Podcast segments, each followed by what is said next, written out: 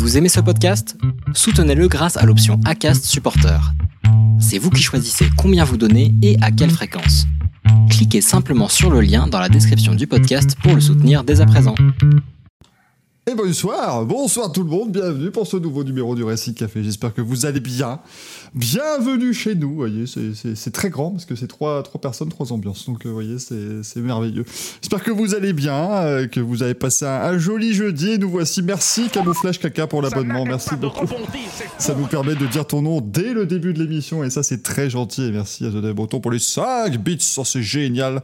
On est trois mousquetaires. Alors attention, nous serons quatre à un moment. Probablement. Puis nous serons de nouveau trois. Probablement. Ça, mais rassurez-vous, on est, on est en train de motiver quelqu'un pour qu'il reste, il reste éveillé.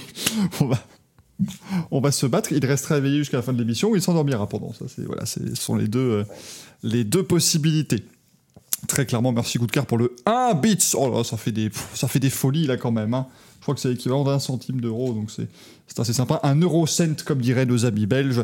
Euh, il y en a hein, des choses euh, ce soir à, voir, bien entendu. On va parler MotoGP pendant approximativement 2h45 sur la totalité de l'émission, je pense, parce qu'il y en a des choses à dire. Et si vous étiez des nôtres la semaine dernière, vous savez qu'on a déjà dit des choses, mais maintenant, eh ben, il y, y, des, y a des finalités, il y a des preuves, il y a des, des trucs sonnants et trébuchants. Enfin, surtout trébuchant. Ça, ça, ça, a bien trébuché ce week-end, largement. On parlera aussi formuleux. Parce que pendant ce temps-là, la Formule 2 continue à tranquillement faire sa saison, que personne ne regarde, certes, mais euh, qui se passe bien. Donc, euh, donc c'est, très cool. Et les, courses sont plutôt sympathiques aussi. Donc, euh, on a largement raison d'en parler. On va parler de NASCAR, où là, la course était très très longue aussi sur le circuit des Amériques. Rassurez-vous, nous avons nos, nos craquitos et nos finitos qui sont prêts. Hein, Gaël Ils sont prêts. Non, Mike, non. La rédaction, il travaille. voilà, voilà la, la, et la régie sont à fond dessus. Ça arrivera d'ici 2h30 environ.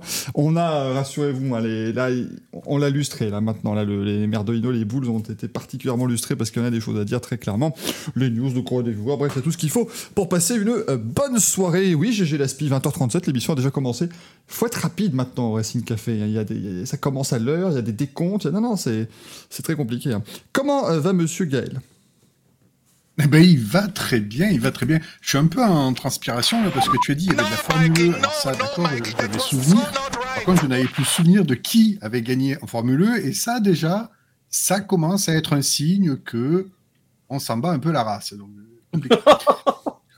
oh la violence. Oui.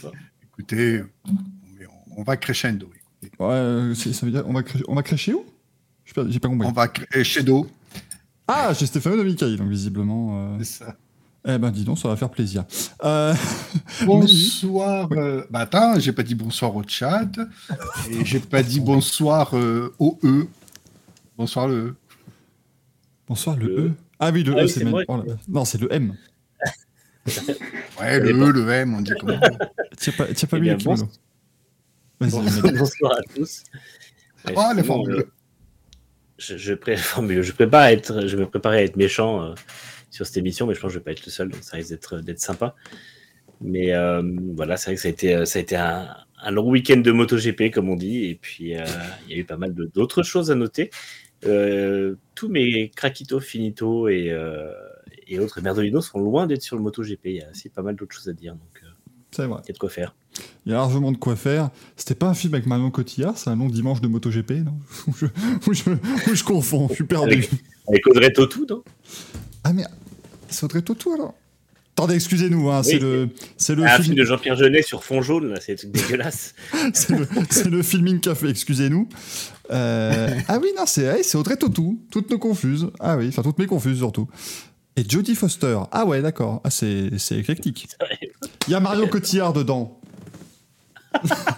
Et bim Elle meurt ou pas? Comment, euh, Gazou? Est-ce qu'elle meurt dedans? J'espère. on s'en serait, rappelé, je pense. Oui, ça aurait fait le tour de, de, MSN et autres AOL Messenger, enfin. Parce que c'est un film de 2004, hein, donc on s'adapte évidemment. Euh, on, fait, on fait ce qu'on peut. Oh, ah, J'ai reçu un whiz. non, non, non, non, Gaël. Un whiz, c'est ça. Là, j'ai un whiz. tu fais super bien le whiz. Ah bah j'ai des talents, à un moment donné, j'ai des talents cachés. On salue encore des gens qui nous écoutent en, en podcast. J'allais dire bonjour évidemment à tous ceux qui nous écoutent. Euh, qui nous écoutent, ils disent bah, quel est le rapport? Moi j'ai pas senti ma, j'ai pas senti ma passade faire donc c'est que ça ne marche pas. Et ben non, désolé, Ça dépend, une passade ça peut vite tomber en panne et faire donc euh, ça se peut. Et je, je peux faire la coupure Bluetooth si vous voulez aussi. Restez, restez, restez dans le coin. Mais donc, mais donc visiblement, on n'aura pas euh, d'invité qui viendra de chez Volkswagen très, très prochainement. Non, non, rassurez-vous, le A, le A arrive, mais il est juste pas là pour l'instant, le A. il viendra parler MotoGP avec nous, ne vous en faites pas, il n'y aura aucun souci là-dessus. Merci Rally 50 qui nous met un, un merdolino pour au rupteur qui n'est pas là alors qu'on va débriefer après la course de la saison. Je crois que tu veux dire au guidon. Et du coup, Rally 50, est-ce que je ne pourrais pas moi-même te remettre un merdolino C'est la question. Ça- ça- ils, ne sont pas la même personne. Ils s'appellent tous les deux O quelque chose, mais ça n'est pas la même Les personne. Brothers. Les O Brothers. Donc, euh, non, non, effectivement, là, euh, c'est assez euh, sympa. Le A est encore en vie à maintenir du manifestant. Il va, arriver avec, des flashballs. Je suis bon, je suis prêt, moi je suis, bien. Je suis en toute, sécurité, en toute responsabilité, tout va, tout va très bien. Euh, c'est vrai qu'au rupteur était pas non. Mais arrêtez, au rupteur ne vient plus. Faut vraiment que je vous dise qu'on est en, froid. hein. Incroyable ça.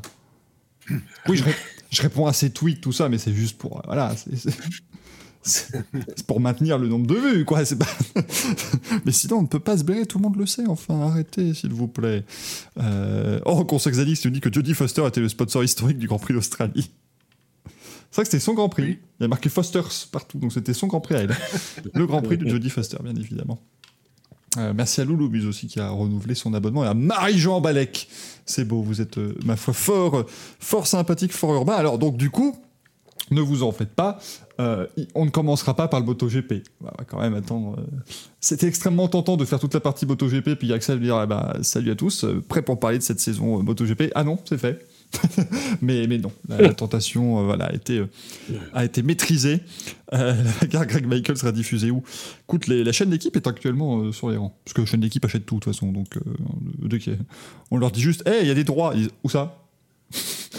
On achète tout comment? Donc, euh, ce sera certainement diffusé sur l'équipe.fr. On est sûr qu'ils diffuseront à l'heure. eux.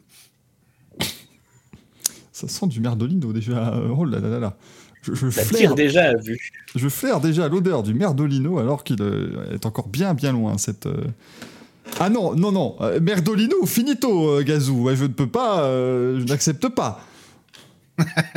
Non, c'est il y a autre chose. hein. En- Déjà que tu nous fais des finitos qui volent, alors qu'on est censé rester en du sport auto, ouais, je, je commence à être complètement perdu. Je suis déçu, personne n'a volé ce week-end. Ce- Bon, ça va, tu regardes, la- tu C'est regardes le sport auto, un peu quand même. tu regardes le sport auto pour les bonnes raisons, toi. Ça fait, ça fait plaisir.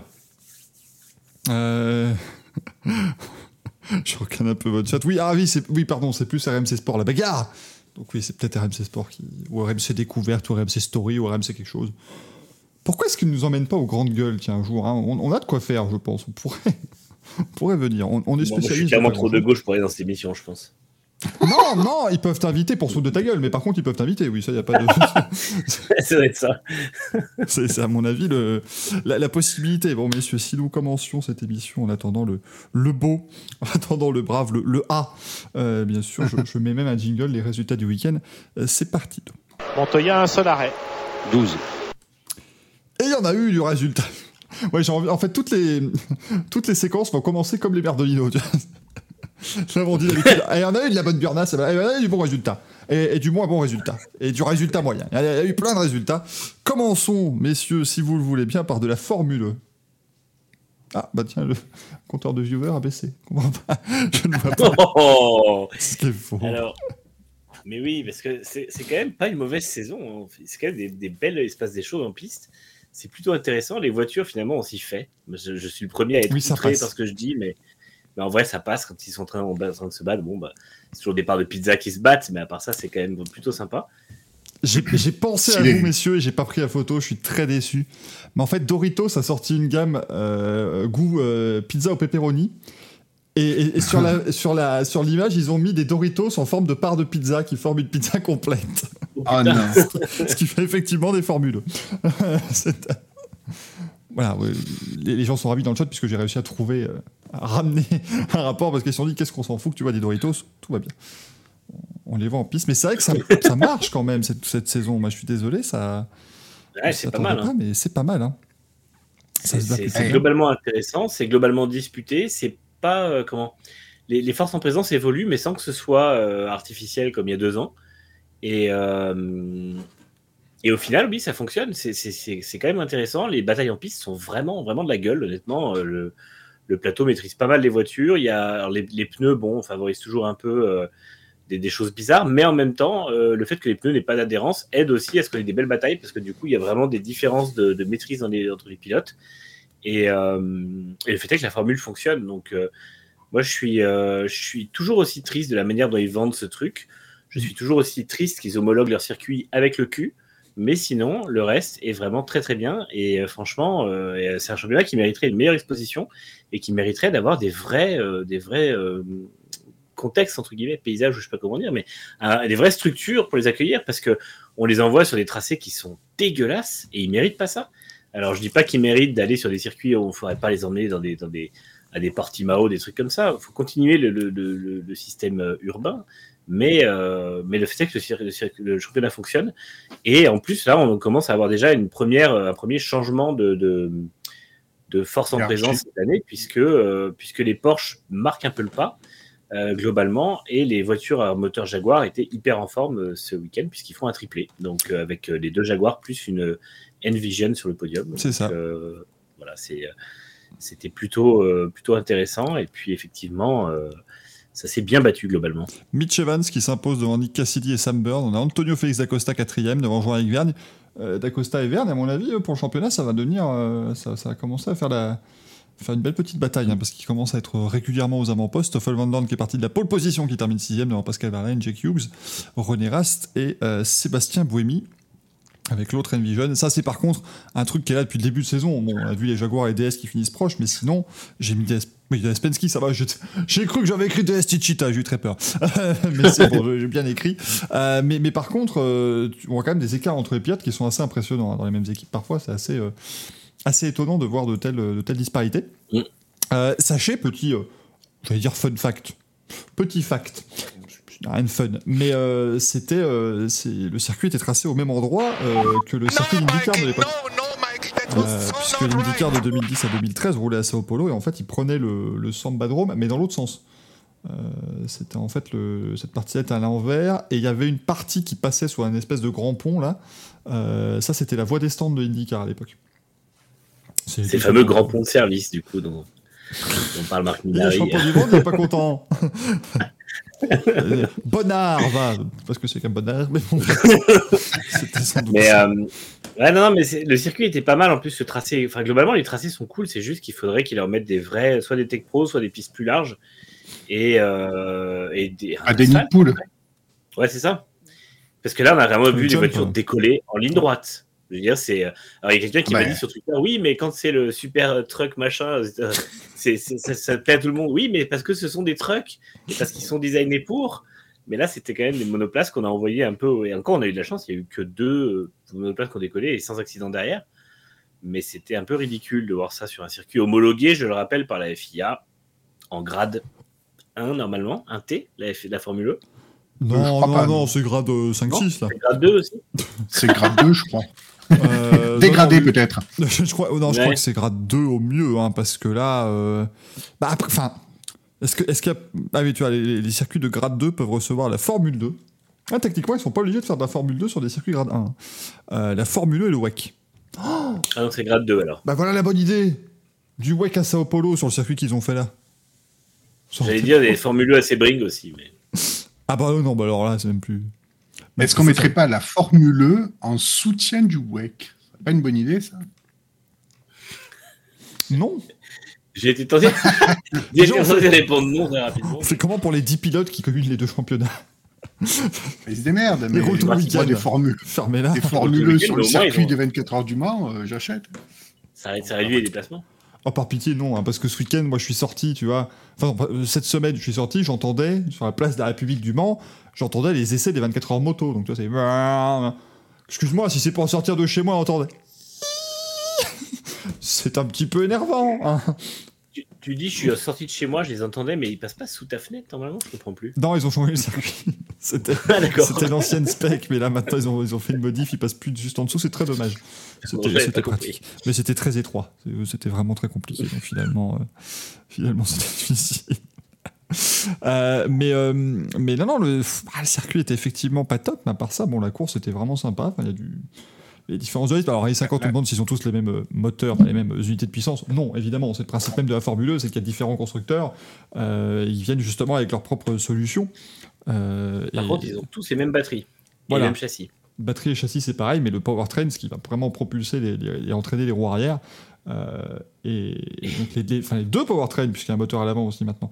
Il y a deux moteurs électriques. Mais est-ce qu'il entraîne les roues avant le moteur avant? Je sais plus. Ou c'est ou c'est tout, Non, c'est juste pour la régène. Ah, c'est pour la régène, oui, pardon. Ah, mais du coup, ces deux powertrains sont. J'a- J'allais dire, ils ont tous les mêmes pneus, mais je suis pas sûr qu'en Cook sache faire deux pneus similaires. Donc, euh, C'est vrai. Il y a quatre specs de gomme sur la bagnole.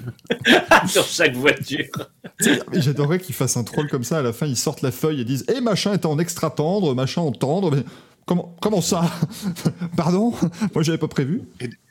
Et d'ailleurs, il y a quand même une certaine clémence sur les pneus en coup que tout le monde se tait globalement. Parce que personne ne veut dire que- que c'est de la merde, les pneus. Parce que ça globalement, ça l'est. en fait. Parce que c'est c'est euh, ce que je disais Ah, tout le monde est logé à la même enseigne. hein, ça, Ouais, clair. en fait, tout le monde est en galère avec, mais d'un côté, ça enlève de l'appui.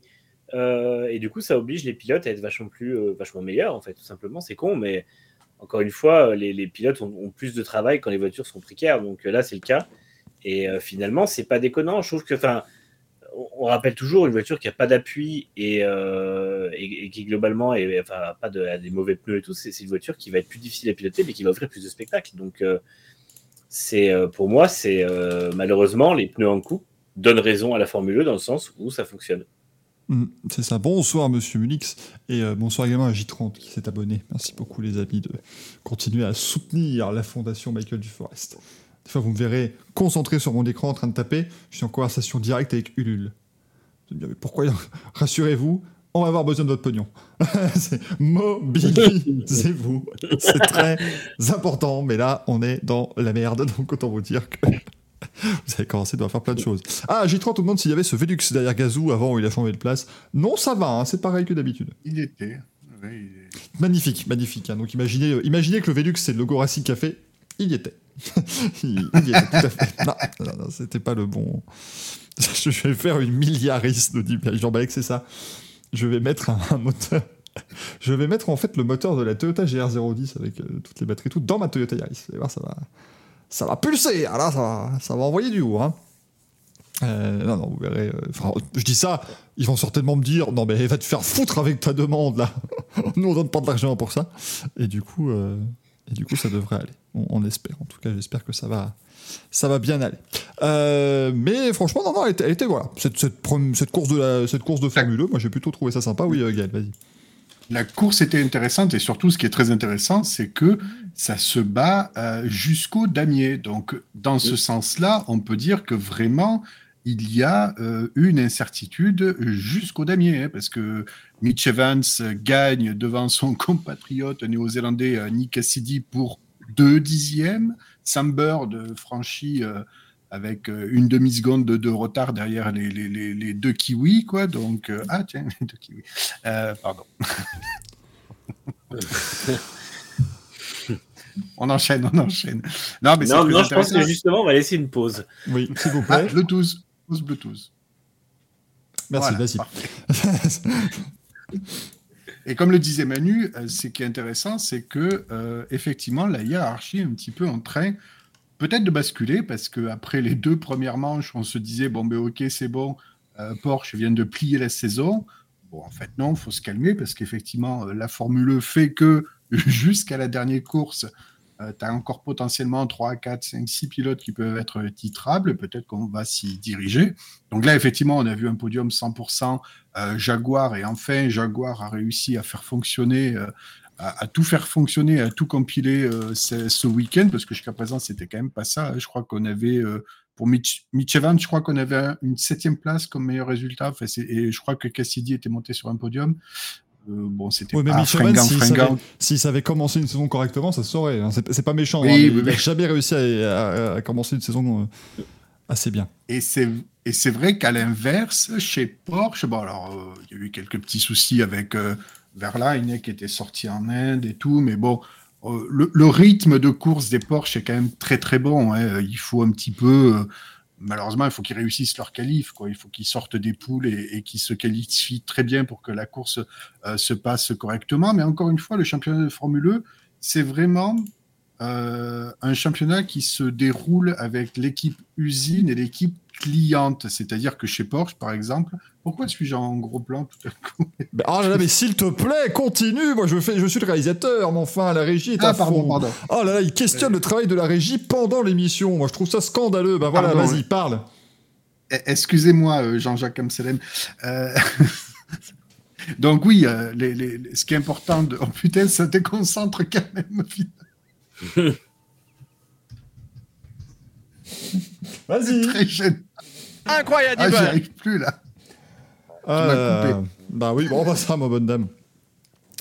Allez. Non, non, mais pour, terminer, effectivement, on a euh, Porsche, par exemple, qui a comme euh, client euh, Avalanche Andretti, et effectivement, la collecte des données est très importante. Donc, quand les deux équipes performent, ça va très bien, mais il faut que ça soit constant sur le reste de la saison. Par exemple, on voit que McLaren, euh, qui a comme client, euh, enfin non, McLaren est client de Nissan, pardon. Mm. Euh, McLaren avance un chouïa mieux que l'écurie usine. Donc ça, c'est aussi un petit peu des forces inversées. Et chez DS, par exemple, il faut qu'ils réussissent à remonter euh, dans la hiérarchie, mais bon, Maserati ne les aide pas beaucoup. quoi. C'est pas avec les résultats qu'ils produisent que euh, la collecte d'informations est vraiment probante, probante chez DS. Donc euh, voilà, on a, on a un petit peu cette hiérarchie qui se dessine doucement, mais qui évolue au gré des performances des uns et des autres. Mm, Non, non, c'est ouais, assez, c'est assez particulier pour l'instant ce, ce début de saison de Formule 1. C'est Pascal Verlaine qui mène avec 86 points devant Jake Dennis qui en a 62. Après Jake Dennis, tout va bien. hein. Depuis qu'on est parti d'Arabie Saoudite où il avait terminé aux deux premières places lors des trois premières courses de la saison, il a fait zéro à chaque fois. Et là, il a abandonné. Il fait euh, 16e, 13e abandon. C'est, euh, Ah, là, il abandonne et c'est pas de sa faute, mais euh, je sais pas. Il se retrouve dans le peloton aussi. C'est un peu, euh, c'est un peu là-dessus que ça commence, quoi.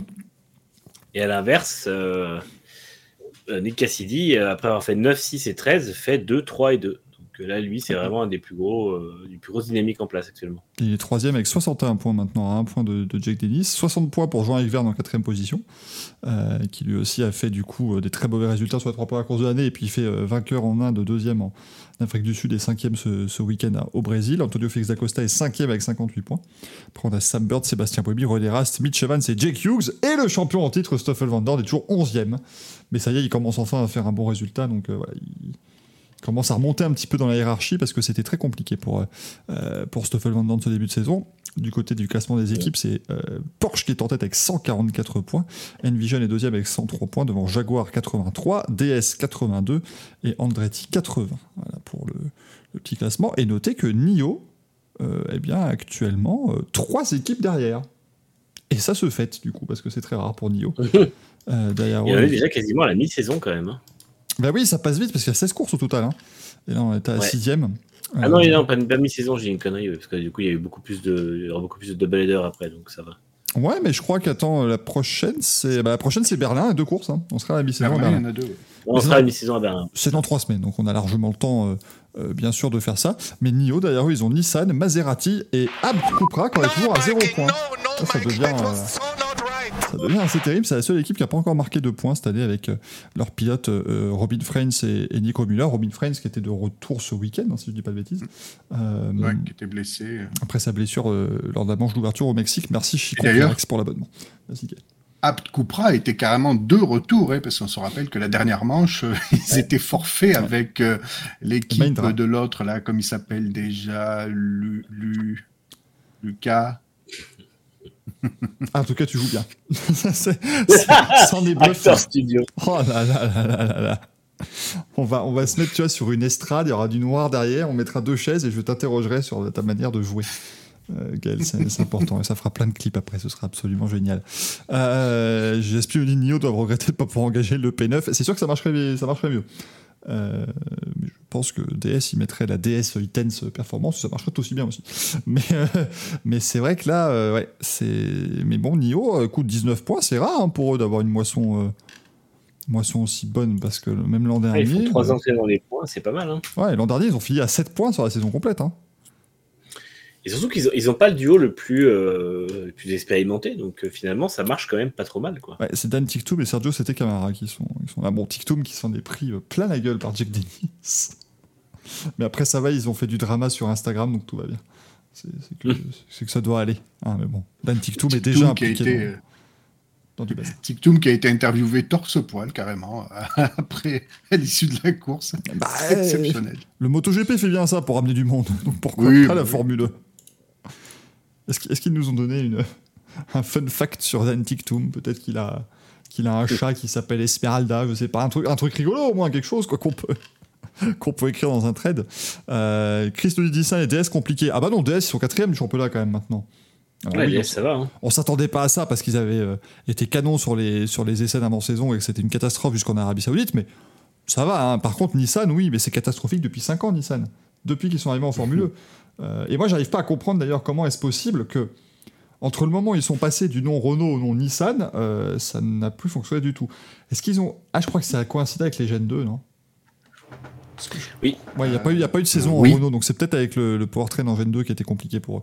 Euh, mais en Gen 3, c'est pas beaucoup mieux. Donc, euh, Non, bah non, c'est un peu. Mais encore, encore avez- une fois, le, le powertrain n'est pas si mauvais dans la McLaren. Il est quand même meilleur dans la McLaren que dans la Nissan. Donc il y a un gros problème d'exploitation aussi dans cette équipe. Et. Fenestras fait une première ligne, je crois, euh, Hmm. peut-être en, en Afrique du Sud, je ne sais plus. Donc oui, ils ont aussi pas de chance hein, cette année par rapport à ce qu'ils ont eu Mm. dans, dans le passé. Donc, euh, Ouais, Fenestras en plus s'est fait harponner là euh, Oui, dès le, le- troisième virage, là, l'épingle. Non, mais c'est vrai, mais c'est vrai que c'est étonnant parce qu'on se dit le moteur est quand même pas dégueulasse parce que McLaren arrive quand même à produire des, des courses qui sont sympas. Enfin, ils sont dans le rythme ou pas loin quand même. Ils sont dans, Ouais, dans le top surtout. 10.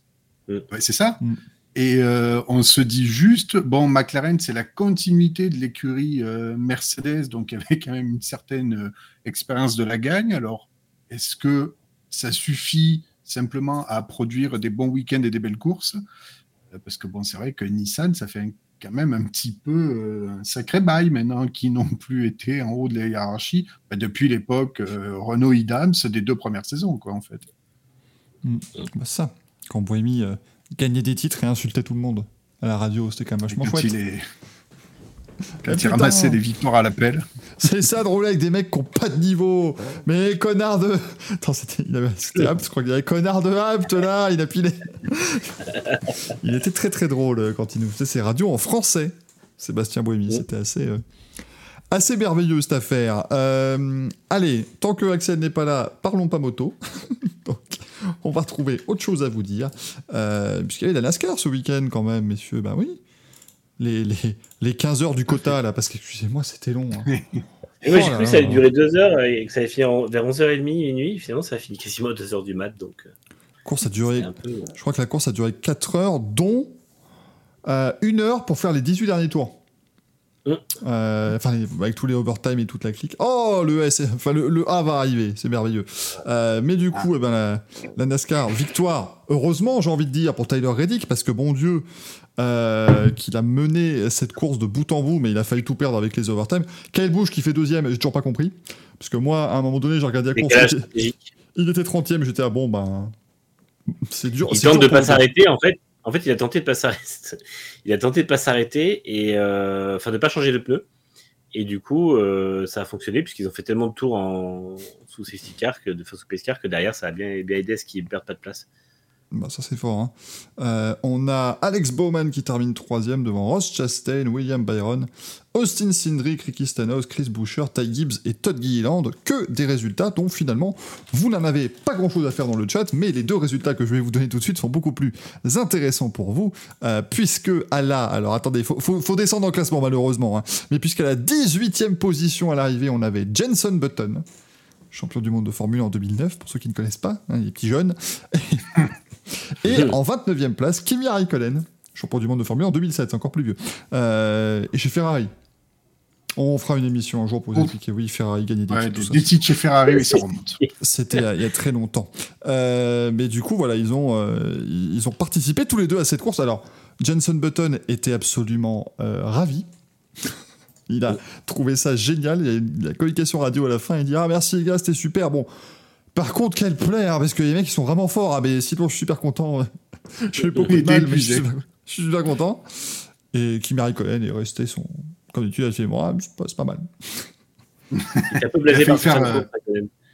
Ouais, il a failli faire un beau résultat quand même. hein. C'est dommage que. Ouais, ils ont, ils ont tenté un pari aussi, ils ont tenté un décalage stratégique, mais euh, ça n'a pas payé. Il s'est fait totalement euh, endormir dans les, dans les restarts qui étaient ultra bourrins. Il y a eu des, restarts.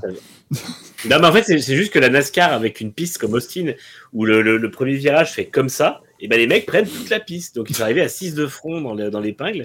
Et à un moment, il y a un restart particulièrement. Ils arrivent avec trois lignes de six voitures quand même. Et là, tu fais, bah écoute, ça va pas passer. Et celui-là, ça passe, je crois. Bah oui, pourquoi pas. Mais, euh, mais ça a été, ça a été, euh, ouais, ça a été quelque chose. Quoi. Et, euh, franchement, euh, hyper impressionnant de voir Riddick à ce point-là solide en fait, parce qu'il a pas, il a jamais craqué, il a jamais, euh, il s'est fait attaquer de toutes parts, et à chaque fois il a résisté de manière hyper autoritaire au premier virage. Toujours le, le bon choix au niveau de la ligne et tout, donc franchement euh, impressionnant. Il avait clairement la voiture. hein. Ouais, puis il était, il était au niveau, hein, franchement. Et euh, par rapport à Booba Wallace qui fait une connerie et, et abandonne, ça, fait, ça commence à faire un Reddick, ça s'habitue hyper vite à l'équipe et ça va vite poser problème à Booba Wallace. Ah, bah on va peut-être enfin se rendre compte que Bubba Wallace n'est pas non plus euh, dans le top du top. Hein. Il Où est est-ce qu'il a- mais- C'était dans l'infield qu'il a harponné, donc Où est-ce qu'il a tapé euh, Mais il a sorti quelqu'un à l'épingle, enfin à l'épingle au bout de la longue ligne droite. Dans l'infield. C'est c'est au un virage C'est un circuit routier, Oui, bordel. C'est oui. quoi ton infield Euh, L'infield, c'est au bas de la tour, là-bas, voilà. Ah, Ah, dans les S. Dans les S. Non, non, non, il a- Ouais. non, je crois qu'il a Ça percuté. fait un grand ovale, hein, le quota. Moi, je suis désolé, on rentre dans l'infield. Non, hein. il a percuté. il a- je crois qu'il a percuté. C'est euh, c'est Bahreïn, c'est la hauteur track. Je crois qu'il a percuté Larson, mais au bout de la longue ligne droite, pas au virage 1 à l'épingle, Oui. à la longue ligne droite avant, le, Ah avant ce oui. que appelle le stadium. Les trois, les trois Ouais. virages lents. là. Ah oui, oui, oui, oui. Dans l'infield. Bonsoir Axel, bonsoir le A. Ah, Bonsoir à tous. Tiens, mis le t-shirt Marc Merguez. Oh voilà, eh, on a mis ce qu'il faut. C'est parce vrai que là, qu'il mérite. en plus, j'ai donc pardonné mon retard quand même. J'ai passé la journée à bouffer. J'ai cru que tu allais me dire, J'ai passé ma journée dans le noir. Je prends une pris une tisane, tisane minceur. euh. euh, après repas histoire de me détendre parce que quand on va attaquer le MotoGP, je vais m'énerver. S'il faut, moi j'ai du, j'ai du gerlinéa, hein, s'il faut, pour, voilà, pour que tu prennes un peu de protéines. pas... Fais-toi plaisir. Michael, est-ce que qu'est-ce qu'il n'y a pas sur ton bureau? Euh, un, clavier, une souris, j'ai pas. je fais genre, je, clique, mais en fait rien du tout. C'est, c'est la régie qui s'occupe de tout ça. Toutes les choses qui n'ont rien à foutre sur un bureau sont là, mais par contre les choses qui doivent s'y retrouver, non. Euh, non, non, rassurez-vous. Arrête, ah, le chat a du mal. Arrêtez, il s'appelle pas Alex, hein. c'est Axel, s'il vous plaît. Vous avez jamais entendu Nelson Montfort? Oui, je suis superbe, c'est un superbe triple Alex de la part de Brian. Non, il a jamais dit ça. Donc c'est- pas, pas compliqué. Euh, Alors bon, effectivement, alors par contre, si des gens sont dyslexiques dans le chat, toutes, toutes mes confuses. Ça n'était pas une volonté d'être euh, médisant. Je viens de me cancel, hein, c'est ça, hein, on y est. Hein, c'est, Ouais, absolument. Et puis si vous n'y arrivez pas, dites que c'est le A. Voilà, c'est le A. Euh, et comme ça, vous êtes, vous êtes pas perdu. Euh, comme, comme Axel Red. ah oui, il y a des références. là. Il y a- il y, a Axel Rose ou Axel Red. hein, tu choisis. euh, Ah, je préfère Rose quand même. ah, c'est, c'est autre chose, hein, c'est, c'est un petit peu mieux. Euh, Axel Repsol. Ça va mal finir cette affaire, Axel Follet. Allez-y, c'est bien, et continuez. Hein, voilà, donc c'est, c'est parti. Hein, euh, Axel R. Accélère. Allez, Crasu, ça passe. Ça passe. Je t'applaudis encore plus longtemps si tu t'abonnes avec Twitch Prime. Mais, mais sinon, j'applaudis modérément. Voilà, je suis dans la, dans la modération ce soir. On salue d'ailleurs nos modos, hein, nos, modos, nos, modos, nos modos sur la chaîne Twitch parce qu'apparemment, c'est la journée des modérateurs et modératrices. Ils savent plus quoi inventer en journée mondiale. Hein. Demain, je crois qu'il y a le- le- la journée mondiale des de def. Après de la journée mondiale du brushing, peut-être. Ce qu'on- symbolise moins bien. Donc c'est compliqué. Vas-y, moto. Axelfi. Oh, j'avais pas, mais ah oui, Axelfi. C'est ceux qui n'ont pas. Attends, j'ai pas vu. Axel quoi? Axel Ah Phi. putain, selfie. Axel Phi, tu vois, c'est tu prends. Oh la vache. Ah, et on est, on est bien quand même, hein. on se fait plaisir, Alain. Moi, je vous le dis, c'est, ça, c'est l'émission, tu vois, c'est une belle émission comme tout. Euh, merci, Culture, pour l'abonnement. Merci beaucoup. Vous êtes trop nombreux à vous abonner. Vous plus savoir quoi faire de toute cette moula. Euh, mais du coup, bah, la NASCAR, hein, euh, j'ai cru qu'ils n'allaient pas finir du coup cette course avant, euh, avant, avant cette émission, mais tout s'est quand même bien passé. Après, après moi, j'aime bien le quota. C'est, voilà, ça permet d'avoir des trucs un peu différents. Les mecs qui sortent très large, tout ça, ça me fait, ça me fait plaisir. Axel c'est celui-là. Céleri Aujourd'hui, on va vous mettre le, le hachis parmentier. Euh, mais euh, alors, sachez que pour la toute première fois, il y a quand même eu des pénalités pour track limits en NASCAR. Mm. Et là, vous allez dire, bah non, euh, t'as vu à quel point il prenait large. Et oui, mais c'est pas grave. Il, il polissait en fait les S et il fallait pas prendre trop à l'intérieur dans les S. Parce que bon, NASCAR, le concept, euh, les fibres, ils passent dessus. hein. Assez allègrement. Mais euh, moi, j'ai adoré les, les- les Américains de la Fox qui expliquaient aux gens. Alors là, il vient de prendre alors ce qu'on appelle un euh, drive-through. euh, parce qu'il a pas respecté les, alors, les limites de la piste. Alors oui, euh, oula, oui, parce que d'habitude, les limites de la piste, c'est un mur. Mais là, euh, il faut pas dépasser. Plus, enfin, c'était, compliqué. hein. Ah, il vient de prendre ce qu'on appelle un virage à, à droite. droite, euh, ouais. c'est, assez étonnant, hein, vous pouvez remarquer. Vous en retrouvez chez vous dans vos, dans vos rues, normalement, mais Et comment ça se passe? Le volant n'est pas embuté Comment ça se passe? Ils ont dû développer un truc ou comment ça se passe? NASCAR au summum de la technologie, comme d'habitude. Aucun problème là-dessus. On leur a dit, ah bah oui, mais on peut pas tourner à droite. Pas de souci, on va faire en sorte que vous puissiez. On est super fort. Et ils ont réussi. Par contre, on a oublié de dire qu'il y avait une petite feature sur cette course, c'est Gunther Steiner en comment Il est partout. Ouais. Ah, je n'en Il a, pouvais il a plus. sorti une ou deux vannes qui étaient assez marrantes quand même. mais- Oui, mais bon. Et, et quelques insights assez bien quand même. Enfin, honnêtement, il, il a l'air de mieux s'y connaître en NASCAR qu'en F1, donc au bout d'un moment, il va falloir qu'il y retourne. Ouais, Bon, vu les résultats qu'il avait, euh, c'était un en peu ont mieux, broyé quand du même. carbone hein, aussi. Il gagnait là-bas des fois. Mais je crois. était patron en NASCAR. Et oui, il était patron de l'équipe Eh Red ben, Bull. je viens de l'apprendre. Il était patron de Red Bull en NASCAR. Mais attends, il est. Parce que... Quand Vickers gagne, il était plus déjà Bah, c'est ça que je me demande en fait. Je Euh, crois. si, parce que si, Vickers il gagne assez tôt. Euh, Bah oui, oui. Mais. euh, C'est encore ça, évidemment. Non, non, non, c'est merveilleux.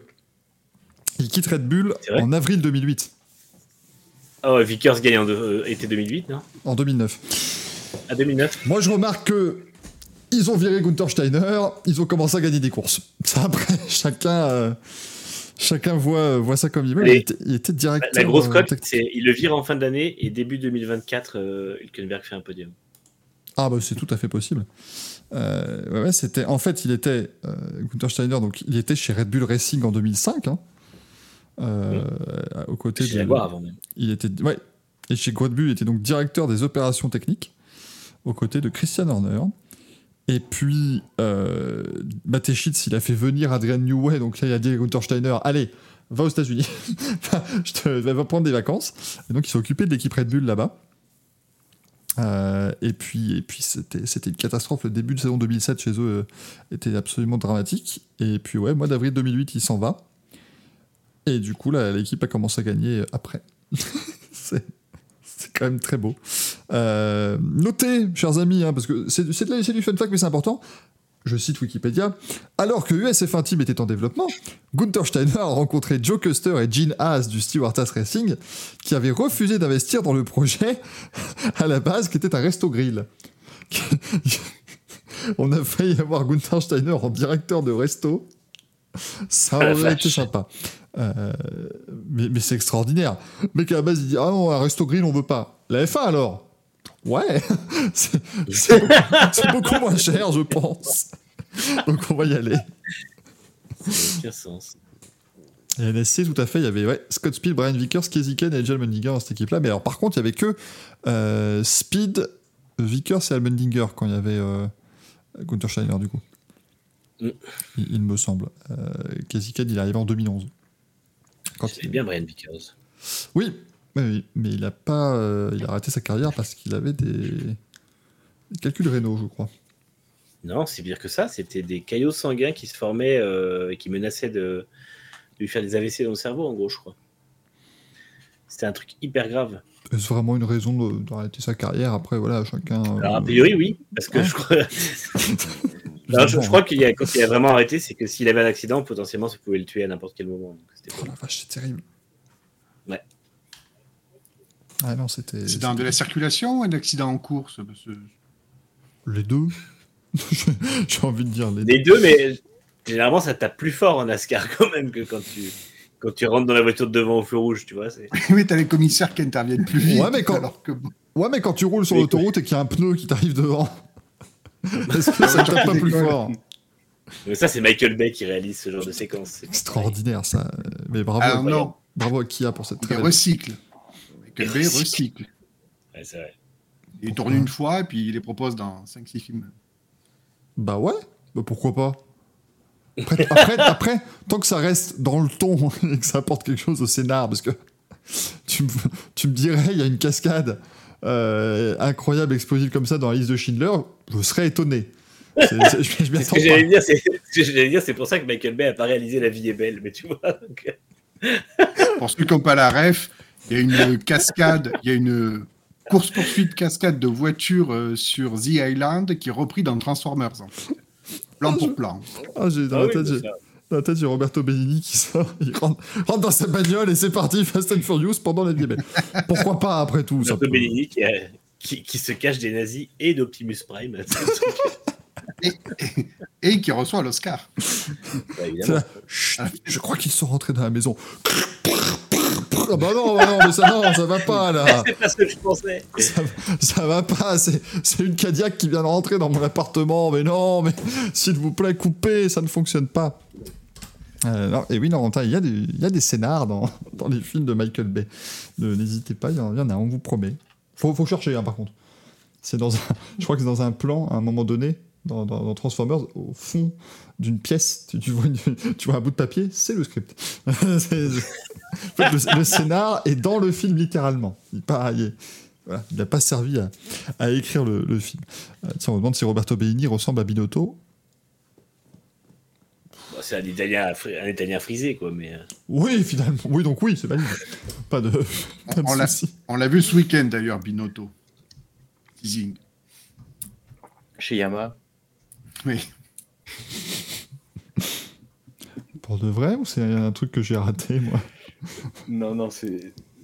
C'est pas pour de vrai. Ah oui, c'est si, putain, putain, c'est oui, si, si, si, j'ai vu, le... oui, mais merde, bordel de merde. Oui, là aussi, ils sont un frisé avec des lunettes rondes, hein, le- c'est- mais ça, ça, ça, ça marche. C'est ça le pire, c'est que ça fonctionne complètement. Tiens, On justement. comprend le niveau de Yamaha maintenant. Ah bah oui, tu m'étonnes. Bon, et ça va, hein, parce que regardez, en moto, euh, en moto répé, bah, c'est quand tu veux, hein, le, le OBS. hein, vraiment, tu prends, si tu peux prendre 25 minutes, il n'y a pas de souci. Hein. Bah regardez, bam euh, Top 10 du sprint, Yamaha. Allez Allez dra Bon, alors malheureusement, c'est les 9 premiers qui marquent des points. oh, il était beau celui-là. Mais euh, bon, voilà, Quartaro dixième avec Sayama, victoire de Francesco Bagnaia lors du sprint, devant Jorge Martin et Marc Marquez. Puis après, Jack Miller, Maverick Vignales, chez Spargaro, Miguel Oliveira, Joan Zarco, Alex Marquez et Fabio Quartararo. Et attention, dans cette liste, eh ben, il y, en a- il y en a deux qui font pas le prochain Grand Prix, dans les 10 que je viens de vous dire là. Que ce fut un petit peu le carnage du côté de Portimao, euh, puisqu'après, si on prend les résultats du Grand Prix de dimanche, bah, c'est plus la même, Euh, même si, attention, huitième place de Fabio Quartararo, c'est la fête, là, là, là, attention, bim, on fait des dabs, euh, exceptionnel, victoire encore de Francesco Bagnaia devant Maverick Vignales, Euh, Marco Bezzecchi, qu'on retrouvera dans le courrier des viewers, chers amis, je, je vous tease un petit peu, mais il est, il est absolument formidable. Euh, Joan Zarco quatrième, ça il nous a fait plaisir, Joan, ça, il faut dire que sa fin de course était merveilleuse devant Alex Marquez, Brad Binder, Jack Miller, Fabio allé chez Spargaro, et Alex Rins, dis donc, meilleur Honda à l'arrivée. Après, ils ont fini à 14. Oui, voilà, j'allais dire meilleur Honda parce que tout le monde tombe devant. C'est, voilà, c'est, bah, ouais, mais Je bon, crois bah, que le, le, le, le seul, le seul qui tombe derrière lui. euh, Tac. Ça devait être Raoul Fernandez, je crois. Oui. Je crois que c'est le seul qui était derrière lui au moment où il tombe. Qui était pas mauvais, hein, j'ai trouvé Raoul Fernandez, ça allait. hein. Si, euh, bah, DJ Antonio, il a abandonné, mais je crois qu'il était au fin fond. Je sais pas ce qui s'est passé pour lui. Ah, DJ Antonio, par contre, lui, il était mauvais. Ça, c'est le. Ah là, ça a été, c'était très compliqué. Violence. Là, ah, bah, bah non, mais je suis désolé, mais bon, c'était le seul des Ducati qui était pas devant, quoi. Ça, c'est euh. Bah, c'est embêtant. J'a- J'avoue que je, je comprenais déjà pas trop pourquoi ils l'ont prolongé cette année, parce que enfin, on en avait parlé cet hiver, mais c'était pas c'était pas fou l'an dernier. Et là, c'est vrai que directement, il se fait mettre à la Ouais. par Alex Marquez, dont on a dit le plus grand mal de- depuis quelques années. Donc, euh, c'est pas c'est pas glorieux. Comme quoi, maintenant, c'est surtout que tu vois que la Ducati euh, convient maintenant à tout le monde, comme pouvait être la Yamaha avant. Avant, tu voulais être le, le plus performant le plus rapidement possible, tu prenais une Yamaha. Maintenant, tu prends une Ducati. Après, euh, pour Di Antonio, moi, ça m'avait pas choqué qu'il l'ait prolongé parce qu'il a fait quand même deux, trois bonnes choses. Il fait quand même une pole au Mugello. Mm. Euh, après, il doit pas coûter bien cher pour Grésini. Euh,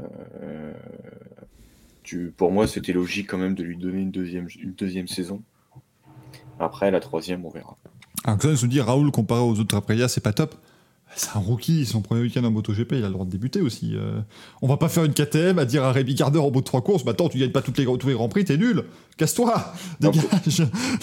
S'il vous plaît. Pour, pour, pour Augusto, c'est le premier week-end à Raoul Fernandez, il était déjà l'an dernier. Ah oui, merde, pardon. C'est. Raoul qui était. Qui Oui, c'est Augusto euh, qui commence, pardon, excuse-moi, oui. il, fait, il, il fait quelque chose de correct quand même, c'est pas non plus affreux. euh. Oui. Il fait combien? Il est 11e de la, de la course sprint. Il est devant Binder, devant Rins, devant Morbidelli, Nakagami, Di Antonio, plus ceux qui sont tombés. Pour moi, c'est c'est correct. Après, il a peut-être plus besoin d'adaptation sur cette Aprilia que, que Oliveira, qui a vraiment montré des belles choses euh, avec la, la Aprilia 2022, parce que ils ont, les, les deux ont la- le modèle de l'an dernier. Euh, Oliveira, il peut vraiment faire des bonnes choses euh, cette saison, tout comme les Aprilia 2023. hein. Honnêtement, Vignales, là, c'est incroyable. hein. Bah, c'est- après, c'est le premier week-end de l'année, on sait que c'est c'est Oui, voilà, c'est- comme c'est son moment. c'est son moment. Mais là, ce qui, ce qui peut prouver un petit peu le, le- le truc, c'est que bah, déjà aux essais hivernaux, c'était correct, même si on sait que c'est le champion des essais. Euh, Peut-être que pour une fois, ils se sont un peu écoutés chez Aprilia. Mm. Il l'a tout de suite dit, hein, de toute façon, que là, au moins, il était écouté dans cette équipe par rapport à, à, à Yamaha. Donc, euh, ça peut être très intéressant. Il a fait une très belle course. Bon, il n'a pas forcément réussi à suivre euh, euh, Bagnaia sur toute la course, mais de toute façon, même, même lui, il avait dit en interview, il est impossible à chercher au freinage. euh, C'était avec la fort, Ducati, c'est impossible à chercher. C'est en fait, en gros, si tu veux le chercher, tu tombes. Parce qu'à mon avis, à un moment, tu perds l'avant. Quoi. Il freinait 30 mètres plus loin quand même. hein. Tu regardes Mm. le premier virage, c'était vachement impressionnant. Moi, c'est ce qui m'inquiète, hein, par exemple, parce que bon, la, euh, voilà, la F1, on sait que ça va être une domination de, de Red Bull, tout ça. Moi, je sens la domination de, de, de Bagnaia, ça va pas me faire plaisir. hein. Euh, c'est c'est Euh, très compliqué. là, moi, ça, me ferait plaisir. Enfin, pour lui, moi, je, enfin, voilà, j'ai rien contre Bagnaia, mais pour, pour le spectacle, parce qu'il y a 42 courses. Oui, voilà. Après, je pense qu'il va vraiment gérer sa saison. Il a déjà dit en interview cet après-midi. hein. Je vais pas faire de folie. C'est ce qu'il a clairement dit. S'il finira P2 ou P3, il va pas chercher une, une victoire, alors qu'il sait que de toute façon, il a déjà euh, un bon petit paquet de points d'avance. Je crois qu'il en a 12, non D'avance. C'est tout à fait possible. Euh, je vais te dire ça tout de suite. euh, 12 points d'avance. représente 0,001% d'avance au vu de la saison qui s'annonce. Voilà, il a 12, po- 12 points d'avance, c'est déjà une chute pendant une course sprint. Il a déjà, il a déjà un échec en course sprint d'avance et il est quand même premier. C'est fou. Donc c'est- incroyable. Euh, après, Ducati l'avait dit, hein, il se focalisait énormément sur les courses sprint parce que sur l'année, les courses sprint, je crois que c'est 200, 240 points quasiment ou quelque chose comme ça. C'est énorme. Ah bah, c'est le un nombre tiers de des points. points qu'on avait. Mm. C'est le nombre de points qu'on avait euh, l'an dernier, quoi, limite. Ah non, c'est bah, c'est- oui, de toute façon, ça fait un tiers des points, hein, les, les courses sprint, donc faut pas se louper. hein, c'est sûr que ça va pas être, euh, ça va pas être facile cette affaire. Ah hein. oui, je, je- je pense que l'avantage pour, euh, pour lui, c'est que ça va être derrière, ils vont se prendre des points à chaque course, surtout. Ça va jamais être les mêmes derrière, là, tu vois. Surtout Vignales, Bezzecchi, Zarco en trois euh, rivaux principaux. Je, suis sûr qu'à la fin du, du week-end en Argentine, on dirait finalement que c'est plus eux et que c'est- c'en est d'autres. Bien Donc, sûr. euh, Ah bah, moi, Mais moi- surtout que là, tu regardes à la fin de la sprint, en deuxième, tu as Martin, après Marquez Mm. donc, et Miller. Et ben, euh, bah, ces trois personnes-là, il n'y a que Miller euh, qui, qui est, qui est présent et qui finit septième. Ah oui, parce qu'il a la possibilité de pas être devant Marquez aussi. Ah Elle est pas folle la guêpe Euh, Donc, Parce que euh, moi, c'est ce qui m'embête le plus. Parce que le vrai plus gros euh, adversaire de Bagnaia cette année, c'est Bastianini. Bastianini qui s'est promptement blessé dès la première course de la saison, quoi, malheureusement. Donc, euh, c'est c'est très embêtant. Euh, moi, plus que. C'est c'est bête, mais plus que, que les résultats, les courses en elles-mêmes, on va évidemment revenir dessus, mais c'est quand même toutes ces blessures. On a quatre pilotes forfaits ce week-end. Euh, après, après un meeting. Alors après, c'est Portimao, un circuit ultra dangereux pour la moto, donc euh, poten- potentiellement. Bah, on sait que, voilà, en fait, le problème, c'est que euh, quand c'était à Lausanne, c'est pas forcément un circuit où ça chute. Mm. Ça roule souvent au paquet, il n'y a, a- il y a pas forcément de chute. Ça roule assez propre, il y a une grande ligne droite, souvent tous les dépassements se font là. Euh, à Portimao, c'est très dur de doubler dans la ligne droite, surtout avec le freinage en descente. Ouais. Euh, vu que, le- vu que le, le- le dernier virage était déjà à fond, euh, bah, du coup, c'est dur de, de- de- de- de chercher forcément une bonne aspi, ou si tu sors un tout petit peu moins bien avec cette montée, bah, tu peux vite perdre du temps, alors qu'à Lausanne, tu, tu ressors avec moins de vitesse, donc tu peux vite chercher, chercher à doubler. On se, sou- on se souvient de, du, du- de Miller et de, de Mir qui se sont rentrés dedans au dernier virage à Lausanne. Donc c'est vrai que c'est c'est pas forcément le meilleur circuit pour débuter une saison parce que tout le monde est à fond. On l'a vu, il y a eu beaucoup de chutes. On sait que Martin s'était gravement blessé. On se souvient de Bagnaia qui avait ramassé les graviers en disant c'est quoi ce bordel, c'est des gros cailloux. Donc c'est- vrai que c'est un magnifique circuit, il est très impressionnant. Pour commencer la saison, c'est peut-être pas forcément le meilleur pour avoir euh, quatre euh, euh, quatre blessés. Surtout qu'en plus là, voilà, il y a le combo nouveauté course sprint. Nouveauté parce que Lausanne c'est depuis 2007 quand même. Donc tout ce combo là, ça fait beaucoup de chutes, euh, beaucoup de blessés. On verra, on faudra voir ce week-end. Le problème c'est que ce week-end c'est pareil. L'Argentine, la piste elle est pas prête, elle est, elle est sale, elle va être dangereuse. Donc euh, ça peut être un petit peu limite le même bordel. L'Argentine, ouais, ce week-end, effectivement, ils ont plus roulé dessus depuis juillet sur le circuit. C'est-à-dire que en- Ça, c'est hon- ça je trouve, c'est le truc le plus honteux que j'ai jamais vu. ils ont fait une course en juillet, hein, une course locale, et puis ils ont dit allez rideau, puis on se retrouve pour le MotoGP. C'est c'est- c'est audacieux. Quand tu, quand tu accueilles le MotoGP euh, et que ta piste elle est pas nettoyée, elle est sale et que tu as tout de suite le l'IRTA, donc qui est le, en gros le, le, le représentant des, des pilotes qui s'excuse déjà pour l'état de la piste. Alors, apparemment, Patterson a, a nuancé. Il a dit que c'était surtout le, le paddock qui était concerné par le fait que c'était vraiment en sale état. Oui, mais Mais c'est par contre, c'est dégueulasse. ce que la piste soit La, la piste sera pleine de poussière. Ils vont à peine réussir à la nettoyer ce week-end. Parce que oui, effectivement, ils ont envoyé un mail disant euh, pardon, parce que les... apparemment la salle de presse, il y a encore les stickers de l'an dernier dessus, sur les tables. Pour dire, euh, bah tiens, t'es- tu sais, les mecs qui vont arriver, ah bah j'étais assis ça- là, ils peuvent reprendre les mêmes places. Ouais, c'est ça bien. va, en, en- en Corée du Sud, quand la F1 était revenue la deuxième année, il y avait encore la bouche dans les frigos. Moi je suis désolé, ça c'était incroyable. Mec qui revient en 2011, ouvre les frigos, oh putain, les sandwichs du l'an dernier. Imaginez un sandwich qui reste un an dans un frigo. Je veux même pas imaginer l'odeur qu'il devait y avoir. là. Ça devait être abominable, abominable. Mais du coup, ce week-end, on rappelle, hein, Paul Espargaro qui s'est pris une très très très grosse chute le vendredi, euh, qui s'en sort miraculeusement quand même. hein, on, on l'a- on l'a assez évoqué, mais donc on, on rappelle. hein, le- D'ailleurs, le c'est en, par- en Vas-y, parlant ça. de ça, euh, MotoGP, la, la réalisation qui continue à faire de la merde. hein. C'est-à-dire que euh, il dès qu'il tombe, il balance 10 fois ralenti. Et c'est au moment où ils se disent Ah, en fait, c'est peut-être grave, Ah, on, va, on va arrêter de le diffuser. Donc, euh, pourtant, je trouve que ce qui est dommage, c'est que la réal, euh, pendant la course, je l'ai trouvé vachement bien faite par rapport à d'habitude, avec beaucoup de changements de caméra, surtout au niveau des caméras embarquées euh, avec euh, Zarco. Quand il se battait, quand il remontait, on changeait beaucoup de plans, c'était vachement intéressant. Par contre, les ralentis, quand il y a une chute, euh, bah, comme d'hab, il se précipite trop et Ouais. sans savoir ce qui se passe. quoi. Moi, j'ai pas aimé la, la réalisation globalement. J'ai j'ai pas aimé. Il y a eu beaucoup de plans, je trouvais, dans la ligne droite où les mecs faisaient des trucs ultra flous, des machins pour montrer ça. Oui, ça va super vite. Mais du coup, moi, ça me filait un peu la nausée des fois. Quoi. Il y avait des images où c'était compliqué un peu de comprendre ce qui se passait. Mais du coup, bon, euh, Paul Espargaro, en fait, il s'est blessé en tapant un mur de pneus. Parce que oui, c'est toujours pratique de pouvoir percuter un mur de pneus quand on est un être humain. C'est- un bon truc, tu vois.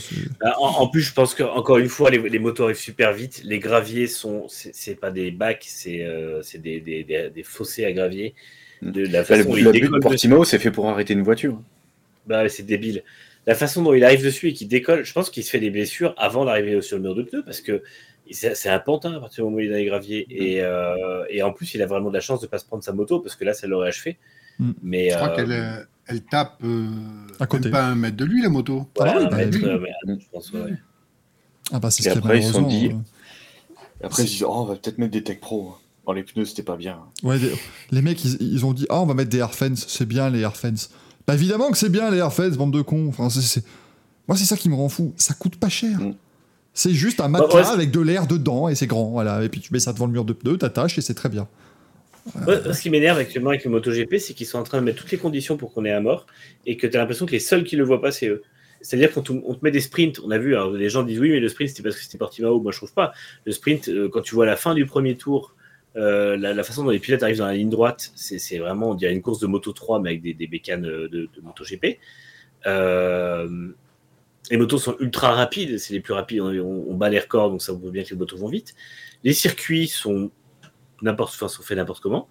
Et, concrètement, tout le monde a l'air de s'en foutre au niveau de la, Dorna et de la direction de course. Enfin, je n'arrive pas à comprendre comment personne ne se rend compte du drame vers lequel on se dirige, ou en tout cas du, du- du vrai gros problème. Parce que là, on a quatre blessés, dont un qui aurait pu se tuer en un week-end. Je- J'en ai mis qu'un parce que les autres, je pense pas qu'ils auraient pu se tuer, mais on aurait quand même pu, euh, on aurait quand même pu perdre Espargaro.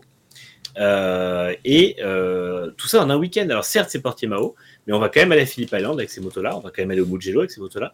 On va quand même aller à- sur d'autres circuits qui seront tout aussi dangereux, le Saxon Ring, je pense, notamment. Et, euh, et moi, j'ai vraiment peur au bout d'un moment qu'on ait quelque chose de dramatique qui se passe cette année, parce que les sprints, on va jamais demander aux pilotes de, de, de faire attention. Ils sont ultra bourrins, ils se rendent compte qu'ils peuvent faire un quart d'heure, euh, 20 minutes de folie. Ils vont pas Mm. réfléchir, en fait. Ils y vont et on le Bah, voit. Déjà, euh, le... c'est exactement ça. Déjà, le base, ils réfléchissent pas. Et, Ouais. et, euh, le seul truc qu'ils ont à faire le dimanche, c'est gérer les pneus Mm. euh, en début de course. C'est le seul truc qu'ils ont à faire. Après, en fin de course, ils ont juste à. À- à- bon, on le voit tout de suite avec Zarco qui s'est très bien roulé sur des pneus usés. En gros, c'est Ouais. le seul truc qu'il y a à faire le dimanche. Et le samedi, euh, bah, on voit déjà tout de suite ceux qui sont des pilotes du samedi qui savent rouler très vite dès le début. Mais les Au mecs, qualif. ils coupent. Alors ouais, ils s'éclatent. Euh, les mecs, ça les éclate. euh, même Bagna c'est- a trouvé ça super cool. Forcément, tu fais qu'une séance de, de 20 minutes.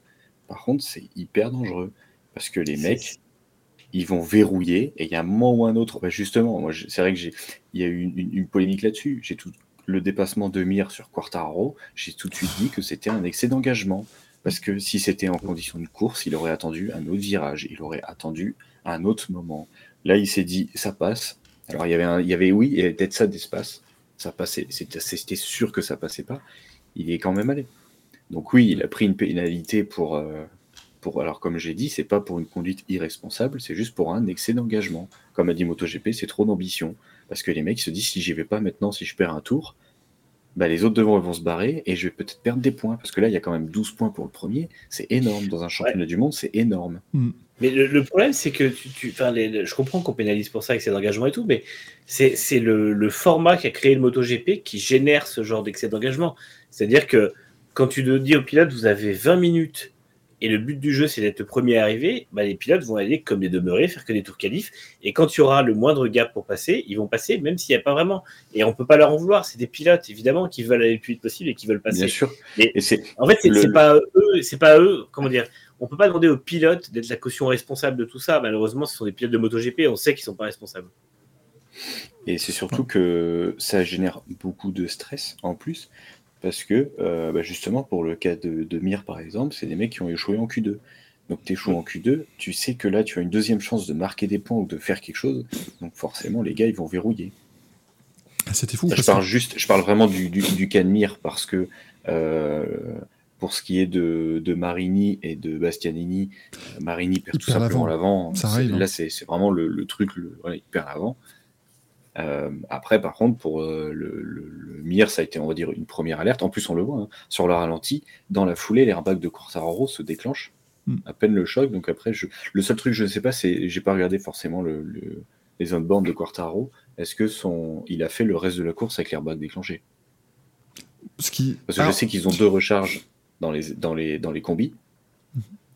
Mais euh, est-ce que tu peux décharger ta, ta première cartouche en roulant?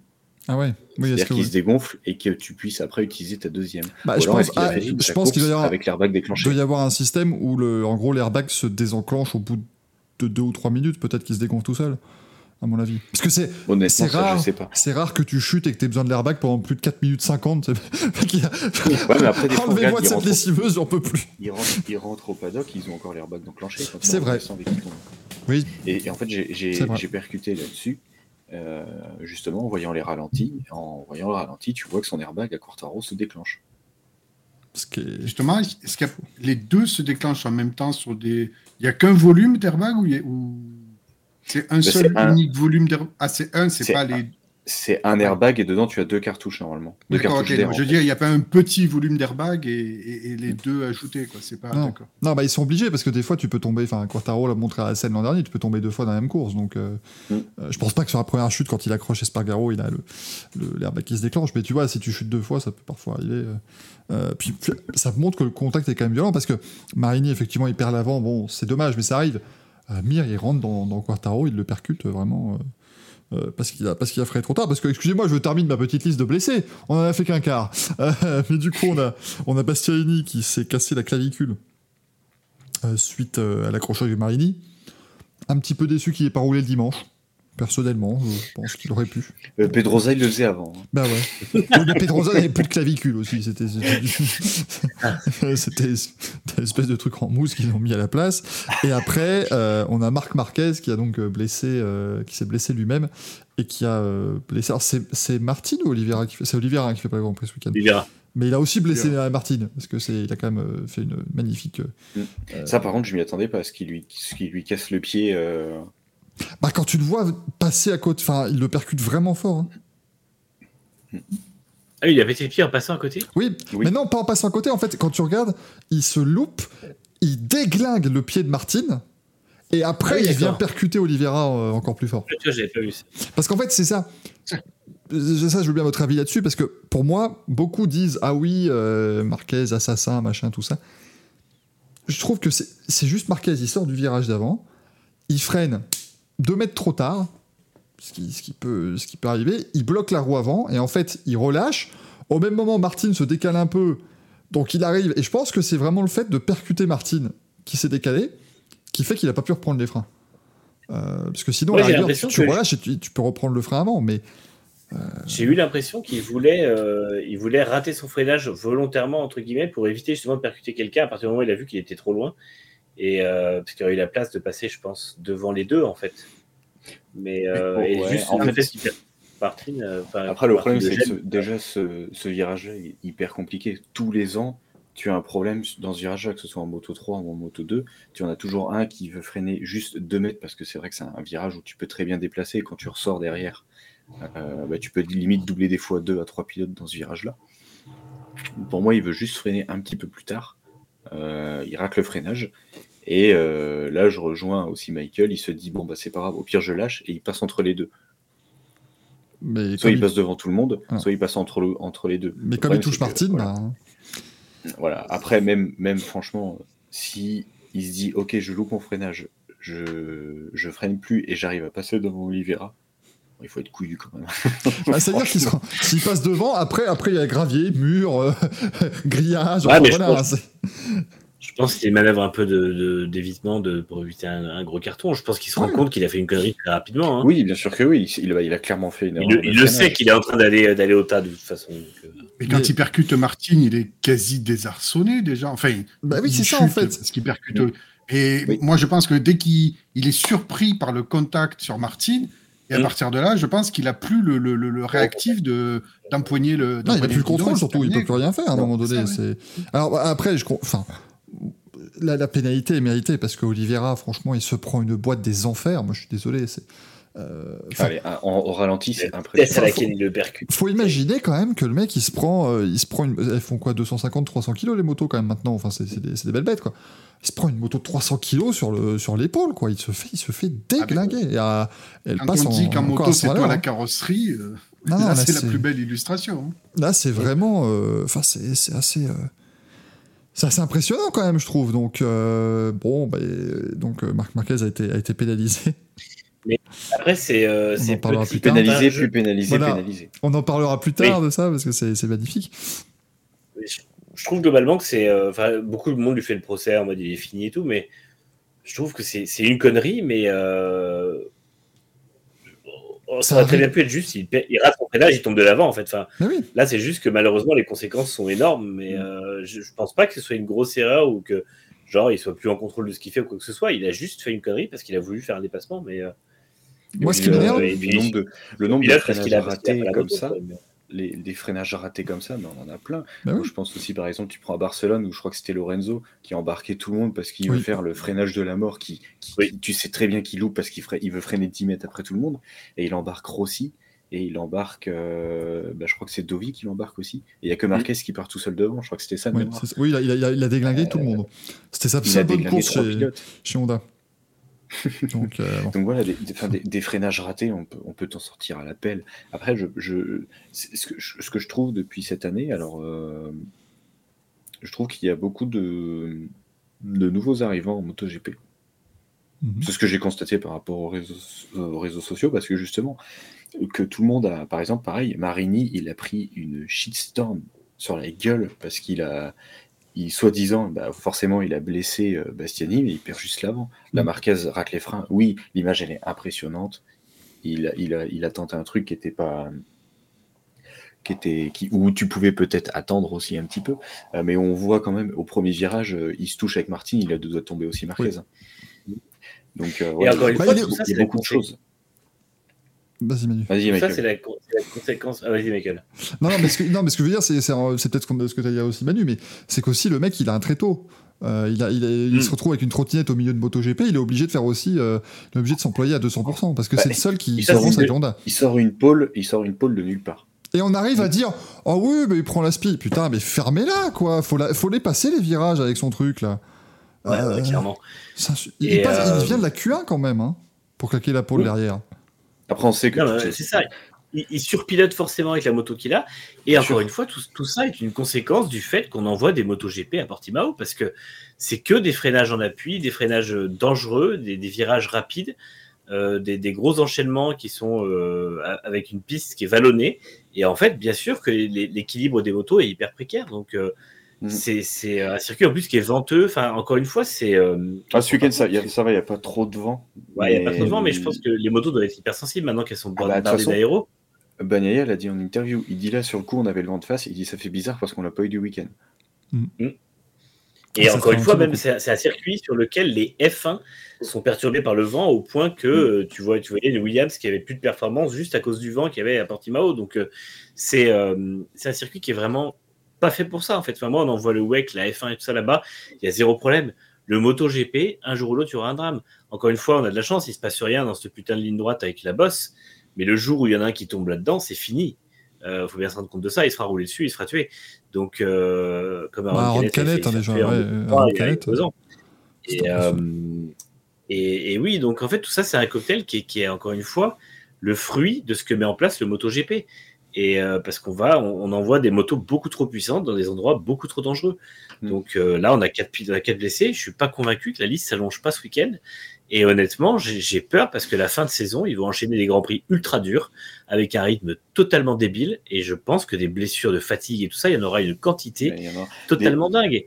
Et on aura des. euh, je serais pas étonné qu'on ait une grille à 14-15 pilotes parce qu'il n'y aura pas assez de remplaçants ou je sais pas quoi. Ou alors euh, Mm. il y aura peut-être 16 pilotes avec euh, des pilotes qui seront pas prêts, ce genre de choses. Vraiment, on se rend Le- pas compte, à mon avis, de ce vers quoi on se dirige. Le problème, c'est que c'est exactement ça. Tu auras de la fatigue, du stress à tous les week-ends parce que tu fais Q1, Q2, euh, course sprint sur la même journée et tu as fait tes, tes essais avant. Donc le samedi, il est quand même énorme. Plus les conférences de presse, plus les merdes. Enfin, tu- les mecs, ils, ils arrêtent pas de la journée, ils peuvent pas se reposer. Plus voyages, Euh, plus le, di- l'entraînement. le dimanche, ils font le warm-up, ils finissent leur warm-up, ils font le tour dans la bétaillère, dans la foule. Oh putain Oh, j'avais Euh, oublié ça. On en parlera. les mecs, les mecs on, en, on en demande, avec l'arrivée de la course sprint, pour moi, on demande deux fois plus qu'avant aux pilotes. Et les mecs, à un moment, ils vont pas tenir. C'est pas possible de faire 42 courses à ce rythme-là quand tu vois déjà la première. Alors certes, c'est la première, il y a beaucoup de choses, c'est le début de championnat, etc. Mais je pense que sur, sur toutes les courses, ça, va être, ça peut être quasiment pareil en fonction du, du, du- du circuit ou des conditions euh, météo. Oui, bah, Et euh, on va avoir des blessés, des mecs qui vont être fatigués, qui vont tenter pour choper un ou deux points, parce que bah, forcément, s'ils sont que 14, la 9 place, elle est pas si loin. Donc, euh, tu peux, c'est là où tu peux essayer de choper des points par rapport aux autres. Et euh, alors oui, la course sprint, c'était très sympa à regarder. Alors moi, j'ai trouvé ça vachement cool. Après, je me dis que c'était cool parce que c'était la première course de la saison aussi. Si c'était le dimanche, euh, c'est vrai que ça, j'aurais adoré ça. Le- bon, pour le coup, c'est vrai que le dimanche est un petit peu ça Après, euh, Portimao, ça a toujours été très long. Honnêtement, déjà Mm. l'an dernier, euh, c'est long. Il y a deux ans, c'était long. On verra sur les autres circuits. Ouais, mais je trouve que Mais, euh, je trouve qu'ils font ils font pas le truc. Enfin, tu vois, c'est- c'est c'est con de faire ça comme ça parce que vraiment, t'as la meilleure. Enfin, sur de nombreuses manches, ce sera la meilleure course du week-end, ce sera le samedi. Et, euh, Ah oui, non, et mais c'est dommage. les- Et c'est T'en as dommage. plein, ils vont se dire, mais le dimanche, c'est de la merde, on Bah s'ennuie. Bah oui, mais. Et Tu moi, vois, je vois alors, vraiment le titre, vraiment le titre attribué le samedi matin en Thaïlande. Moi, je. Ah oui, non, mais ça, ça va être magnifique. droit, hein. Il, va, il va le gagner là-bas. Elle a duré surtout. la course, la course sprint Elle a duré combien en Bah, la moitié, du, la La moitié de la course. La moitié. Mais c'est une vingtaine de minutes, ouais. Euh, Ouais, ouais, c'est ouais, c'est- c'est chaud. Et, Oui, c'est même moins de la moitié parce qu'il n'y a pas la gestion en fait. C'est- ouais, quand tu prends- 19,52. ouais, et quand tu- euh, quand tu prends tout ce cocktail-là, pour moi, euh, pour finir là-dessus, euh, le MotoGP est en train de jouer à un jeu dangereux. Alors oui, je suis toujours sceptique. Je suis toujours les, en fonction de certaines choses, j'attends de voir vraiment avant de, dire que c'est le meilleur truc du monde. Mais euh, le MotoGP joue un jeu dangereux parce qu'on a déjà quatre blessés. Ils vont. J'ai même vu hein, sur les réseaux des gens qui se réjouissaient qu'il y ait de la casse parce que moi ça fait du spectacle. Bon, c'est pas du tout mon délire. Euh, les gens veulent, beaucoup de gens veulent des chutes, de la casse, qu'il y ait des rivalités entre pilotes. Euh, moi, qui soient tous fair play, qui se tapent dans la main, ça me va très bien. Euh, et donc euh, là, le MotoGP va, je pense qu'ils vont accentuer le truc en disant, regardez, il y a plein de trucs. On va, je suis sûr qu'on va revoir les images de chute pour promouvoir le, le MotoGP en disant, c'est impressionnant. Et ça, bah, ça me plaît pas spécialement. Mais non, mais Alors attention par contre, euh, Axel, parce que des fois il se tape dans la main. Et puis Scott Redding, il félicite Marc Marquez, il a eu des, il déboîte l'épaule. Donc euh, on, fait, on fait doucement, parce que pour ceux qui n'ont pas la ref, quand même, c'est quand Marquez gagne le titre à Motegi, t'as Scott Redding qui s'arrête à côté, il fait Ouais, super, bien joué mon gars, il tape sur l'épaule, et là tu vois Marquez qui s'écroule. Franchement, je me suis en déconnant, oh putain, ça y est, il a déboîté l'épaule.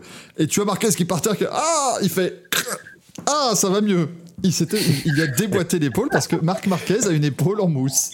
C'est-à-dire que Marc Marquez, tu viens, tu lui fais une pichenette et ça lui casse le truc. c'est, impossible. Donc ça, c'était, euh, Sur patate. c'était, ouais, c'est ça, c'était incroyable. C'est Docteur Maboul, le mec. Enfin non, c'était Pedrosa. Ça, j'ai commencé à avoir, euh, avoir l'habitude. Oui. Mais euh, non, franchement, c'était. Ouais, ouais, je suis, Moi, moi, le sprint m'a emballé, mais dans le sens spectacle, bataille, machin, ok, mais ça te met aussi quand même sur le bord de ton ciel en disant que c'est vachement dangereux. Mais d'un autre côté, par exemple, ce week-end, il y a donc deux courses, évidemment en Argentine, mais tu vois, samedi, le sprint, je vais le regarder. Dimanche, la course longue, je vais pas pouvoir la voir parce que c'est en même temps que l'IndyCar. Euh, Oh, c'est vrai? Ah oui L'IndyCar commence à Oh, putain. 18h10 et la MotoGP à 19h. Donc, euh, c'est- pratique. Oh, Et, chier. euh, et du coup, euh, mais, mais du coup, je suis pas triste parce que je vais quand même avoir vu le sprint, tu vois. Donc au moins, je vais avoir vu une bataille. euh, C'est sûr que tu auras vu une course. Mais, Mais- après, tu vois, par exemple, moi, je voulais revenir sur le cas de Aleix Espargaro, qui a été le premier à dire que la course, le- quand le MotoGP a annoncé la course sprint, que c'était le meilleur truc du monde. Et là, ça a été le premier à dire que c'est dangereux, qu'il y a déjà quatre blessés, qu'il va falloir se calmer, les gars. Enfin, t'enlever la course sprint, il y avait, pour moi, il n'y avait pas quatre blessés. Bah ouais, bah après, ouais, après, ouais, à voir. Après, on après. sait pas, on sait pas, que la course aurait été tout aussi Voilà. dangereuse. Parce qu'Espargaro se blesse le vendredi. euh, Oui, vois, là, il n'y a que ça qui se blesse le samedi, c'est tout. Mais c'est déjà beaucoup. euh, donc c'est un peu. euh, c'est un peu. Moi, ça, moi, ça, ça m'embête vraiment pour Bastianini, le pauvre, parce que parce qu'il s'adaptait très bien à cette équipe Ducati. euh, il, faisait, il faisait un beau début de course. Et, et il perd tout sur une bête, une bête erreur qui arrive euh, voilà, à tout le monde. Et il s'est il s'est cassé avec la véhicule. Et malheureusement, on va. Alors, par contre, je crois qu'il peut revenir dès Austin, si j'ai bien lu. Parce que c'est des balades, hein, les MotoGP, de toute façon. Donc, il n'y a pas de raison que. De toute façon, il va faire trois pompes, il va carburer aux antidouleurs, et puis voilà. S'il récite l'alphabet, c'est bon. Voilà. Mais bah, après, moi, je vous rappelle que Tyler Hamilton a fini quatrième du Tour de France avec une clavicule pétée. moi aussi, je comprends pas comment c'est possible de faire le ça Tour de sert à rien la clavicule en fait. je comprends pas. Non, mais c'est vrai, je crois qu'il faisait un truc genre, il le scotchait de partout, et en fait, globalement, t'avais son team. Son team manager qui prenait son bras, tu vois, il le mettait sur le guidon, et il disait voilà, maintenant tu le bouges plus pendant 6 heures et c'est bon. et donc il restait comme ça tout le temps, et il finit quatrième du Tour de France. Enfin, pardon, j'ai oublié, Ouais, oublié l'étape. J'ai oublié l'étape où le matin on le, on le bourre de PO. Euh, pardon, on, on, on, on peut peut-être pas le dire ça. C'est oh peut-être. euh, peut-être pas toute façon, politiquement l'épaule sert à rien. Il y, a des... il y a des moteurs dans les roues, ça sert à rien, l'ai- je l'ai pour l'Espargaro. Oh Non Non, non. Elle était bien bonne celle-là. Euh, C'était. Et puis après, ouais, tu, pour, euh, pour finir, pour faire même euh, un truc global entre MotoGP, Moto2 et Moto3, euh, ça va vraiment, vraiment de plus en plus vite. C'est ce que disait Manu tout à l'heure, c'est que ça va être de plus en plus dangereux parce que les bécanes, elles vont tous, par rapport à l'an dernier, quasiment 8 dixièmes plus vite. c'est C'est-à-dire que les, les records, là, dès les essais libres, les records de piste, elles sont pétés. Au bout de la Q2, les records sont déjà explosés. Là, les- tu prends par exemple Moto 2, euh, ça a été battu là en, en 2023, euh, donc le week-end dernier. En Moto 3, pareil. En Moto GP, pareil. Et euh, à chaque fois, c'est à coup de. Bah là, c'était le meilleur tour. Ça s'est fait en. Ils ont mis quoi Une seconde et demie quasiment? Ah ça, oui, c'était une c'était, ouais. 38. euh, Ah, je sais plus si c'était 38 ou ils étaient déjà en 37-8. Je crois que c'était 37-8 et là 37-2. Je crois que c'était ça. Donc 5 dixièmes, et je crois que c'est toutes les catégories améliorent de 5 dixièmes facile. Oui, Gazou J'ai une idée pour calmer le jeu en MotoGP. Elle vaut ce qu'elle vaut, l'idée. Euh, Est-ce qu'on pourrait pas remplacer Michelin par Hankook Avec des pneus plus durs, ça irait moins vite. Ah, c'est sûr. Tu vas entendre les pneus dans les virages, ils vont crisser. ça serait absolument en fait-. Moi, moi, ce qui m'inquiète, c'est vraiment euh, des circuits comme, euh, comme Mugello, comme Boud et tout ça, qui ont une énorme ligne droite, ou même Barcelone. Euh, quand ils vont arriver le samedi, enfin, je pense notamment à, à Boud, parce que ce sera déjà plus tard dans la saison, les pilotes seront un peu fatigués et tout ça. Le samedi, ça va arriver là-bas en bout de ligne droite à 340 km/h en groupe, au premier tour du sprint. On vous rappelle à quoi, C'est pas garanti que ça va bien se passer. hein. on, vous rappelle à quoi elle ressemble la fin de ligne droite au Grand Prix d'Inde ou Hein, c'est c'est- c'est des Ah oui, boss, c'est- c'est c'est un super cross le truc au bout de ligne droite, hein, donc ça va ça va être rigolo avec les motos. Parce Là, vont, moi, moi, je suis. enfin, ils vont pas sur- resurfacer, il faut pas décoller, attends. Oh, Attendez, mais il Ah, retourne au Bud. C'est le Bud international, il retourne là-bas. Ah oui bah oui, ils, ils- ont La pas ligne 50. droite, c'est un truc de cross. La dernière Bah fois oui. qu'il y avait des F4, ils sautaient les bagnoles. C'est bien parce Ah que ouais, c'est bien parce que Gazou écoute l'émission visiblement, c'est c'est- ça fait plaisir. eh, ils envoient le MotoGP là-bas, ouais, avec les, avec Ah les motos qu'on a actuellement. Ah, des Ouais, circuits mais- en Inde, il n'y en a pas Ah. 50, hein, malheureusement. Parce que maintenant, ils en font en formule électrique aussi, donc bon. Mais ce qui est beau, c'est que tout le monde oublie qu'on a un Grand Prix du Kazakhstan aussi, du coup. Oh putain, arrête. Oh, Il y aura le Grand Prix du. Kazakhstan. Ça va être La chouette, le Kazakhstan. Blague à part, on parle des performances des MotoGP, mais on peut aussi quand même féliciter euh, euh, Michelin, parce que, pardon, euh, sacré pneu quand même, hein, quand tu vois le truc. euh, Ah, mais ils savent faire des pneus, Mm. donc forcément, ça fonctionne. bah oui, hein. c'est Michelin, donc euh, je veux ça- dire, ça on peut aussi applaudir Michelin. C'est ça, Deadmore, ils vont mettre des whoops en fin, de, en fin de ligne droite et ça va être très bien. Il va falloir, il va falloir juste les gérer par contre. Est-ce que tu les passes Est-ce que t'en fais 2-2-2 ou 2-3-2 Tu vois, ça va être toute la, toute la gestion, mais à 350 km/h. Donc voilà, après, euh, démerdez-vous. Et euh, j'ai vu dans le chat, c'était euh, comment euh, Rallye 50 qui demande est-ce qu'ils peuvent limiter les vitesses? Bah, s'ils enlèvent toutes leurs ailettes, leur effet de sol, leur machin, t'inquiète pas qu'elles vont rouler moins vite. hein. Mais, mais ils le font pas. Puisque c'est, Bah, tu vois. Zarco, Zarco ce week-end, la meilleure vitesse pour lui, 350,6. Et il est euh, 1 km/h et demi plus rapide que, euh, que tous les autres. Ce qui est beau, c'est que eux, ils rajoutent de l'appui et ils gagnent en vitesse de pointe quand même. Et ça, c'est fort. Ça, c'est très très Sinon, fort. par exemple, tu vois, la Yamaha, l'aéro est fait avec le cul. Par contre, le moteur, il est excellent. Parce que euh, Quartararo, il est à 346. Donc, il est 4 km/h moins rapide que Zarco. Par contre, tous les autres, ils sont au-dessus de lui, c'est 348. Ouais, ils sont revenus dans le match. Mais le problème, c'est qu'ils savent Donc, pas ils faire sont monter les pneus en température. Voilà, c'est ça. En vitesse de pointe pure, ils sont dedans. Par contre, en grille, en accélération, ils sont mauvais. C'était déjà Zarco qui avait la meilleure VMAX à- Oui. au Qatar l'an dernier. 362, Oh, 4, combien? C'est lui qui a Huit, toutes les, les- 12. les. Non, 362, ouais, ça va vite quand même. ah non, mais c'est. Enfin, moi, je. ouais, c'est toujours aussi impressionnant. Mais il faut. Et faut- tu vois, par exemple, les vitesses de pointe, chez Honda, c'est les derniers avec KTM. C'est-à-dire que euh, euh, le dernier s'est mis à 339, donc 11 km/h moins vite que Zarco sur la Honda. Après, Alors qu'avant, c'était une Yamaha qui était à, ce- à- à ce niveau-là. Donc là, par contre, bah, de toute façon, la Honda, tu vois, hein, euh, ça Oh, très tôt. euh, Marquez, il se Marquez, faisait il- déglinguer dans ligne droite. hein. Oh là là là. Marquez, il se faisait ouvrir. Et puis là, tu regardes quand même sur les résultats du Grand Prix pour les Honda. Ils sont 10e, 11e, 12e. Ça fait Rins, Mir, Nakagami, c'est honteux. On en parle de Nakagami qui arrive toujours à être le dernier quand même là. C'est euh, Ah, mais lui, c'est pas normal. parce qu'il la connaît la moto. hein. Je veux bien comprendre que Rins et Mir se, se mettent dedans, mais ça, ça va être compliqué quand même. hein. Mm. Bah, ça va être difficile. J'ai une idée pour Honda, par contre. Encore? Faut des pneus en Oui. cook Non. Il faut faire euh, comme McLaren, signer 47 sponsors, comme ça on pourra accuser le poids des stickers. Il faut, bah, faut qu'elle passe en carbone, la moto, maintenant. Euh, pour terminer ces résultats, juste un petit, un petit détour moto 2, moto 3, messieurs. Euh, pour terminer avec la, la victoire de Pedro Acosta, un des favoris pour le titre, donc ça, c'est pas une grosse euh, surprise, victoire de Pedro Acosta. MotoGP la saison Moto2. prochaine pour lui. Oui, c'est prévu. hein. Je pense qu'à mon avis, il n'y a pas trop de chances que, que ça ne se fasse pas.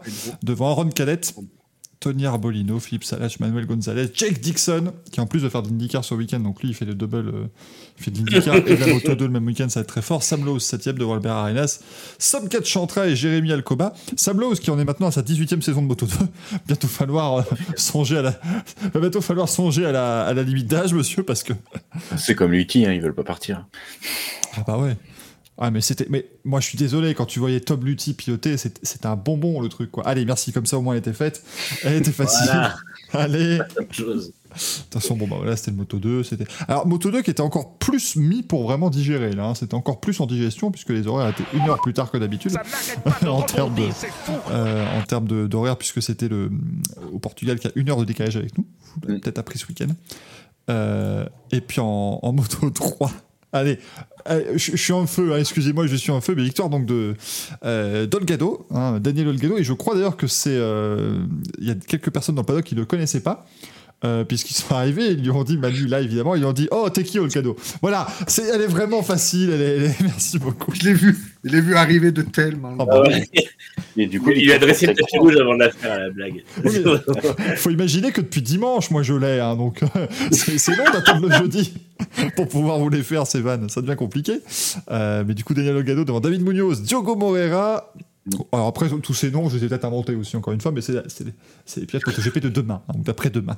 José Antonio Rueda, Raume Massia, lui qui était déjà là euh, l'an dernier. Mais je tiens à vous euh, signaler la 9 place de Joël Kelso, qui ensuite a terminé très très proche de la victoire. Enfin, du vainqueur en tout cas. Mm. Enfin, il a- terminé dessus. dans le vainqueur. dans, Dans le vainqueur, parce que gros contact après l'arrivée. Bon, on en rigole, mais ça aurait pu aussi euh, assez mal se, se finir. Ah, ça aurait pu être très dangereux. hein. C'est assez, euh, Ah, mais ça, bon, euh, forcément, les mecs qui ralentissent, mais t'as la ligne droite, elle fait ça, en fait, elle est en montée, en descente, donc tu vois pas trop ce qui se passe, et puis, ben, tu peux, tu peux Après, vite c'est bien. Pour- victoire pour Tech 3, c'est vraiment bien pour eux. Surtout pour Olgado, hein, qui, qui galérait un petit peu chez, chez KTM à Jo. Euh, Rueda, qui est le rookie, qui fait quatrième, c'est vraiment impressionnant pour lui. On a le, le- le- le futur Acosta, quand même, hein, à mon avis. Euh, en tout cas, bah, par exemple, on parlait de Kelso, mais les CF Moto, euh, elles sont pas mal cette année, hein, parce qu'ils font quand même 8 et 9, alors que l'an dernier, c'était vraiment le, le fond du classement où, où beaucoup de chutes, euh, notamment pour, euh, pour Kelso. Donc là, 8 et 9 pour les CF Moto, euh, c'est pas mal. Bon, c'est des KTM, mais c'est pas mal. Ce sont des CF moto. On, on salue les Gaz-Gaz qui ont fait euh, leur premier Grand Prix en MotoGP, bravo. Ouais. Euh, enfin bon, il y en a une qui a fait un Grand Prix. Juste un problème avec Kelso, c'est qu'à chaque fois que j'entends son nom, j'ai l'impression de. J'imagine le personnage de Scrubs, le, le médecin euh, Bob Kelso sous le casque, et du coup, ça me fait toujours. Euh, Voilà. Ça va. C'est tout. ça va. Par contre, il, il est encore là, Guevara, ou il est plus là? Moi, je suis, je suis navré. J'étais content quand Manu nous disait qu'à l'arrivée, il disait chais. Mais euh, Il a marre de la blague, il est parti. je ne le vois pas. D'ailleurs, qu'est-ce qui s'est passé pour Lorenzo Felon J'ai pas tout suivi, mais j'ai vu qu'il se fait remplacer ce week-end. Il Euh, bah, il est blessé, il est tombé, Ouais. euh, il est tombé dans le tour de formation. Si je dis pas de bêtises. Ah, c'est embêtant ça. Je dis pas de bêtises, il tombe dans le. Bah déjà, de toute façon, c'était un week-end très compliqué pour lui. J'ai pas vu tout, j'ai pas pu regarder forcément Moto 2, Moto 3 tout le week-end. Euh, mais c'était déjà compliqué pour lui. Ah, Guevara s'est blessé dans semble- l'intersaison, apparemment. Toutes mes confuses. Il me semble que euh, il est tombé dans le tour de mise en grille et du coup, il s'est pété l'épaule pour, pour Félon. Regarde, c'est embêtant. Et beaucoup de blessures partout, hein, finalement, hein, dans, tous les, dans toutes les disciplines. Ça, c'est très embêtant. Mm. Bordel, il y a Jordi Torres en moto 2. Alors lui, sa carrière prend des, tournants, des tournures aussi assez étonnantes. hein. Euh, parce Bah, il était en moto I, non? Bah, il était en moto mais il était en Superbike avant, surtout. Il était chez. Euh... Oui. Non, c'était pas chez Aprilia en Superbike d'ailleurs, Jordi Torres, à une époque. Et là, il termine 23ème du moto 2. c'est c'est pas mal. Il termine par exemple 9 places derrière, euh, 11 places pardon, derrière Barry Beltus, qui termine 12 Ouais, et puis, ouais, il, il termine loin quand même. Il termine à une minute. Ah, il fait à 1 minute 2, de ça va. Et, et il prend quand même euh, Il prend 20 presque 20 secondes, quasiment Ouais. par le 22e. C'est c'est terrible. Enfin, Randy Torres, il était pas mauvais à une époque. Moi, je me rappelle que en Superbike, ça marchait pas mal. Donc, c'est. Comme dit Marie-Jean. Balek, dur dur d'être un pilote de moto 2. Non, il n'y a pas d'ordinateur, tout ça. Non, arrêtez. Il y a GG Aspi qui me dit quel saut à la fin de la course? Il a dit qui a deux pouces et qui s'en fiche? Ce gars C'est absolument terrible ça. Euh, excusez-moi, est-ce qu'on peut parler de la carrière de Darin Binder? Bah, Darin Binder qui finit 16ème en moto 2. Ah, cela dit, c'est à peu près le résultat qu'il faisait en MotoGP. Donc ça va. C'est pas mal. Euh, En plus, il est tombé. Et, il, finit, il finit quand même, il finit quand même 22 secondes devant Torres. Mais, mais Torres est tombé trois fois. Qu'est-ce qui s'est passé pour Randy Torres, s'il vous plaît? Non, Euh, il n'est pas tombé. Ça me rappelle le commentaire de Patrick Montel sur un 100 mètres où il y avait quelqu'un qui était en surpoids et qui ne pas du tout. Où Patrick Montel fait Oh là le pauvre, mais qu'est-ce que. Mais qu'est-ce qui, qu'est-ce qui arrive? Il, s'est blessé? Dit, Non, non, il est pas blessé. Ah bah si, il est blessé là. Non, non, il est pas blessé. Non, mais si, il y a quelque chose là. Non, il est juste très lent. Arrêtez de lui parler. C'est pour vous dire à quel point il était lent, c'est-à-dire qu'ils ont fait le 100 mètres, c'était une série, hein, il n'y avait pas eu cette Bolt. hein. Et en fait, le mec a disparu du cadre au fur et à mesure. Il, y avait plus de, il, était, il était plus là. Donc euh, Patrick Montel se- s'étonnait. Euh, Culture se demande la question, c'est qui n'est pas tombé? Bah, Ça, c'est une bonne question parce que même euh, Marini qui tombe jamais, il en a pris. euh, a Ouais, c'est ce que je voulais dire. Marini, je crois que sur ses deux dernières saisons, il est tombé deux fois. Enfin, l'an dernier, je crois qu'il tombe que deux fois, quelque chose comme ça. Et ce week-end, il est tombé quatre fois. Ah, bah, Alors que c'est un Deux. pilote qui tombe très rarement, qui finit toutes ses courses. Et euh, là, il en a pris 4, sur le week-end, ça fait beaucoup. deux fois plus de courses, deux fois plus de chutes. Voilà. Deux fois a- plus de fun. il est dans qui d'Anever, est- tu vois, il est à fond. Il y a quelqu'un qui est tombé aussi qu'on n'a pas vu, c'est le gars qui s'est entravé dans la prise électrique et qui a privé euh, de, de chronométrage pendant une demi-heure euh, les essais libres 2. C'était absolument magnifique. Et la vraie question moi, que je me pose, c'est qui a vu euh, Ralph Schumacher faire sa démo? À Ah part, oui, les, pas vu. à part les 10 000 spectateurs sur place. Là. Non, j'ai juste vu des, des, des vidéos Insta, c'est tout. Ah, j'ai même pas vu ça. Moi, Ah j'ai- ouais. même pas vu, non, j'ai juste vu. J'ai vu en vidéo Insta ou sur Twitter, j'ai juste vu la- la- le démarrage de la voiture ou euh, quand elle est, euh, elle est posée dans les stands, euh, mais il y avait Ah, pas les roues, le capot ouais, moteur est ouvert, rien du tout, mais c'est le seul truc que j'ai vu. C'était une démo, genre ils ont juste allumé la voiture dans les stands. Regardez, elle marche. Par contre, 25 serait ans BMW en MotoGP. euh, C'est juste comme ça. ah mais il pourrait l'amener en Argentine hein, pour nettoyer la piste, ce serait l'idéal plutôt que Non, la Brabham aspirateur. Oui aussi. Avec le ventilo à l'arrière, là, là, ça marchera bien. Là. Là, ce serait quelque chose. Mais ouais, c'est, ils, ont, ils ont fait. Enfin, moi, je trouve ça formidable, quoi. Les mecs, ils te font une démo de F1 et ils n'en ont pas parlé. Alors, après, peut-être que ça- je ne l'ai pas vu dans les 12 000 tweets du week-end de, du Ah Tour oui, du non, Monde non, officiel. il faut ça. Euh, Merci beaucoup à Retraite 62 qui vient de s'abonner. Ah, là, donc c'est maintenant que nous avons donc vous euh, chanter l'international. Allez, c'est le, bon moment. J'ai pas compris, il vient du Pas-de-Calais, c'est ça? Bah, évidemment, Oui. voilà, c'est un retraité qui vient du Pas-de-Calais. Bravo, bah, c'est très très bien. Euh, voilà, on vous, on vous salue, euh, le Nord Pas-de-Calais, euh, bien Je sûr. vais, je vais faire le retraité de Pau, je vais faire retraite 64. Tu veux pas faire le, tu veux pas faire le Retraite de Lyon 69 Voilà, allez, merci, comme ça, c'est bon. Oh, Oh là là là là. Tellement l'esprit mal tourné. Oh, On a de l'esprit au moins, c'est plutôt sympathique. Euh, mais voilà, on fait, on fait ce qu'on peut. Mais bon, bah voilà pour les résultats du week-end. Ce fut sympa. Il est déjà 22h03. Bon Dieu, cette émission n'a toujours pas.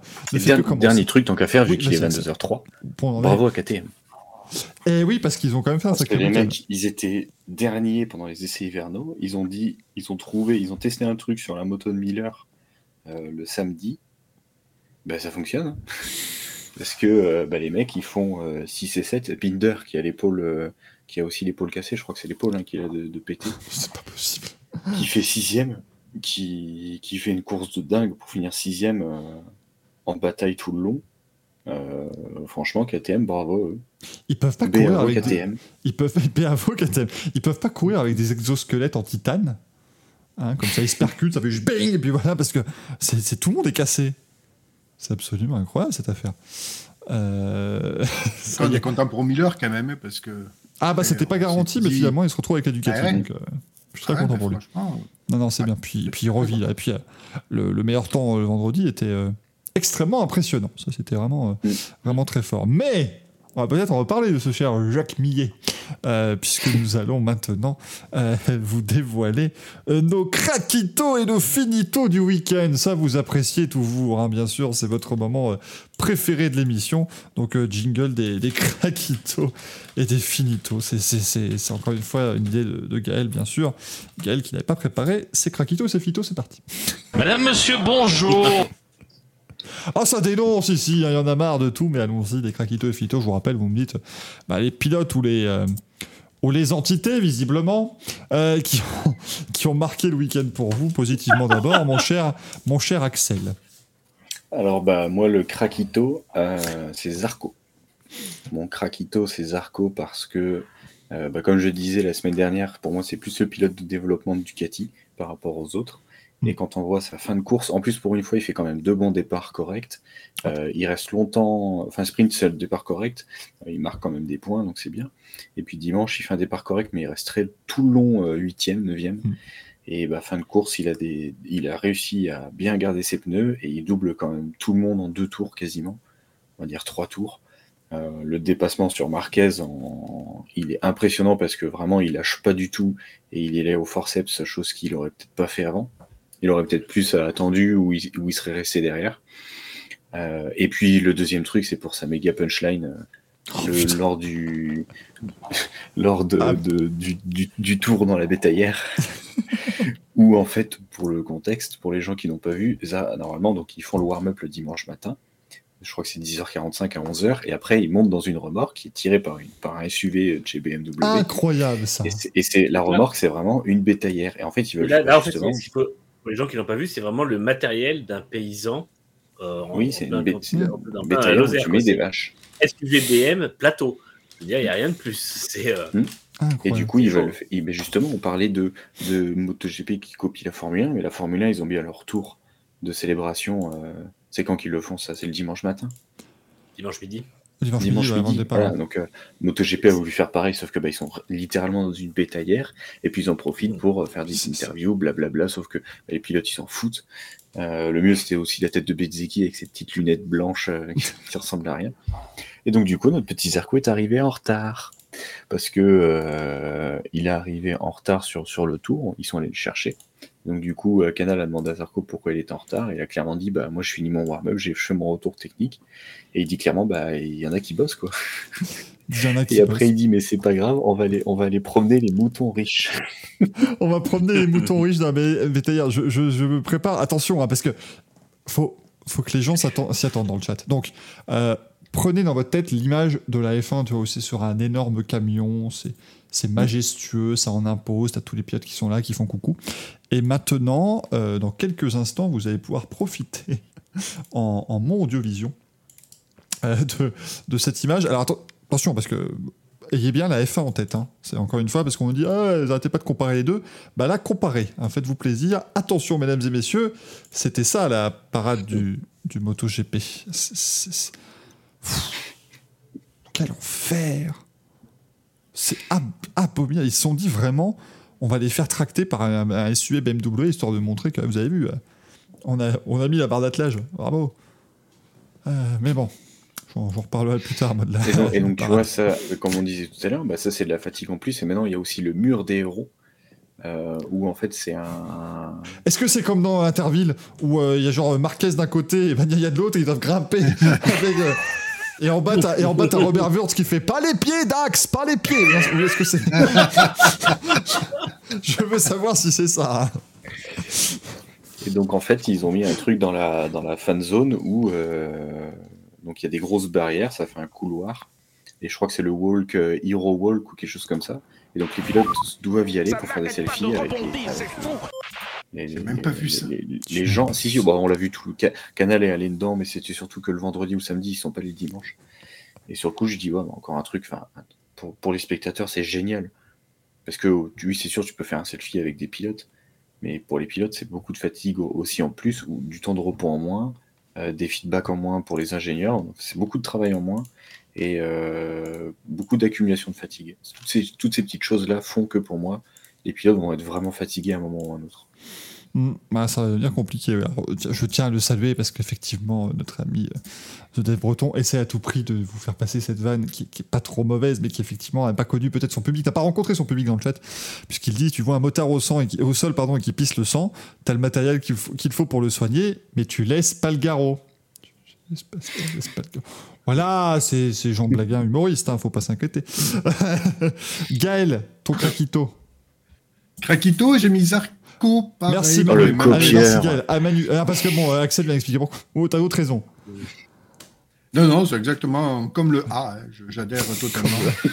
Oh, le, Non, non, mais c'est- j'ai vraiment apprécié la, la- la course de Zarco parce que, encore une fois, je pense qu'il a vraiment déverrouillé quelque chose au niveau du mental. Et, euh, Ça fait 4 vraiment, ans qu'on le dit, ça, par contre. hein. Euh, Ouais, moi, je- mais- Attention, moi, je dis. J'ai l'impression que c'est différent parce que on avait l'impression que des fois, euh, Zarco, c'était un peu win or bin. Euh, euh, là, il, ben, il a quand même réussi dans les trois derniers tours à, à enchaîner des, des super dépassements. Quoi. Donc, euh, surtout, ben, je veux dire, il savait que- ce qu'il faisait. Quoi. Ouais, C'est la première fois qu'on a l'impression qu'il est en capacité de gérer ses pneus réellement, en fait. Oui, c'est ça. Vraiment, C'est ça. C'est, je, je crois que sa lecture de course a été vraiment bonne. Quoi. Donc, euh, Mm. et puis bon, euh, quoi, quatre tours avant la fin du, du Grand Prix, il était encore quoi, septième, il me semble? Il était huitième. hein. Il était huitième même, ouais. Mm. Donc, euh, Après, le seul problème, c'est que malheureusement pour lui, le temps qu'il gère ses pneus, devant, ils ont le temps de se barrer parce qu'on a vu ouais, c'est euh. Bagnaia, Vignales et Bezzecchi. Enfin, Bezzecchi, il était quand même dans ce groupe-là avec Miller, euh, Binder et tout le monde, et il s'est barré tout seul.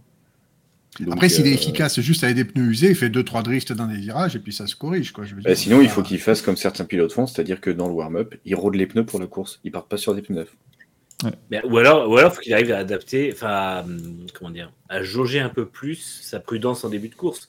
Euh. On a vu en F1, c'est euh, qui c'est qui disait avoir fait le même problème, c'était De Vries, je crois, qui disait qu'il a été trop prudent et du coup les pneus n'étaient pas assez usés en fait, mais parce que finalement euh, il a voulu les garder et à la fin il avait plus, de, enfin, c'était trop tard pour avoir de performance et je pense que Zarco peut peut-être réussir à placer le curseur un peu plus dans la dans l'attaque quand même.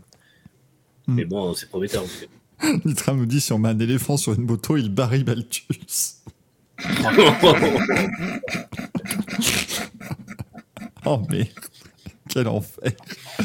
Euh, Manu, ton craquito. Et ben moi, c'est Tyler Reddick, pour euh, les raisons annoncées tout à l'heure. C'est essentiellement sa maîtrise de course, malgré l'épuisement mental qu'a dû être la fin de course à Austin en, en NASCAR. Il a réussi à ne pas craquer, il a réussi à, défendre sa place quand on la menaçait, et, euh, et pour une victoire totalement méritée, et une qualification en playoff. Donc bien joué à lui, et euh, très, pour moi, très bon début de saison pour lui.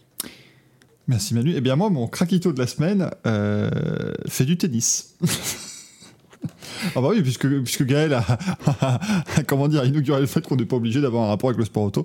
C'est Carlos Alcaraz, mon craquito de la semaine, qui m'a été suggéré par Mike M9 sur Instagram.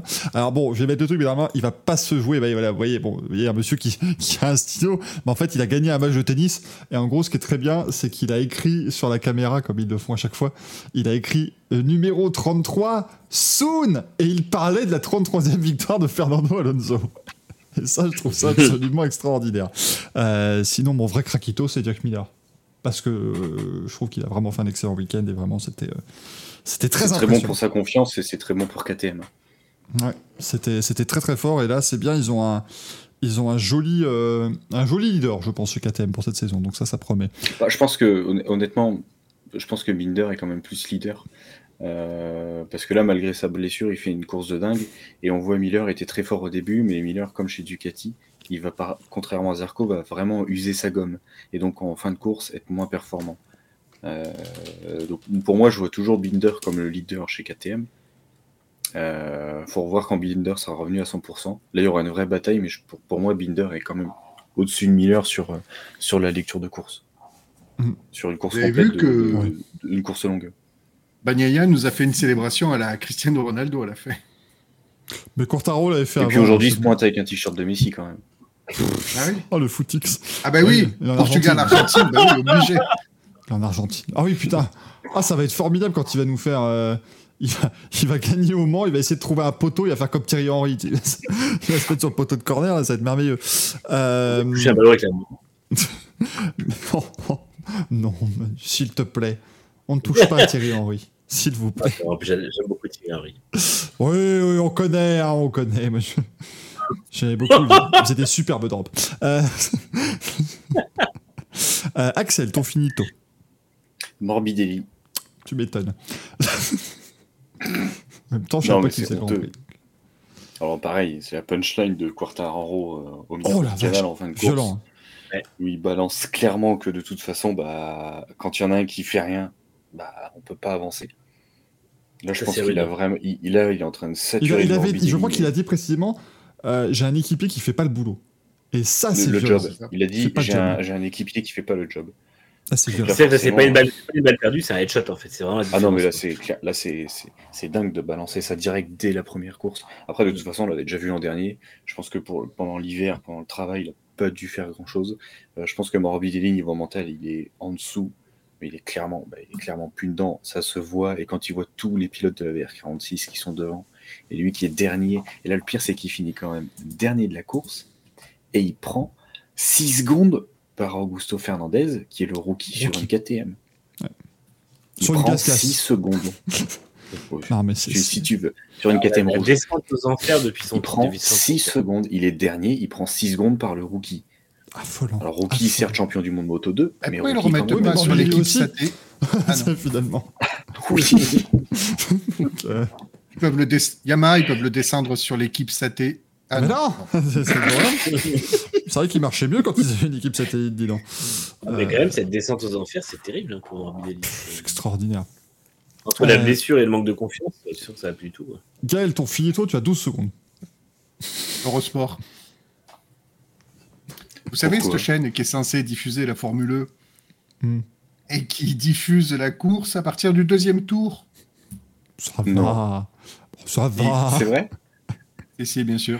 Alors en fait, ce qu'il faut savoir, c'est que la Formule E est diffusée sur le site L'équipe dans l'onglet Les Directs, sur l'application Eurosport, mais tout le monde n'a pas l'application. La seule chaîne télé qui diffuse, c'est Eurosport. La moindre des choses, c'est que la chaîne télé cadre parfaitement Ouais, la diffusion de la course. Le problème, c'est que la chaîne télé est secondaire sur Eurosport maintenant.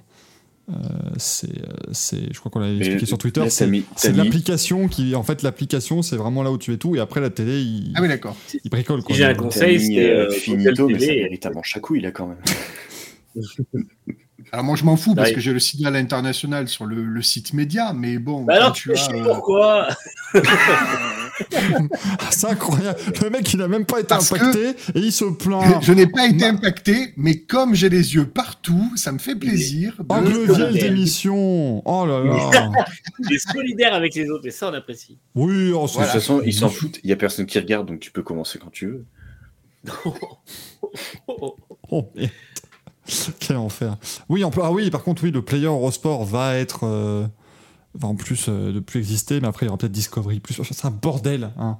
Ah ouais. Euh, c'est- mais, mais bon. NordVPN. NordVPN, si vous voulez nous sponsoriser d'ailleurs. Ramenez, ramenez votre cul là. un peu. Ouais, mais ils ont dit, ils- ils ont dit qu'on faisait pas assez d'audience. True story. Donc, euh, Ah. si je fasse, moi, à un moment donné, on fait ce qu'on peut.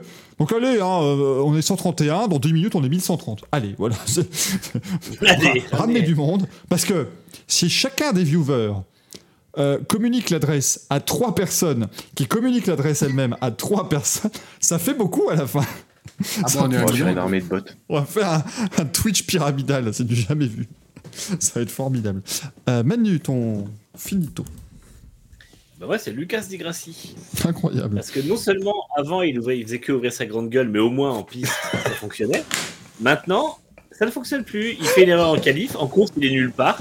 Donc il se fait un gros résultat de merde à domicile pour lui dire que bah, maintenant Ah, ça va être l'heure d'arrêter sa carrière en fait, tout simplement. Pour de bon, qu'est-ce qu'il a fait en course? Parce qu'on ne l'a pas vu. Ah mais, mais il, finit- il fait- il part dernier, il finit euh, 15 ou 16 je crois. Bah oui, mais quand on, et, et quand on le voit, on n'est pas content parce qu'on le voit. Et quand on le voit plus, Oui, on n'est pas content parce qu'on le voit plus. C'est la définition de Di Grassi. hein, c'est- le, c'est le formidable. Schrödinger. C'est pas Ouais, je dis, il y a possible. une voiture de merde, mais là il se fait battre par son équipier et de toute façon, euh, voiture de merde ou pas, euh, Oh, puis c'est il Oh, tout un peu dessus. Oh là là. Euh. Mon finito est Franco Morbidelli. hein, parce que... Alors après, le chat a raison. Pour un ancien pilote de F1 des années 90, il se débrouille très bien sur une moto en 2023. Mais euh, voilà, il devrait, il devrait être à un meilleur niveau. Euh, alors, c'était, c'était compliqué pour Franco Morbidelli ce week-end. Allez, euh, 22h19, il est temps, je pense, de commencer la plus longue rubrique de la soirée. Parce que là, si vous trouvez qu'on a, on a commencé fort, attendez The Berdolino, hein, parce que là, euh, il y a, il y a beaucoup. Ah, c'est devenu beaucoup, beaucoup- The Merdolino maintenant Ah bah non, mais il y a tout ce qui... Voilà, moi, je- on on peut en faire vraiment un- une marque déposée, ça va, être, ça va être merveilleux. Jingle que vous adorez toujours. On prend manche, on prend des couilles, ça fait un manche à couilles. Et oui, il est temps de... Voilà, voir que tout a été bien lustré. Ah, là, c'est... Oh, voilà. Vous remarquez que Gazou ne, ne sort même plus le Lance Armstrong maintenant, il n'y a plus rien. c'est, euh. Je suis par contre ravi, Axel, euh, puisque tu as réparé Ah. le manche originel. On rappelle qu'il a perdu Alors. une boule la semaine dernière. La, semaine- la semaine dernière, il y avait tellement de, de- de nominés que les boules étaient pleines. Il y en a une qui est tombée, elle n'en pouvait plus. Euh, ça peut arriver Transpire. encore une fois. Je transpire. Je Attendez, Parce- vas-y, pardon, Axel. J'allais dire parce que franchement, euh, alors je sais pas si c'est parce que c'est c'est la troisième saison, euh, mais là c'est clairement c'est pas du Netflix, hein, c'est pas la saison de trop, là, parce que là, euh, enfin c'est enfin, ce- week-end on a encore eu du grand spectacle. La saison de pas assez. Je pense que c'est ça. Sur le... Ah mais c'est dingue, c'est tout ce qu'on voit depuis, j'ai envie de dire euh, un mois. Enfin en, en tout cas moi quand je regarde le- les manches du mois de mars, c'est lunaire, hein, c'est dingue. Ah non, mais on, on sera sur un très beau mois dans chaque couille, là. hein. Il y, a- il y en a beaucoup, beaucoup, beaucoup. Parce que ce qui est Ah, Là c'est le printemps, les boules, les, bou- les boules bourgeonnent et voilà c'est n'importe quoi. on est que, on est que 4 par émission, mais je crois qu'on aura décerné un total de 47 merdolidos sur le Mmh. mois. C'est quand même que- assez ouais, ouais. formidable. Euh, mais, mais là, c'est assez, assez fort. Alors, Dédicace, tout le monde, bonsoir. Comment se fait-il que ni Manu ni Gazou ne possèdent un vrai manche à couilles Gazou en a un, mais il ne le montre plus. Voilà, il ne le montre plus sur Lance Armstrong. Il est. Il est en réparation, je vous ai dit, il est chez. Moi, j'ai un truc qui est, qui est doré et qui a un manche, mais c'est un instrument de musique, donc ça fait un peu épais pour le prendre. non, c'est je parlais pas de ma. Oui, mais t'aurais pu, ça aurait été rigolo. Non mais Gazou, euh, tu l'as amené chez Darty ou quoi le, le- enfin, c'est- c'est Oui. une réparation- Ah d'accord. Donc il répare les manches à couilles là-bas, c'est intéressant. C'est une, c'est une très bonne chose. Je signale aussi l'excellente vanne dans le chat qui a été euh, surpassée par tous les... J'ai jamais vu autant de smiley merdolino sur un chat Twitch, c'est quand même formidable. Euh, mais Dave Murray qui nous dit qu'il s'est mis dans de beaux Mindra, Lucas Di Grassi. Oui. valable, hein, totalement valable. Oh elle est belle. C'est, elle, est, elle est formidable. Et on rappelle bien sûr, pour ceux qui nous découvrent hein, et qui découvrent cet objet, le Merdolino Olive Carbone, euh, le seul qui existe dans le monde entier, je tiens à vous le rappeler, c'est à la base un magnifique balai à chiottes. hein. C'est, c'est extrêmement important de, de le signaler. des vers fluo. Vert fluo, qui est vert fluo et rouge. Parce que ça, c'est sa couleur originelle en. Alors, alors tu vois, là, je suis en train de penser, tu peux faire le mix parfait entre MotoGP Formule 1. C'est-à-dire que tu laisses le vert, le- le- l'olive, là, comme le, la RNF de, Putain, oui. en MotoGP. Tu as du carbone de Formule 1 et en dessous, tu mets du rose saumon. Attendez, tu mets du saumon. on a inspiré la livrée RNF, quoi. C'est incroyable. Attends, ça parce que je me rends compte, si je fais que- je l'avais pris comme ça, j'ai l'impression que c'était moi, genre j'ai un gros moignon ou quelque chose, c'est très, c'est très, c'est très gênant comme truc. Bonjour, non, ça ne va pas. C'est affreux. Euh, ah, Sauvateke nous dit un jour, un soir, les merdolinos d'or seront remis au Palais des Sports de Paris. Ça, ça, ça va nous dépasser cette affaire, vous vous rendez pas compte. hein. On est très très mal, très mal barré là-dedans. Très bel objet, hein, toujours, on le rappelle. Le, le merdolino pas gold. Presque gold. Presque gold. Le merdolino olive. C'est une, Mercedes. C'est une Mercedes, c'est ça, pas Gold? Ah non, Pas gold. Sais pas. God, mais difficile. T'aurais dit c'est à Indianapolis, la pagold. Là, beaucoup de gens l'auraient eu, mais là, Ah, oui. la réponse est toujours Indianapolis, Kazoo. Quand tu n'as pas. Dis-moi, mon petit Michael. Je, je te... moi, Qu'est-ce moi, que mon petit Michael, le c'est très long. Parfait. Qu'est-ce que le chat a nommé? Eh ben, euh, ce, euh, ce petit week-end de manche Nos amis tous sur Twitter ont été assez euh, sympas. Alors, Il y en a eu un qui est ressorti plusieurs fois, que vous verrez. Alors déjà, j'avais omis les, les craquitos, mais il y avait pas mal de Zarco, de Jack Miller aussi, de, de Reddick. hein. Ils étaient, ils étaient en accord avec nous hein, sur les craquitos là-dessus. En finito, il y avait du Marc Marquez. Nitram nous a mis en craquito Thibaut Ramakers, qui a fait un super week-end en championnat d'Europe de karting catégorie hockey junior. C'est la, en fait, c'est la catégorie, parce qu'il y en a plusieurs en, en karting, vous vous en doutez, avec des tranches d'âge. T'as la catégorie hockey junior et t'as la catégorie hockey, hockey boomer Ok, aussi. Avec les mecs trop vieux pour faire de la monoplace. Ils font du. Je sais pas pourquoi je l'attendais celle-là. Ils font donc du. Ils font donc Tu, du. tu des- tu amènes tes blagues d'une manière si longue à chaque fois. c'est terrible. C'est ça, ça contribue au truc, euh, au folklore. Le Bluetooth n'a pas le temps de désynchroniser. c'est- ce qu'on peut. Euh, mais du coup, ici, en termes de euh, Merdolino, on a, on a Eurosport qui prend l'antenne après le départ de l'Ipri de Sao Paulo. hein, donc, euh, Bruce avait vu ça. C'est vrai que c'était peut-être plus un Merdolino qu'un qu'un Finito. Laurentin nous a mis le MotoGP. Donc, attendez, on va tranquillement vous permettre de voter, bien sûr, sur Twitch. Hein, vous pouvez voter dans le chat et d'ici quelques petits instants. Là, je déplace donc les Twitch au bon endroit. Je vais dans sondage. Nouveau. Ah non Incroyable sondage. Ah non, non, c'était le sondage de la semaine dernière. J'étais là, je croyais que Nitram était en train de faire en temps réel le sondage des poches à douille, mais pas du tout. Je, je me suis euh, trompé.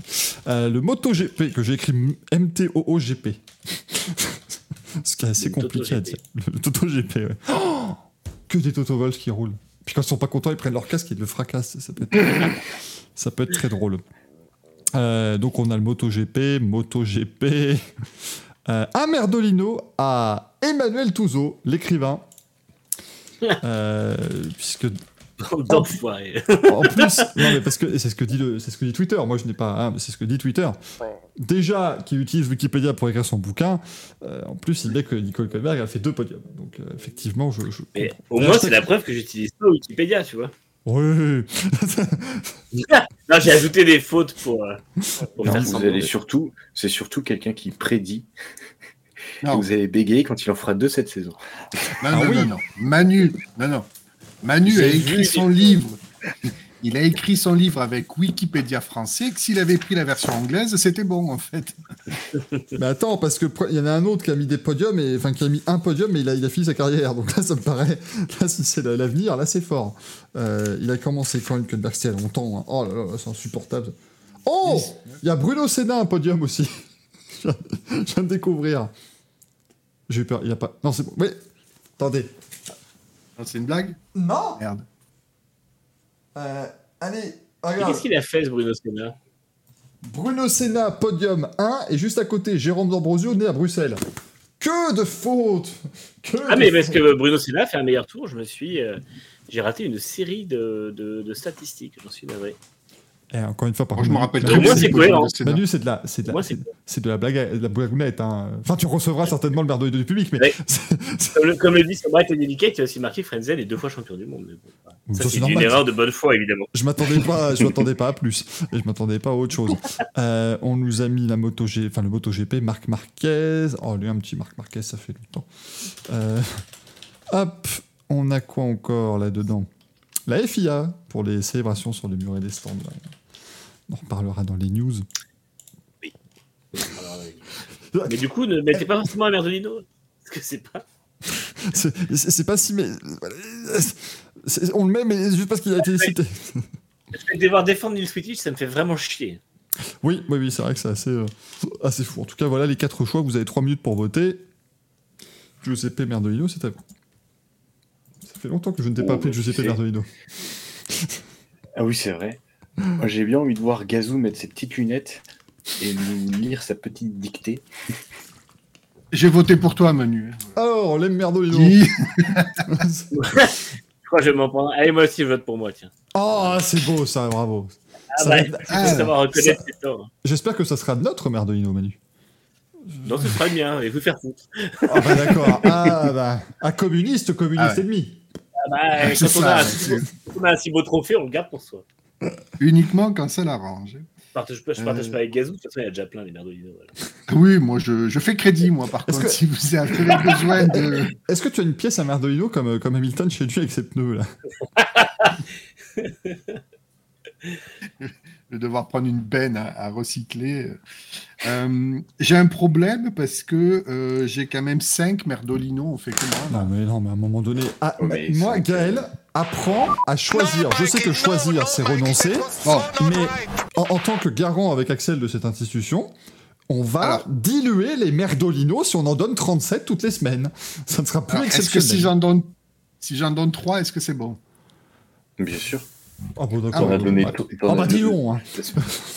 La semaine dernière, ça en a don- donné 6, donc euh, enfin, c'est 6, mais c'était 3 fois 2. Et merci à Racing. XB pour l'abonnement. Merci. C'est vrai. Alors, je vais crescendo. Premier Merdolino, la Formule pour euh, le circuit de Sao Paulo, absolument dégueulasse. On a vu deux monoplaces dé- décoller. Plus, je rajoute dans la corbeille de la mariée euh, un pilote arrêté en piste dans la même ligne droite où euh, on pouvait décoller. Donc, grosso modo, quand les pilotes décollent, c'était tout à droite de la piste. Et quand tu as euh, qui c'est qui est abandonné, c'était euh, c'était c'était c'était ben, c'était Jack Dennis, je crois, qui a Oui. abandonné, euh, qui s'est mis à gauche de la piste pendant bien sûr qu'il y avait un commissaire qui a, dra- qui a qui a agité un drapeau jaune, mais toujours pas de safety car en piste. Le directeur de course a averti tous les pilotes et leur a dit attention, une voiture en piste côté gauche, serrée à droite. La même droite où il y a un dos d'âne. Parfait, génial, Eh ben, génial. vous ralentissez. et dans le même temps, un petit peu plus loin, quand justement le safety car était euh, déployé, enfin déployé un tour trop tard, puisqu'ils ont quand même réussi à déployer le safety car quand ils ont réussi à évacuer les bagnoles. C'est absolument génial. Pendant le safety car, qu'est-ce que l'on a vu? Qu'un brave commissaire avait fait tomber son drapeau jaune en plein milieu sur la piste. Oh, ouais, ça, arrive, enfin, ça arrive, ça. Oui. Bah oui. Ça arrive Bref, en F1. un Merdolino. Un Merdolino pour la Formule E. On dirait Euh, Bernard Pivot qui MotoGP. présente apostrophe. Moi, je trouve ça extraordinaire. MotoGP, on n'y coupe pas. Alors là, c'est pareil. MotoGP, euh, j'avais tellement de raisons. euh, je vais commencer par la sécurité en piste. À quel moment, euh, à quel moment on roule à fond les ballons quand Oliveira est encore au sol? Enfin, C'est je vrai qu'on a réussi à pas en parler, ça. Moi, j'attendais, j'attendais le manche à couilles parce que c'est. Ouais. C'est c'est trop grave pour. euh, c'est- honteux ce qui s'est passé. J'ai pas compris.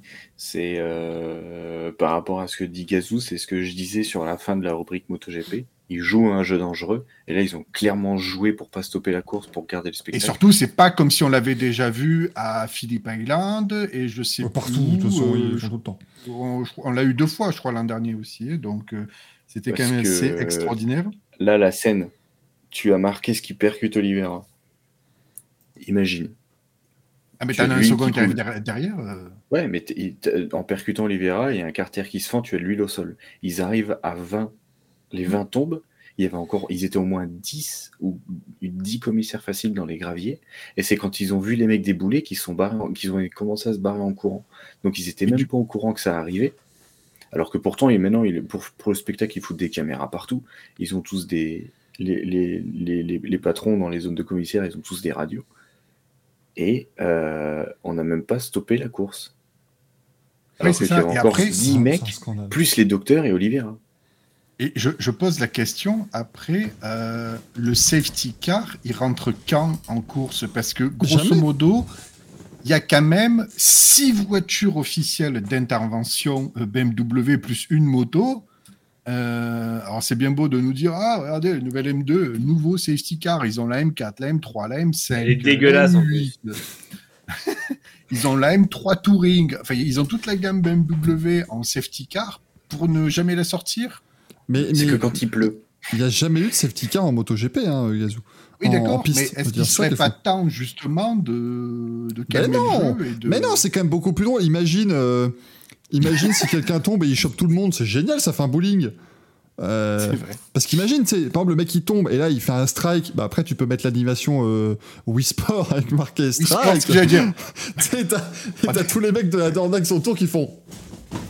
qui sautent en tournant en l'air et c'est quand même beaucoup plus rigolo. Euh, et comme le dit Marie-Jean Black, parce qu'il répond à Laurentin dans le chat, effectivement, devant Oliveira, ils ont quand même mis l'espèce de gros coussin avec marqué Doctor dessus. Donc ça Mmh, va, il vrai. était protégé en cas de chute, ça va. Pas. Pardon, c'est vrai, je... Mais tu vois, moi, je, je comprends pas. On s'est quand même indigné. Euh, moi, ça, ça m'a fait penser à- au fait euh, Zarco Morbidelli en Autriche, où euh, Morbidelli percute euh, Zarco et la moto de Zarco va tirer tout droit et passe juste entre Sté Rossi et Vignales, un mémoire. Ouais. tout le monde s'est indigné que c'était hyper dangereux, blablabla, et que là, tu as quand même 20 motos qui déboulent sur 10 personnes. Si tu as la même erreur au freinage ou des mecs qui se touchent, tu peux. Enfin là, tu as quand même des commissaires qui peuvent prendre des bécanes. Mais Et là, c'est clairement un jeu dangereux. Pour moi, il devait avoir un drapeau rouge parce que tu avais encore Oliveira euh, sur la piste parce qu'ils n'ont pas eu le temps de le dégager. Tu arrêtes cette putain de course. Je l'ai évoqué lundi, Axel, moi c'est euh, la chute, rappelle-toi, euh, à Silverstone en 2016, je crois, ou 17, où Tito Rabat se fait, se fait prendre une balayette par une moto qui est sortie à 200 à l'heure. C'était, c'était affreux comme Bah image. regarde, tout- encore plus récent, Zarco qui se fait faucher à Valence. Oui, bah Quand oui, c'est vrai. sur la oui. Honda LCR qui tombe, il se relève pour vite sortir et il se fait faucher par une bécane de derrière. Ouais. Donc euh, là, c'est sûr, tu, tu, tu peux rien faire parce que c'est sur l'instant. Mais là, ils avaient le temps de faire un tour, tu avais le temps de mettre un rouge, de faire rentrer les pilotes au stand. Bah, c'est ça, ou alors à la rigueur, ils peuvent faire comme ils font d'habitude. hein, ils le prennent comme un sac à patates, ils le foutent sur un brancard, et puis ils courent dans les graviers, ils tombent, et puis enfin, comme d'habitude, quoi, je veux dire, parce que pour sortir les pilotes, ils font ça bien en plus. Euh, on salue Mylène qui nous dit dans le chat Big Flo et Oliveira. c'est valide. Mais ouais, voilà, c'est. J'ai pas du tout aimé ce passage-là. Ils jouent clairement un Mm. jeu dangereux parce qu'ils veulent pas stopper la course pour pas perdre de temps pour qu'il y ait du spectacle.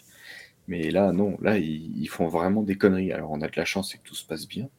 Jusqu'au jour où, on a quand même eu un décès il y a pas si longtemps en Moto 3. On va pas, on va arrêter ces conneries et euh, on va arrêter de jouer avec le feu. Les gens adorent ça, pas moi. Hmm, Non, non, clairement pas. Ray 50 nous dit les pilotes peuvent-ils prendre l'initiative de ralentir? Ce sont des pilotes, ils vont donc pas le faire d'eux-mêmes. Donc, On euh, peut pas, on peut pas c'est pas compter à eux de- euh, hein. mais, mais déjà, le fait que. active et passive, c'est pas eux. Et puis le drapeau jaune n'existe pas en moto aussi. Enfin, mettent un drapeau jaune, mais personne ne ralentit et ils sont pas obligés de ralentir. avec que Voilà, en fait, t'as euh, pas de système de double drapeau jaune, de, de Ouais. moto bridée ou quoi que ce soit. Tu, tu peux pas. Tu, tu peux pas. Déjà, en plus, en moto, tu peux pas euh, chauffer tes pneus spécialement euh, comme, tu, comme tu peux le faire avec une voiture. Donc, si tu, si tu ralentis pendant, euh, pendant un ou deux secteurs, les pneus vont carrément se refroidir et pour relancer la, pour relancer la chauffe des pneus en pleine course, c'est- impossible. Tu es obligé d'arrêter.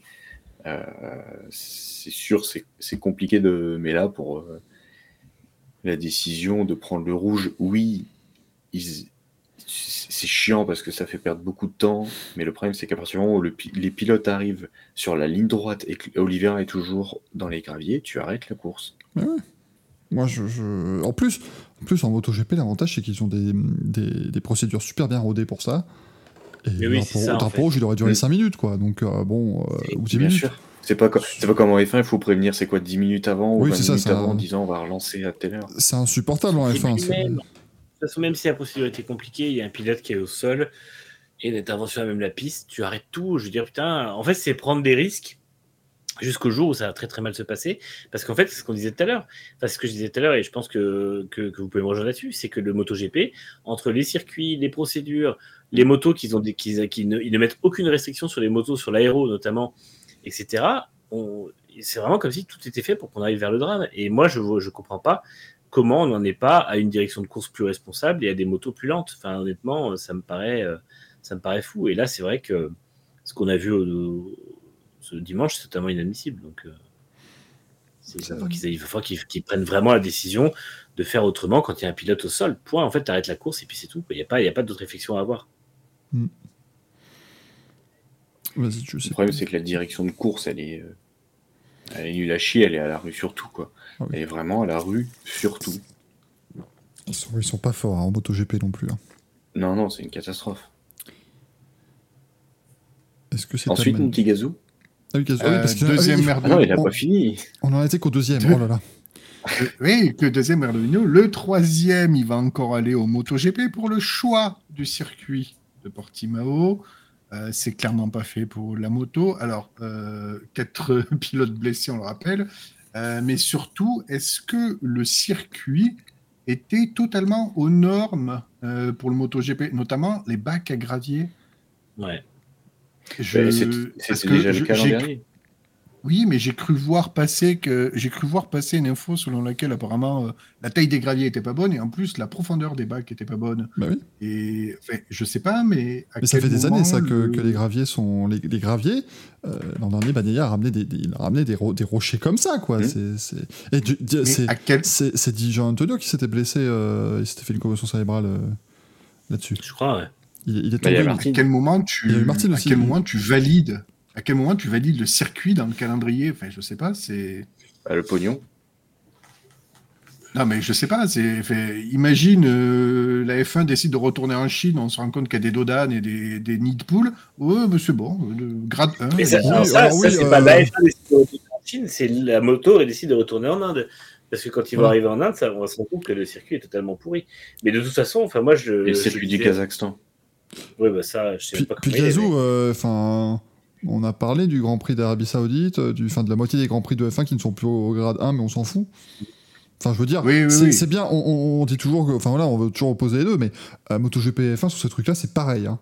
Euh, ils en ont Oui, c'est sûr. que- Alors, alors, à la rigueur que, Non, que l'on doute du que- grade 1 de Jeddah, ok. Et, Et Las Vegas, si et arrive- Miami, et machin, et on peut en sortir 15 des comme ça. Ah, mais euh. d'accord, mais j'ai envie de dire, est-ce que euh, doute peut-être du tracé en lui-même, mais dans l'absolu, on va nous dire oui, mais regardez, il y a quand même euh, X, Tech, X Tech Pro, etc. Quoique la chicane de Miami l'an dernier, c'était un peu touchy quand même. Mais bon, s'ils nous disent oui, mais c'est grade 1 parce qu'il y a ça, ça, ça pour la sécurité, il y a les Tech Pro, il y a ci, il y a ça. Ok, d'accord. Mais euh, pour le Portugal, c'est encore plus grave parce que le, le circuit, quand même, il est, il date. Et c'est pas, c'est pas Jeddah, quoi. Ils l'ont pas construit il y a deux. Ils, ils l'ont pas construit. Attends, il y a deux une crête sonore qui, Oui. qui a saturé. Excuse-nous, Gazou, mais là, je crois que les Le- gens le- ont pas cru, ont cru que leur Bluetooth a explosé, parce que Le, pour le Portugal, il a.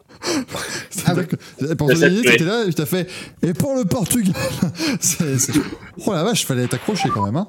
Ça n'arrête pas de rebondir, c'est fou Le gradin Les- dauphinois. Le gradin dauphinois, c'est validé, bien sûr, hein. Oh, il est joli. Oh. Mais Ah, mais moi, en voilà, fait, la- la c'est- fou, quoi. Oui, oui, Je, je suis le premier à gueuler sur le- la F1 qui n'a pas des circuits aux normes, et dans un mois ils sont à Bakou, vous inquiétez pas, je serai chaud, mais euh, la moto c'est quand même beaucoup plus grave parce que, Bah, encore une fois, en fait, tu as le moindre écart de- de- de- d'homologation par rapport aux normes normalement prévues, c'est euh, directement le pilote qui met sa vie en jeu en fait. La, la F1, tu as toujours le truc où tu te dis, bon, la sécurité passive n'est pas aux normes, mais la sécurité active est énorme parce que les F1 aujourd'hui sont des, des tanks, et honnêtement, les pilotes sont ultra bien protégés dedans. On voit que maintenant, enfin, on touche du bois et, euh, et tous, les, tous les accidents se terminent globalement bien quand c'est euh, par rapport aux infrastructures. Mais en moto, t'as pas ça en fait. En, moto, c'est directement le seul. La sécurité passive est la seule sécurité. Les airbags, c'est bien, mais en fait, euh, au bout d'un moment, ça fera pas grand chose. Et euh, en tout cas, pour certains chocs, et certains chocs notamment contre le mur ou des choses comme ça, c'est pas, c'est pas suffisant. Et en fait, euh, tu parlais tout à l'heure des airbags qui durent pas, qui durent pas très longtemps, mais quand tu vois une chute comme celle de, de Espargaro, il touche le sol, j'imagine que l'airbag se gonfle à ce moment-là, mais il Non. glisse pendant. L'airbag se déclenche avant, c'est ça qui est beau. Oui. Là, là, en fait, à partir du moment Alors- où il est désarçonné de la moto, Ah oui. l'airbag est déjà En, déclenché. en- je crois que c'est en ouais. 3 dixièmes de seconde, l'airbag se déclenche et. Ouais, au euh. Ça, c'est chouette, mais du coup, au moment où il arrive dans les graviers, est-ce que l'airbag est encore full gonflé? Oui. Parce qu'il glisse pendant une. Ça fait une boule. Ah mais vraiment, non mais c'était c'était ça à une époque. hein. Il glisse pendant 4-5 secondes, mais derrière, quand il arrive dans les graviers, je suis désolé, je pense pas que l'airbag l'empêche quoi que ce soit niveau blessure. Et en fait, les, les graviers sont horribles, les bacs sont horribles, les murs sont super durs. Enfin, honnêtement, là où il tombe, pour moi, c'est le, il pourrait foutre un procès Après, au MotoGP. Il y avait pas, il y avait pas- les, là, il a les, les vertèbres de, de casse. Il a quand même des vertèbres cassées. hein. S'il n'y avait pas d'airbag, euh, il était plus là.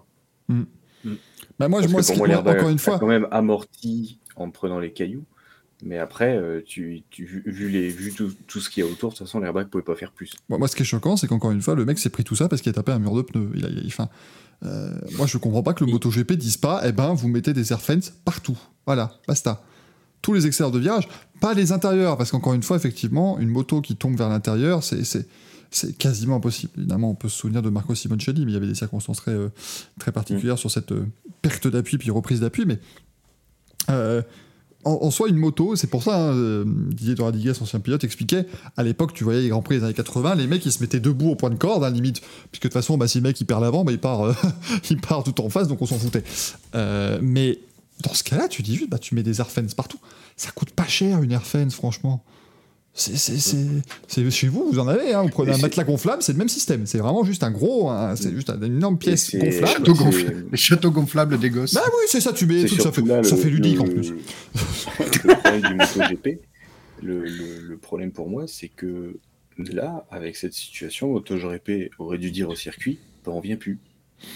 Parce qu'ils ont quand même fait un foin, et je sais pas combien Portimao a payé pour être à l'ouverture du championnat par rapport à Losail, qui est là depuis 2000 2007. On a toujours eu l'habitude de ce Grand Prix de nuit à l'ouverture. Euh, je sais pas comment ça s'est passé pour que Portimao puisse avoir l'ouverture du championnat. Alors oui, Losail est au- aussi, je crois qu'ils sont en réparation. Enfin, en réparation, ils refont la piste, ils refont beaucoup de choses. Mais que Portimao ait cette ouverture, alors qu'à mon avis, tous les circuits étaient intéressés. Euh, et que tu, tu vois ça, c'est là où le MotoGP aurait dû sanctionner le circuit euh, en disant bon, on ne vient plus. Et euh, prenez exemple les autres circuits, le moindre truc comme ça, on ne viendra pas. Sauf que bah, ils s'en foutent. Puis, tant pis. hein. Ils auraient dû le faire au Mans. Parce qu'en plus, ce week-end, ils faisaient, ils faisaient une belle course spectaculaire. Ouais, mais du coup, ce sera pas le millième Grand Prix, tu comprends. Donc, on- Ah bah ouais, putain, on va avoir le, oh on va avoir le millième Grand Prix du MotoGP. Bah, de toute façon, Oh. le MotoGP va baser sa saison sur le millième Grand Prix au Mans parce qu'il y aura, au- il y Alors- aura toujours 250 000 spectateurs. Mais Axel, c'est millième. On est d'accord que dans ces millièmes Grand Prix euh, en catégorie RL, Sans les sprints ou avec 100 parce que c'est que. Non, c'est sans le sprint. Ah oui, ça. Mais c'est mais c'est le millième Grand Prix en catégorie RN, c'est ça Mm. Ce qui en soi, oui, fait sens puisque ça a commencé en 49. Donc oui, non, effectivement, ça. C'est assez logique. Mais euh, parce que même là, tu regardes à Portimao, il n'y avait pas grand monde. hein. Ah non, jamais. Ah, euh, F1 Buzzy nous dit que d'après Speedweek, Carmelo Espeleta, donc le président de la Dorna, qui est, c'est un peu le Liberty Media euh, local. Bon, en gros, Carmelo Espeleta, c'est Stefano Domenicali. On pouvait pas faire meilleure comparaison. Euh, il précise que si le circuit de Portimao ne met pas ses bacs à gravier aux normes, il n'y aura pas de Grand Prix là-bas en 2024. Ce qui est chouette, c'est que ça fait deux ans qu'on leur dit de mettre les, les trucs aux normes. Ouais. Et en fait, ce qu'ils font, Portimao, euh, ils envoient leur responsable de la sécurité dans, dans un bac à gravier. Euh, il prend une poignée de gravier, il les met dans un sac et il leur met d'autres à la place et ils disent Bah voilà, on a remplacé les graviers. Vous avez jamais spécifié tous les remplacer, c'est bon. Bah, c'est surtout, en plus, je crois qu'ils ont fait ça, hein, si je dis pas de conneries, parce que là où Bagnéa tombe et qui dit regardez-moi la taille des roches, ils ont, re- ils ont, euh, ils ont refait les graviers, mais que dans ce virage-là, pas dans les autres. C'est merveilleux. Et les, les mecs, les pilotes ont dit en arrivant, ils ont dit bah, j'avais cru comprendre qu'ils allaient tout refaire, et puis finalement non. C'est là où ils devraient prendre leur couille et dire bah écoutez, nous on roule pas, voilà, démerdez-vous. Euh, parce qu'en plus, je suis désolé, mais les pilotes moto ont une force que les pilotes de F1 n'ont pas forcément. Si tu prends les pilotes Moto 3, Moto 2, Moto GP, ils sont euh, 70 au moins, hein, voire 80. Mm. Sur Et 80. t'en as 80 Même qui plus disent 90. T'en as 80-90 qui disent on ne roule pas. T'inquiète pas que la Dorna et la FIA va réagir. Mais Le problème, c'est que ça arrivera jamais. c'est Pour ça. un pilote Moto 3, un pilote Moto 3 ne dira jamais qu'il ne roulera pas, sinon il sait qu'il n'y a pas de guidon. Voilà. Un pilote Moto 2, pareil. Et tu prends en Moto GP, pour moi, tu prends par exemple euh, Martin. Martin ne dira jamais qu'il ne roulera pas. Oui, Par exemple. Martin, euh, oui. Bah, c'est le Pour Martin. moi, c'est le hein. cas. euh, Ouais, voilà, mais pour moi, c'est le cas, euh, le mec ultime Le peu importe, il s'en fout, il va rouler. Non, non, c'est assez compliqué. Mais c'est vrai que Valkyrie dit oui, l'année du centenaire des 24 heures du Mans, il y a le millième Grand Prix du MotoGP. Et nous, on organise le premier Merdolino Racing Challenge. Non, c'est faux.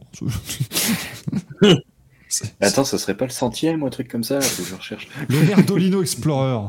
Ce sera ça notre. Du coup, on peut dire que, on peut dire que là où tu vis, vous faites les choses dûment. Oh, oh elle est très belle. Hmm.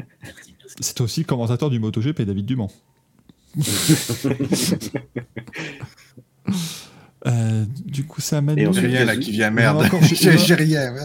Ou il y en a encore chez Gazou, Mais là, parce justement, que c'est- je- Bah oui, Oui, on en a encore une, mais je ne veux pas spoiler, mais je le descends quand même. Encore un pour le MotoGP, pour la pénalité de Marc. Marc. T'en fais trois pour le MotoGP. je suis perdu. Ah oui, bah, je- Non, mais il les le trois dit. principales, je suis désolé. Ils l'ont dit, il en a que 3 et là ça en fait 4, mais enfin voilà. voilà, Ah oui, bon, pardon. Je, je suis perdu. je suis perdu. Ah, on pouvait pas l'éviter, celle-là. Débrouillez. c'est fort. cette pénalité. On en parle tout à l'heure, on en parle tout à l'heure, s'il vous Oui, plaît. oui. Cette séquence est trop longue. Euh, Dis-moi, Manu. Moi, Alors Manu. moi, il y en aura trois, mais ça va, moi, même. ça va aller très vite. Euh, parce que Gazou, il a déjà donné en grande partie. Il y a la Attends, Formule 1. pardon. C'est breton dans le chat, elle est exceptionnelle. Bah, vas-y, allez Allez, on attend Les grosses, les têtes avec Michael Bouvard, Gazou Castelli, Manu de Carsozon, Ma- et Axel Belmont. On l'a perdu. on l'a perdu. Ah, ça, F1 et Buzzy, c'est Giuseppe qui décidera s'il y a trois Merdolino MotoGP ou un seul. Là, c'est Ah, à toi, Giuseppe, de, de décider comment tu, tu disposes des Merdolino de Gazou. Vas-y, Manu. Non, moi, j'en rajoute un euh, à la Formule E euh, pour le circuit. J'en rajoute un au MotoGP pour l'ensemble de leur œuvre. J'en mets pas plusieurs, mais vraiment, ils en méritent un. Et j'en mets un à Morbidelli, parce que moi, je l'ai pas mis en, en finito, je le mets en, en Merdolino. C'est plus possible un niveau pareil. Il faut, il faut partir, monsieur, maintenant. On Vous- avez dit les restes, mais voilà, c'est, euh, ce sont mes trois. Un Morbidelli, c'est triste. hein. Ouais, c'est grave. Et globalement, ouais, euh, gros, gros niveau. salut, champion du monde à dernier. Ouais, ouais, en trois ans. Il était quand même Mais- vice-champion du monde. Globalement, euh, globalement, gros niveau de branche à burn cette année. Et vraiment, tout le monde qui fait de la merde partout. C'est génial. C'est Franco Merdolino, nous dit Demeray. oui, évidemment. Oh non, c'est pas- c'est pas respectueux pour Merdolino. Il sait pas casser le genou. Euh, Michael. Eh bien, euh, le MotoGP. enfin, non, enfin, ouais. Bon, allez, si, si, il mérite quand même, parce que j'ai trouvé ça. Moi, c'est pareil, c'est tout. le- c'est vraiment. T'as eu l'impression de trois jours de gens qui disent Hé, on est la F1 Bon, enfin, on n'est pas la Ouais. F1, mais presque. Parce que la, moi, la, la Mm. parade des pilotes, elle m'a achevé. La parade, c'est vrai qu'elle est terrible. Mais du coup, je. J'ai envie de réussir à choper un billet pour le Grand Prix de France, quoi, parce que je, je veux la voir, quoi. Je veux, je veux, je veux voir la bétaillère. euh, euh, mais c'est, tu vois, les- enfin, à cause de ça, on n'a plus de warm-up Moto 2, on n'a plus de warm-up Moto 3. euh, tout ça pour avoir le, le machin. Après, ils font des tours, des VIP outlap, je sais pas quoi. Enfin, ils deviennent, ils deviennent comme la F1, tu vois. Ils font tout pour les VIP, sauf que les VIP, ils vont en F1, pas en MotoGP. Ouais, je, je vais dire, ils savent que pour faire tout ça, il faut que le produit fonctionne ou parce que Donc, euh, Mais ce qui est con, Aussi. ce qui est con, c'est que course sprint, génialissime. hein, je me suis régalé, c'était. Mais, mais tout le reste, euh, pff, l'enfer absolu. Moi, moi, course sprint, je suis vraiment partagé entre euh, spectacle cool, mais trop, trop dangereux. Oui, non, mais bon, Trop de stress. On verra sur les prochaines. c'est ça. Je pense que Portimao jouait beaucoup. Ça ira mieux euh, des, des Ouais. week-ends. Et toi, Axel? Et ben moi, c'est une branche à burn euh, pour le MotoGP. Yeah C'est vraiment euh, c'est- tout ce qu'on a dit euh, depuis le début de l'émission. J'attendais vraiment avec impatience de donner cette énorme branche à burn parce que c'est- moi c'est vraiment c'est vraiment tout. Alors je, MotoGP, je mets direction de course, je mets la com, je mets la dorna, je mets tout. hein. C'est Un gros- MotoGP, c'est global. Un Ah, arbre de burn. Ah non mais en plus c'est le printemps, il y a tout qui pousse là, laisse tomber. Ils font ils sont plaisir. Parce que entre justement euh, tout le week-end les, les similitudes à la F1, Mm. Tout le week-end les tweets first ever, first ever, Oh first ever. Putain, mais j'en avais ma claque. More MotoGP than ever. Oui, parce qu'en Le plus, c'est seul, pas le seul truc que j'ai trouvé vachement cool, c'est la, hum, c'est la célébration de la course sprint, qui était vachement sympa. Bon, tu vois que tout le monde est un petit peu perdu, c'est le début.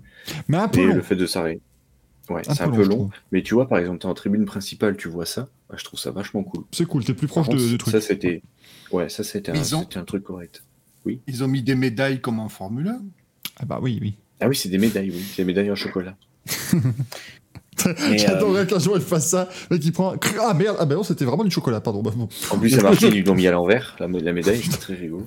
Donc, il n'y avait rien, il y avait juste euh, rien. du coup, il a retourné lui-même. C'est vrai que. En plus, tu regardes, avec le. ils savaient tellement pas quoi faire que quand ils ont le champagne, ils se regardent tous en disant ben, on célèbre ou on boit juste ou on fait quoi? Et Personne personne savait quoi faire. Euh, ensuite, bah, du coup, MotoGP pour la bétaillère. Parce que c'est quand même à mourir de rire. Euh, En plus, tu vois que les pilotes, ils s'en foutent quand tu vois Zarco comment il tacle sans aucune pression. Ça, ça prouve Mm. que les pilotes, ils en ont pas envie. Et il y avait, il y avait ça dans le chat qui a dit aussi, par contre, c'est mal foutu aussi une parade des pilotes pour le MotoGP. Parce que comme ils ont tous les épaules en vrac, ils peuvent pas faire coucou au public, donc c'est très. T'imagines Marc Marquez, il fait Salut Oh mon dieu Oh là là Oh, La, prochaine fois, t'auras la bétaillère et puis derrière, les mecs dans des fauteuils roulants avec des cordes. Alors t'auras, t'auras, tu sais, comme les avions, ils mettront une banderole avec marqué, Les pilotes de MotoGP vous saluent Ils peuvent pas le faire physiquement, donc. euh, Et, et puis bah, après, du coup, MotoGP pour les problèmes de direction de course en, pendant la course, avec notamment le cas Marquez Oliveira. Et puis bah, MotoGP pour euh, le coup de la sanction de Marquez qu'on parlera tout à l'heure. c'est vrai que c'est vrai, c'est vrai que tu, tu l'as dit la semaine dernière, Axel, et du coup j'ai vachement focalisé dessus ce week-end, mais ils ne font que tweeter. Toutes les 4 Ah, mais c'est insupportable. un tweet, c'est horrible. Dit, mais putain, c'est quoi cette com? Ne suivez pas MotoGP sur Twitter. que dans ma timeline. Eh, mais je te jure, c'est pour ça moi, que la semaine dernière, je disais que je saturais. Et là, ce Ah week-end, ouais, non, le, mais je first, comprends, hein. le first ever, il était partout. Alors, en plus, la com, tu sens qu'elle est faite. Tu sens vraiment que c'est. euh, tu sais que c'est Carmel, Carmelo Espeleta qui essaye de faire un truc jeune sur Twitter.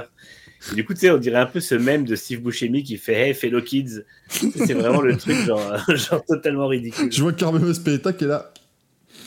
Attends, je vais tweeter. Oh, c'est bien, ça, ça buzz, ça buzz. First ever. 25 vues, ça buzz. C'est, c'est abo- Après, abominable. voilà, ils essayent de chercher un nouveau public, mais je pense que c'est pas la bonne solution. Ce qu'on a vu ce week-end, en tout cas, c'est pas la bonne solution pour trouver un nouveau public. Non, non, je pense que ça va être compliqué. Bah, ils vont, parce que là, ils vont attirer 5 minutes du public de la F1, puis le public de la F1 va faire Bon, bah c'était cool, mais je retourne à la F1. Ouais, c'est ça. C'est en fait c'est ça. Ils, ils veulent vraiment, euh, et comme je disais la semaine dernière pour le cas de Canal, c'est que Canal veut aussi que le, le monde de la Formule 1 regarde le MotoGP pour qu'ils aient plus de, de, de vues. Et Mm. ils font pareil. Enfin, le, Canal tout le week-end, ils ont parlé. Ah, en F1, ils ont fait ça.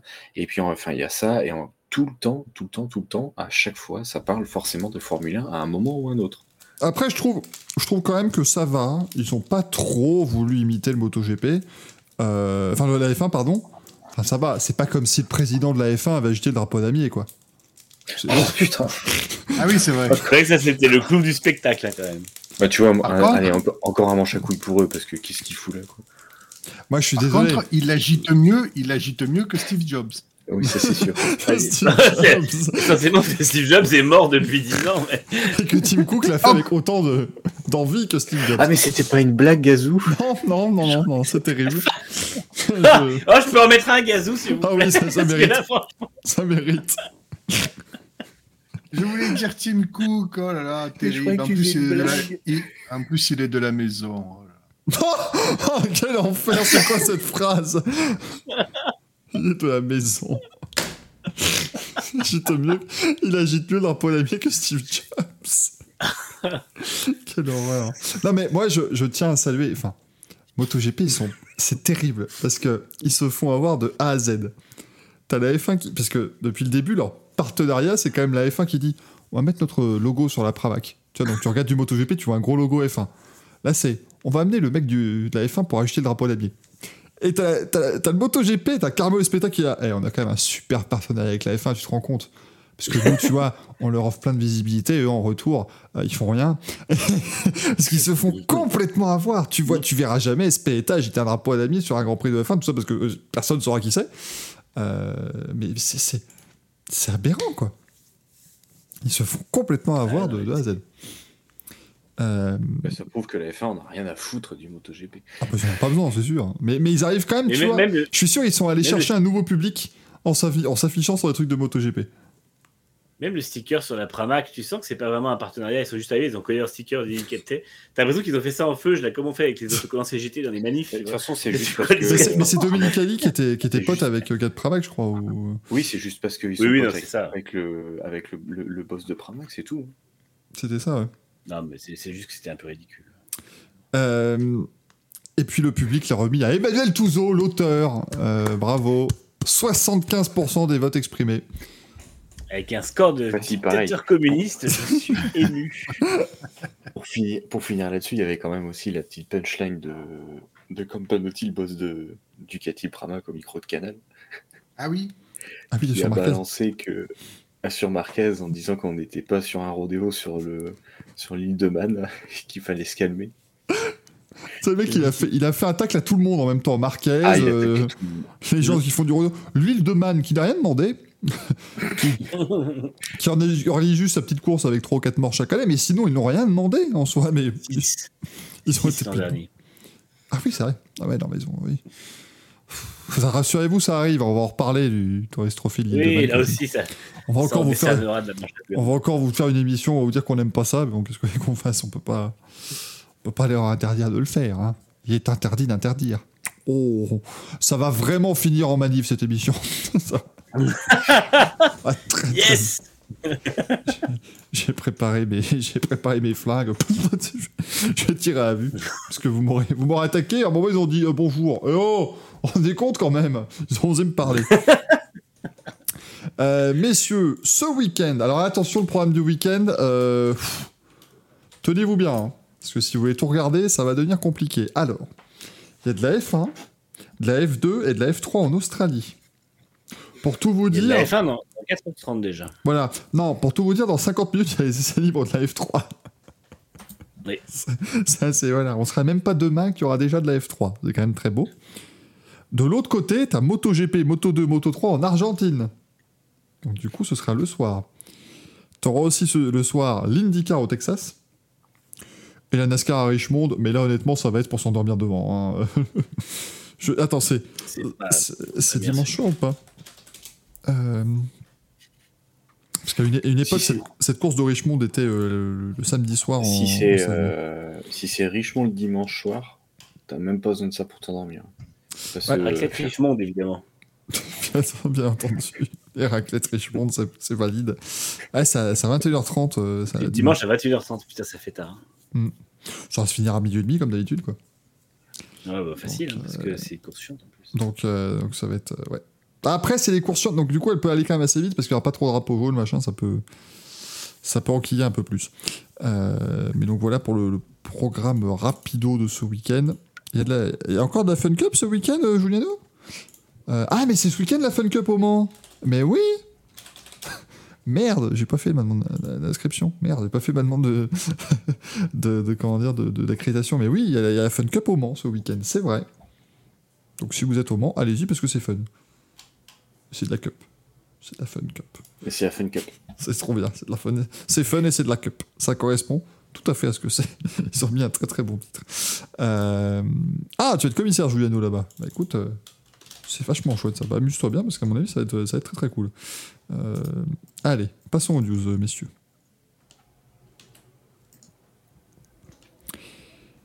Avec les news, passons d'abord euh, en revue la, la forme. Ah, il n'y a pas de public? Ah, ça va être chouette ça. Euh, passons avec les, les- d'abord en revue la Formule 1. Ça y est, ils vont élargir les emplacements de la grille de départ. Truc qui n'est pas utile, hein, puisque, mais bon, les pilotes ont quand même dit que ce serait compliqué de se placer dedans. Donc, euh, on s'attend encore d'autres pays. Après, c'est. Ouais, je trouve ça un peu dégueulasse pour les deux qui ont déjà pris de pénalité. Bah, rendez, rendez euh, la pénalité. ils, seront, sûrement contents de ne pas en reprendre une, parce que vu que c'était les deux qui avaient eu des difficultés à se mettre dedans. Mais je crois qu'Alonso a dit, euh, a dit que ça changera rien et que globalement ils peuvent refaire la même connerie. hein. Oui, bah, de toute façon, c'est que 20 cm sur des voitures qui font 2 mètres, donc euh, c'est pas, c'est pas gagné d'avance de faire le truc propre. Quoi. Que 20 cm, bah du que 20 cm. J'allais dire 20 cm, c'est déjà pas mal. C'est hein. pas mal déjà. Là, c'est 10%, c'est 10% de non, mais c'est 10% de la largeur de la voiture, c'est pas énorme. Mais, enfin, mais soyez concentrés un peu. Oui, mais enfin en même temps, dans le même temps, t'as Monsieur Munich qui nous parle de la Fun Cup dans le chat. Alors qu'est-ce que tu veux qu'on fasse? Monsieur Munich ne fait que des messages à connotation depuis tout à l'heure. Enfin, depuis tout à l'heure, depuis son arrivée. Depuis la création de son compte euh, Twitter Formule X de toute façon. Il a, il a- il a quand même dit Steve Blowjobs juste au-dessus, donc euh, bon, il n'y a pas vraiment de respect. Ah merde, j'ai pas vu. Steve Blowjobs. Pardon, James Pims, oui, a- attendez, je dois vous régénérer un lien Discord, mais je peux pas le faire là tout de suite, peut-être. Attends. Parce qu'en fait, je n'autorise plus les inscriptions au Discord pour la simple et bonne raison que je me suis fait euh, attaquer par des gens de l'Eurovision. Enfin, pas des gens qui organisent l'Eurovision. Des fans d'Eurovision qui ont décidé de me pourrir, tu vois. Mais ils n'y arriveront pas. ouais. Euh, mais du coup, oui, bon, bah écoutez, ils élargissent les emplacements, on va voir ce que ça donner. Hein. On verra bien. Euh, Stefano Dominicali souhaite moins d'essais libres en Formule 1. Enfin, il a, Alors. il a dit qu'il en voulait plus. Puis après, il a dit Mais non, vous m'avez mal compris. Hein. Eh oh Mais Manu, vas-y. Euh, non, mais en fait, ils ont. euh, ils, ils veulent, ils veulent que les essais libres aient un enjeu ou qu'il y en ait moins. Et en fait, il y a le gros débat, évidemment, de dire oh, mais s'il n'y a plus d'essais libres, c'est plus un week-end de course, tout ça. Je, te laisse y aller peut-être d'abord, Michael, parce que tu as été le premier à te à te, t'opposer à cet argument. euh. En fait, moi, le problème, c'est. Moi, ce qui m'a posé le, vrai souci, c'est d'avoir une horde de gens qui se sont levés sur Twitter comme si on avait que ça à foutre. non, mais c'est un scandale, euh, ils veulent retirer les essais libres, quoi encore Calmez-vous, ce, ne sont que des essais libres, euh, qui, ne sont pas si utiles que ça aux équipes aujourd'hui. Les équipes arrivent sur les circuits avec des réglages excellents, grâce au travail en simulateur, et c'est pas ça qui va changer grand-chose. Euh, une séance le vendredi après-midi, c'est largement suffisant. Et l'argument de dire oh oui, mais les équipes tournent énormément en essais libres, c'est parce qu'elles elles calculent les stratégies. Mais oui, elle C'est- teste les pneus, voilà. c'est tout. Le truc, Ouais. c'est ce que j'allais dire, le truc principal des essais libres, c'est de voir ta dégradation de pneus. Parce que bah, tous les ans, on va sur les mêmes circuits. Quand tu as les mêmes bagnoles, bah, tes données, elles sont à peu près similaires. Euh, tout est déjà fait, comme disait Manu avant, les ingénieurs ont déjà tout calculé avant. Donc euh, tu arrives pour confirmer en fait, tu n'arrives pas pour découvrir. Et moi, personnellement, parce que je sais que tout le monde m'a dit, mais tu veux supprimer machin, je ne veux pas supprimer les essais libres. Je Non. veux réduire les essais libres s'il y a besoin. C'est pas, euh, c'est pas que. euh, comment dire C'est pas dire non, on fait plus rien, on attaque direct par les qualifs. C'est dire est-ce que 90 minutes à l'heure du Grand Prix, parce que ça c'est hyper important, est-ce que finalement une séance un peu plus longue de 90, 100 ou 120 minutes, peu importe, déjà 120 minutes pour commencer, euh, disputée à l'heure du Grand Prix et donc des qualifs ne serait pas une meilleure idée ce qui leur permettrait à nouveau de faire, parce que je rappelle quand même qu'au départ, le but, c'était que les interviews soient le vendredi matin. Mais vu qu'il y avait les essais, les interviews étaient faites un peu à l'arrache, tout ça, enfin, les conférences de presse, ils avaient fait les essais un peu plus tard, mais les conférences de presse étaient faites le matin, ils étaient quand même obligés d'arriver le jeudi soir, et c'était hyper compliqué, finalement, ça changeait rien. Mais au final, il y a quand même moyen de réduire le format du week-end et de faire une seule bonne séance le vendredi. Voilà, moi, moi c'est. Et sachant que Vas-y, Manu, termine. non, sachant que tout le monde dit oui, mais les, les EL3, il y a plein de changements de réglage et tout, c'est faux. En fait, il y a, les EL3, par exemple, ne servent à rien dans le sens où ils servent à faire une espèce de shakedown du chrono, mais il n'y a pas d'équipe qui change les essais, les, les- les réglages après les EL3, puisque euh, il y a que deux heures pour, et tu tu ne vas pas en qualif avec une voiture que tu ne connais pas. Et personne ne change les réglages drastiquement le vendredi soir, puisqu'on a vu Gasly l'a fait à Bahreïn, c'était une catastrophe. Pourquoi? Parce que le samedi matin, c'est une heure d'essai sur une piste qui n'est pas aux mêmes conditions que la qualif et la course, et personne n'a intérêt à y aller avec une voiture qu'il ne connaît pas. Donc en fait, les seuls ajustements se font le vendredi entre EL1 et EL2, et ce sont des ajustements euh, consécutifs au réglage du simulateur et tout ça. Et les gens disent oui, mais il y aura pas, de- il y aura plus de développement non plus. Ça aussi, c'est faux. Aujourd'hui, avec le plafond budgétaire, les équipes n'amènent pas des pièces sur les circuits pour les tester. Ils développent les pièces, ils testent les, ils vérifient plusieurs fois en soufflerie, en CFD et, euh, et notamment, la CFD permet souvent maintenant de faire la corrélation avec ce que ça donnera en piste. Et une fois qu'ils sont sûrs de la pièce, ils l'amènent en piste. Mais on a vu par exemple l'an dernier qu'aucune équipe n'a amené, à part Ferrari qui avait fait une espèce de petit caisson pour tester une modification sur le diffuseur, mais sinon les équipes ont amené des, des évolutions quand elles étaient déjà faites. Donc euh, ça n'en- ça n'entravera pas le développement qui de toute façon est déjà entravé lui-même par le, euh, le plafond budgétaire. Et le. Et le dernier argument, c'est de dire les week-ends en 2020 qu'ils ont fait sur deux jours, parce que ça a existé ça pour le Covid, Et Imola. et euh, Imola qui a été fait sur deux jours, et le, le Grand Prix de l'Eiffel qui a été fait sur deux jours, puisque le vendredi il y avait du brouillard, Ouais. ça s'est très bien passé, et la course était cool. Mais oui, c'est ça en fait. Moi, moi c'est génial. Alors, encore une fois, oui. Bubble Boy nous dit par contre, vu le prix du billet, alors ça, ça je l'entends pour les gens sur place. voilà. Mais, mais, mais j'ai une solution. Euh, parce que, en fait, aujourd'hui, tu dois aussi faire un produit télévisuel plus qu'un- en, en plus du sport. Maintenant, j'avais lu aussi sur Twitter l'idée de dire c'est un sport si on empêche aux gens de s'entraîner. On ne leur empêche pas de s'entraîner. Ils peuvent faire 50 milliards de tours dans le simulateur s'ils veulent. C'est assez proche de la piste. Et moi, je parle simplement si tu mets une seule séance d'essai, tu peux avoir des surprises, parce que des gens vont pas forcément avoir assez de temps pour tester les trois types de gomme, mais tu peux avoir des surprises en course. C'est important d'avoir ce genre de choses. Et encore une fois, c'est pas parce que tu retires des essais que tu vas avoir une hiérarchie chamboulée. Vous regardez les, les lors des week-end sprints, euh, globalement, s'il pleut pas, c'est les mêmes. euh, c'est les mêmes ordres que sur le reste de la saison. Y a pas, ça change rien. Les, les Mercedes à l'époque et les Red Bull étaient devant, et ainsi de suite. Bon, donc c'est pas très gênant.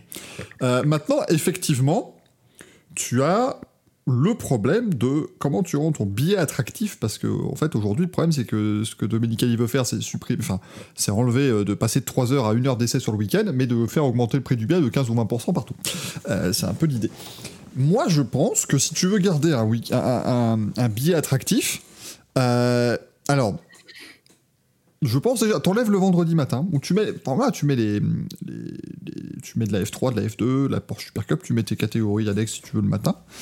Euh, tu mets ta belle séance de F1 l'après-midi où ça peut permettre à certaines personnes, c'est con, mais moi je pense aux gens qui du coup bah, n'ont pas forcément à poser un jeudi après-midi de congé pour aller rouler jusqu'au circuit ou quoi que ce soit, tu vois, ils peuvent juste poser le vendredi matin, Euh, c'est important.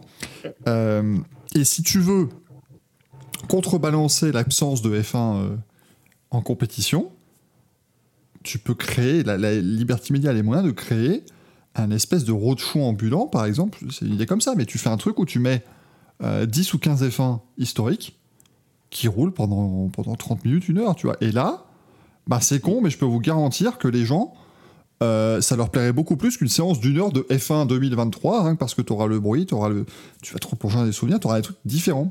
Donc je pense que tu peux augmenter le, le, l'intérêt du week-end en lui-même pour le spectateur sur place, euh, sans forcément avoir des, séances compétitives. Ils avaient fait ça au Castellet euh, en 2020.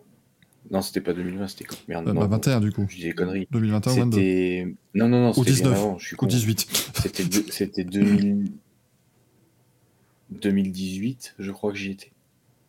Ça devait être la Il y avait de première l'endurance édition. le dimanche matin, Ou- euh, les vieilles voitures Non, bah, d'endurance. c'est surtout que entre deux manches d'essai libre, tu avais euh, des voitures, euh, on va dire vintage ou anciennes, qui Ah roulaient oui. ensemble. Mais c'était de la, du, des, t'avais l'Audi, enfin, des voitures de 24 heures du Mans, t'avais aussi de la, de la GT, t'avais plein de bagnoles qui roulaient en Mm. même temps, juste comme ça. Bah. Et c'était super agréable à regarder. Et moi je pense que tu peux. Limite, limite mieux qu'une séance d'essai libre où tu vois les deux voitures passer toutes les 20 minutes. C'est ça. Et je pense que tu peux faire des trucs bien parce que aujourd'hui, si tu réduis les essais tu réduis un petit peu la charge de travail des mécanos, ce qui est important. Tu réduis la charge, mentale des pilotes, puisque la charge de travail, tu réduis la charge mentale aussi parce que tu leur mets moins de choses à faire. Tu vois, si tu les fais, tu peux la faire venir un peu plus tard. Tu peux organiser effectivement le vendredi matin un grand truc. Euh, si, tu fais ça, imaginons tu fais qu'une séance l'après-midi. Le vendredi matin, tu peux créer une séance d'autographe pour les fans, par exemple. Euh, tu peux faire toutes les séances médias pour les pilotes. Tu peux, voilà, tu peux leur faire un vendredi matin média, mais comme ça, ils sont pas obligés de venir le jeudi. Donc déjà, ça Et, leur. et c'est là où je te rejoins. Parce que tu prends l'an dernier euh, le, le MotoGP au Mans, bah, je suis arrivé que le vendredi à 13h. Parce que bah, j'avais que mon vendredi, donc je suis parti le matin. Mm. Et le truc, c'est que j'ai mis deux heures à rentrer sur le circuit parce que c'était le bordel. Parce qu'il y avait tous les mecs qui rentraient au camping. C'était, j'ai fait deux heures pour faire un, un kilomètre en bagnole, c'était un calvaire. Et donc, du coup, j'ai juste eu le temps de, de- de me pointer pour regarder le début des, des, des essais libres 2 en, en Moto 3. Mm. Et finalement, on a passé un excellent week-end, même Ouais. si j'ai pas vu le vendredi matin. C'est ça. Je pense pas que ce soit nécessaire. Alors Après, effectivement, t'en as certains, euh, voilà, ils arrivent à 7h du mat le vendredi matin, mais c'est très bien de pouvoir le faire. Mais je pense qu'aujourd'hui, il faut réussir juste à s'adapter aux, aux usages. Et si on arrive à remettre un tout petit peu d'imprévisibilité parce qu'ils ont un petit peu moins d'essais, c'est pas gênant, tu vois. Je veux dire, c'est pas, euh, euh, c'est pas ça qui va décider de l'issue du championnat. Donc, euh, et je pense que même au-delà, je pense pas que juste parce qu'il y a eu une heure et demie d'essai en moins, Williams va taper un podium, quoi. Enfin, je, je- Oui, voilà, c'est pas le truc complètement barjot. Mais fais gaffe, hein, parce que MotoGP vont copier, et du coup, ils vont dire qu'il n'y a plus d'essais tout court. Et on Voilà. va commencer par les qualifs. Voilà. Et, euh, mais par contre, en fait, il y aura une qualif le vendredi pour la euh, euh, course Tissot Super Sprint Race, euh, puis une qualif Ah, le pareil, samedi pour le plus. sprint et le dimanche Putain, pour, le, oui. pour le- la course du Grand Mais Prix. oui. En fait, Encore tous les jours, il y aura une qualif et tous les jours une course. Un manche de plus, parce que le Tissot Sprint, j'en ai déjà marre. C'est beau. hein. Sprint, c'est bien. Tissot Sprint. Tissot Sprint. Putain, sérieux. Ah oui, non, mais il faut, il faut trouver des, faut trouver des sponsors, monsieur. Et il reste encore euh, 40 courses euh, cette année, Axel. On n'a fait que deux. Euh, Mais du coup, mon cher Manu, les mécaniciens ne peuvent plus célébrer les victoires de leurs pilotes. Ça alors? Alors, là aussi, shitstorm pour rien. Alors, Vous savez que je suis le premier à vouloir attaquer la F1 quand je le peux, mais là, au bout d'un moment, il ne faut pas attaquer pour n'importe quoi. C'est-à-dire que Nils Wittich a juste demandé aux équipes de, de- comment dire, de respecter un règlement qui est là depuis 2006, qui a 17 ans, et qui consiste en fait quand ils sont en train de célébrer pour passer la main en disant bravo à l'équipe, enfin au pilote qui est en train de passer sous la, sur la ligne d'arrivée, euh, de ne pas grimper, parce qu'en fait il y a le, premier, il y a le mur entre lequel ils passent les panneaux, donc là ils peuvent passer le bras et tout ça, faire coucou au pilote s'ils le veulent, mais ils ont juste pas le droit de grimper sur la partie haute qui est une grille en fait qui est euh, avancée vers la piste. Bah, si jamais par exemple il y a un accident dans la ligne droite, le but de cette grille c'est de faire en sorte que les pneus n'aillent pas dans les stands. Donc euh, c'est un déflecteur en gros. Et on demande au pilote de ne plus s'asseoir ou se mettre debout là-dessus. C'est-à-dire on demande au pilote de ne plus se mettre debout au-dessus de la piste pendant que des F1 passent à 300 km/h. On demande aux mécanos du moins de faire ça. Du coup, est-ce que, enfin, à quel moment c'est grave en fait? Pour moi, c'est parce que tout le monde dit oui, c'est les mécanos, ils savent ce qu'ils font, mais ils sont 25 là-dessus. On ne sait pas ce qui peut se passer. Il y en a un qui peut tomber, ça peut mal finir.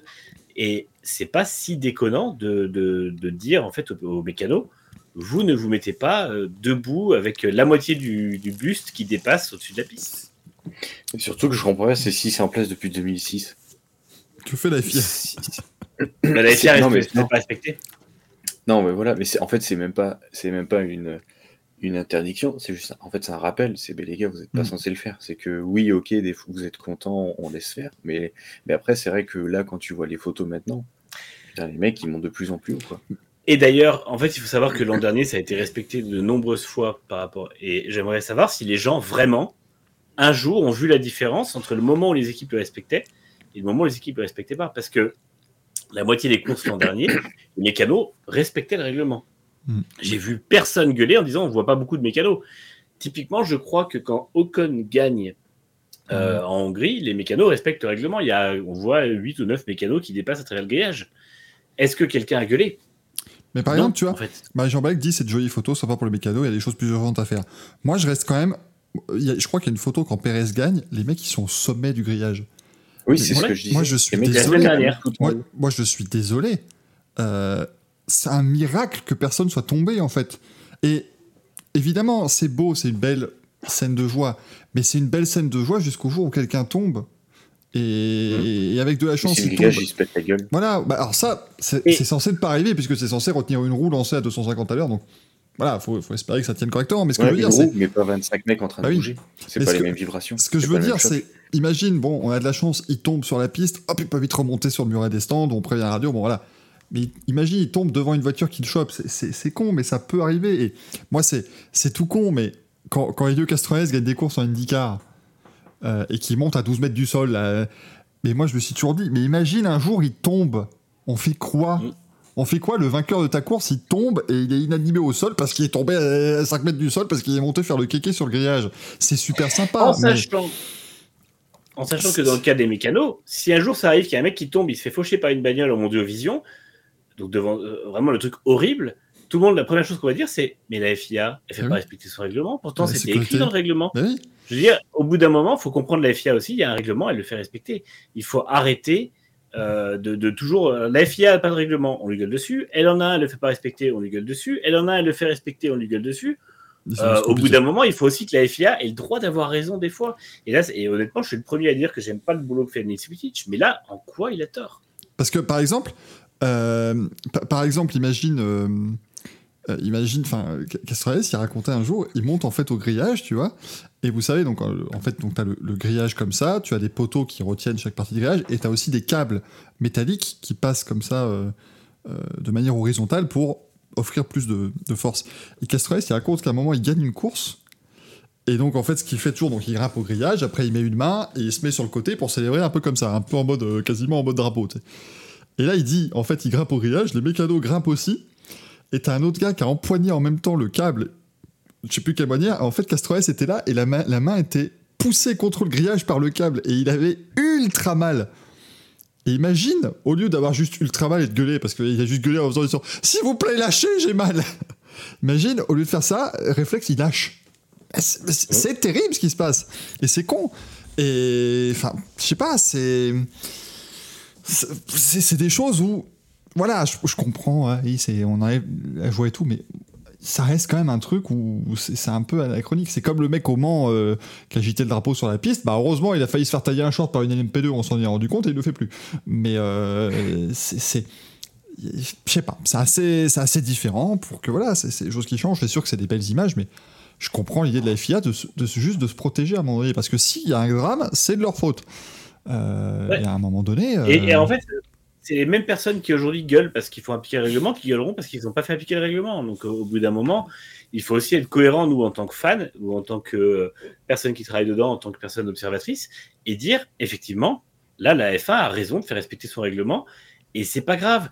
Il n'y a pas de photos. Oui, les photos, c'est sympa quand il y a des photos avec les mécanos sur les grillages, mais c'est pas grave. Ils font 45 000 photos derrière de groupe et tout quand il y a une Mm. victoire. Ils auront de quoi, quoi te dire des, enfin, ils auront des, des souvenirs de ce jour-là. Donc, au bout d'un moment, c'est pas, c'est pas grave si on voit que 8 mécanos qui dépassent des grillages plutôt que 25. euh, mais je crois, les 50, qu'au 24 heures du Mans 2022, il n'y a plus de drapeau d'amis sur la piste. Justement, parce qu'en 2021, il manque de se faire tailler un short. Gazou. Oui, non, c'est juste pour vous dire que je vais vous fausser compagnie parce que le sommeil me rattrape. Vous retrouverez évidemment dès 8h50 le résumé des essais libres 1 sur France Racing. Parce qu'ils n'ont pas réussi à se lever. J'ai peur de ça. Vraiment, j'ai peur de ça. Mais ça va, les gars, t'en fais pas. bonne tu veux que je t'appelle à 3h30 Tu veux que je te, je te fasse un coup de fil? Ah, envoie un texto. Un coup de bigot. Ça marche. Un coup de bigot à 3h30. Et oui, tu as Euh, raison, Michael, il n'y avait pas de drapeau d'amis sur la piste au Mans. C'est ça. hein. Des bisous. Ciao, Gazou, Ciao, Gazou. Euh, mais non, mais c'est le genre de choses où, enfin voilà, Marie Jean qui nous signale tous les moments où c'est arrivé au-dessus du grillage. Oui, et heureusement, personne n'est tombé. Et puis si le jour-là, quelqu'un était tombé, parce qu'il monte haut les grillages, hein, imagine le mec qui tombe, il a pas de casque, il tombe la tête la première, même sans, sans se faire faucher, euh, bon, c'est correct quand même. Encore hein. une fois, je suis, je suis d'accord des belles images, mais oui, c'est ça, c'est que si on se retrouve, enfin, euh, j'ai vu passer le- l'exemple de Tom Price qui s'est fait percuter par une voiture, mais si un mécano Ah se fait lui, il, faucher a par une le, il a percuté le. Oui, enfin, de, non, mais je, je pensais qu'il a percuté le commissaire, mais du coup, c'est les mêmes types d'images. Euh, déjà, un, c'est hyper dangereux pour le pilote et pour le mécano. Et deux, euh, les belles images, celle-ci, elle va rester à l'esprit, à mon avis, parce que si tu as un mécano qui se fait faucher sur la ligne d'arrivée, euh, je pense que le bain de sang, on va bien le voir. En plus, maintenant, avec les Mm. télé 4K, les appareils photo et tout ça, t'inquiète pas qu'on en aura des belles images. Donc, en fait, oui, je suis d'accord, il y a des belles traditions, mais là, en l'occurrence, ça va pas changer grand-chose. Et je suis persuadé, l'an dernier, euh, qu'il y a- il y a eu pas mal de courses où euh, ça n'a pas été fait, et je ne pense pas que les gens aient remarqué. C'est Mm. ça le truc, en fait. Là, aujourd'hui, on fait un portrait sur quelque chose qui n'a pas posé problème jusque-là. Et, et- et après, je sais que les gens diront, bah oui, mais ça fait 70 ans, ça n'a jamais arrivé. Oui, je vous rappelle qu'en 81, euh, il y a un mécanicien qui se fait tuer parce qu'il tombe du mur des stands. Euh, Oui. Et que Rottemann lui passe dessus. C'est. Voilà, ça reste dans le domaine du possible. Je, je- je n'aime pas l'idée de, de- de légiférer à tort et à travers, mais moi, c'est un truc où ça m'a toujours. Enfin, c'est chouette à voir, mais c'est quand même toujours. Il y, a- il y a un risque, on ne sait jamais. Parce que ne serait-ce que la voiture, parce qu'évidemment d'habitude ils font ça et la voiture passe assez lentement, le pilote sait avec son équipe en passant lentement. Mais sauf que de plus en plus il passe aussi vite. Imagine à un moment il passe et le mec est pas prêt parce qu'il y a le souffle de la bagnole qui passe à 300 à l'heure. Tout peut arriver. C'est tout con, mais voilà, c'est pas plus con. Et encore une fois, ils peuvent se mettre au grillage, ils peuvent, être au grillage, machin. Il faut juste pas monter tout en haut pour, euh, voir le pilote. Donc ça va, c'est pas, euh, pas l'interdiction euh, de, pouvoir, de pouvoir faire ça, je pense. Donc. Euh, voilà. Euh, comme un commissaire qui s'est sur circuit se faire percuter et pourtant on n'arrête pas les voitures en 2023. Non, mais d'accord, mais à un moment donné, alors oui, oui, effectivement. Mais aujourd'hui, on a mis des safety cars virtuels pour protéger les commissaires, on met des safety cars, on, prend des précautions. Et ben là, c'est une précaution de faire juste act- acter le, le règlement. C'est juste une, précaution. C'est voilà. Encore une fois, je pense que la FIA, ils sont obligés de, de aussi prendre.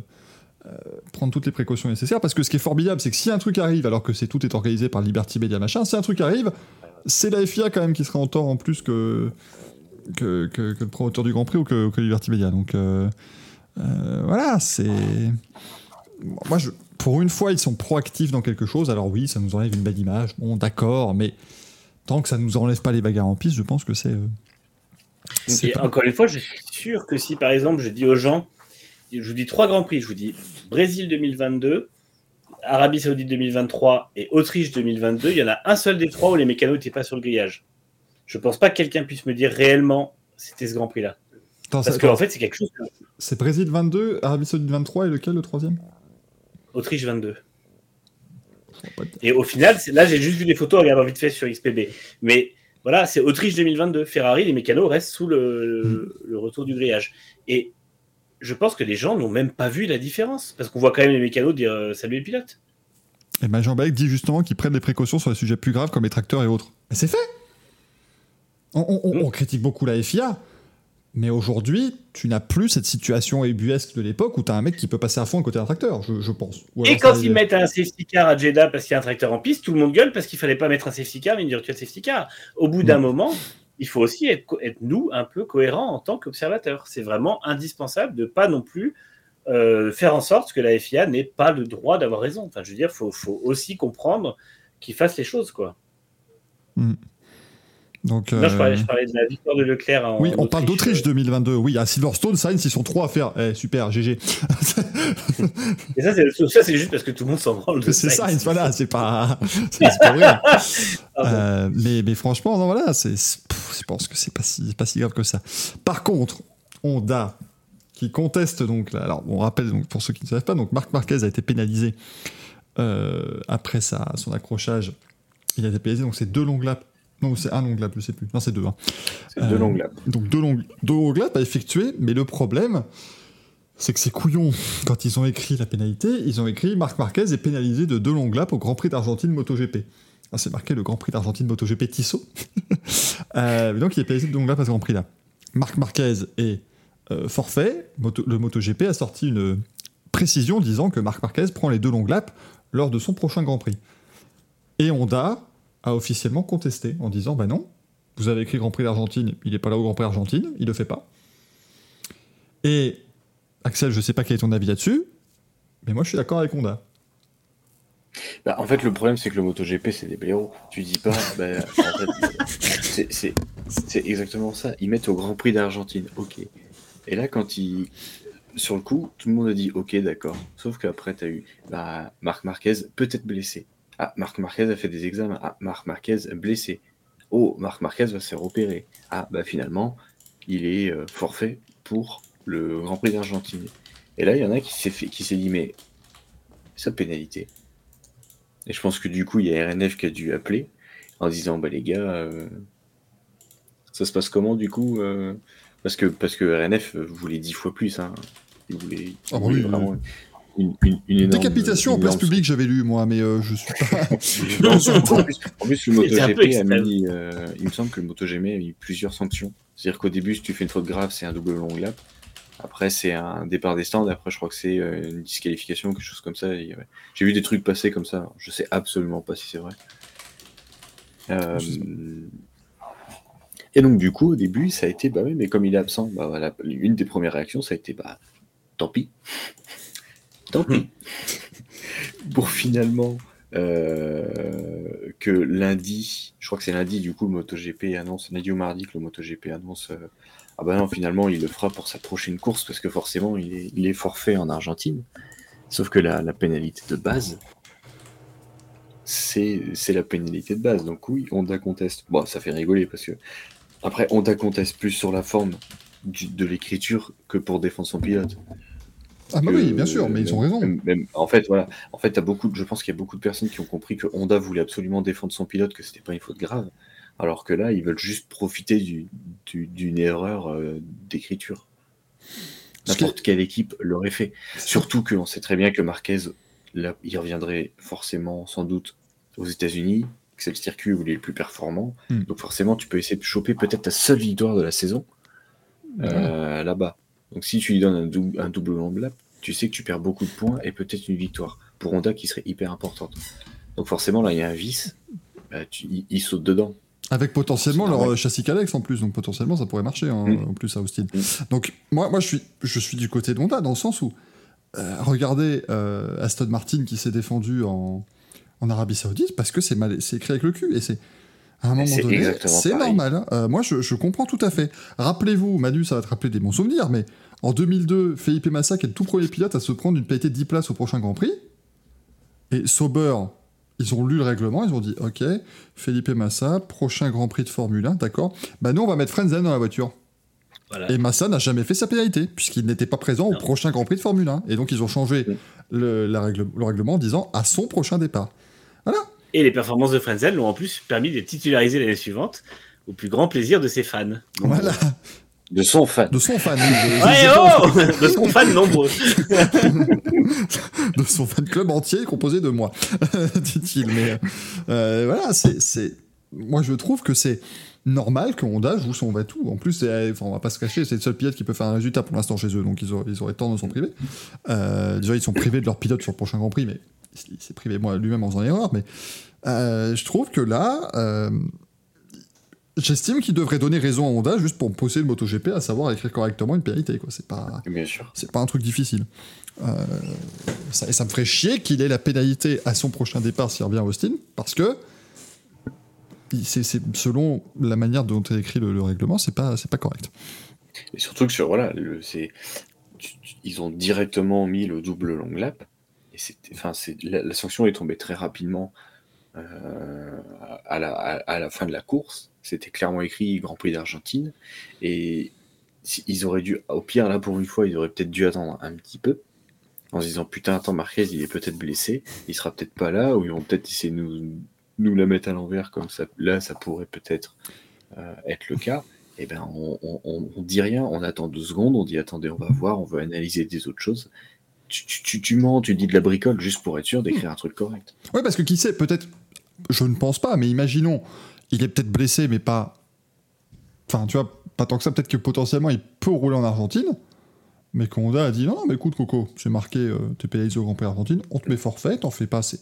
C'est pas mais au moins, voilà, il n'y a pas la pénalité, elle s'annule, machin. Enfin, je pense, après, je pense que ça n'est pas le cas, hein, je pense qu'il est vraiment blessé, enfin, il peut pas rouler ce week-end, et, je pense aussi que le fait que il roulé 5 jours après s'être pété le bras, ils se sont dit, bon, on va peut-être faire gaffe cette fois-ci, Euh, mais ça aurait pu être pas Ce qui aurait été grandiose,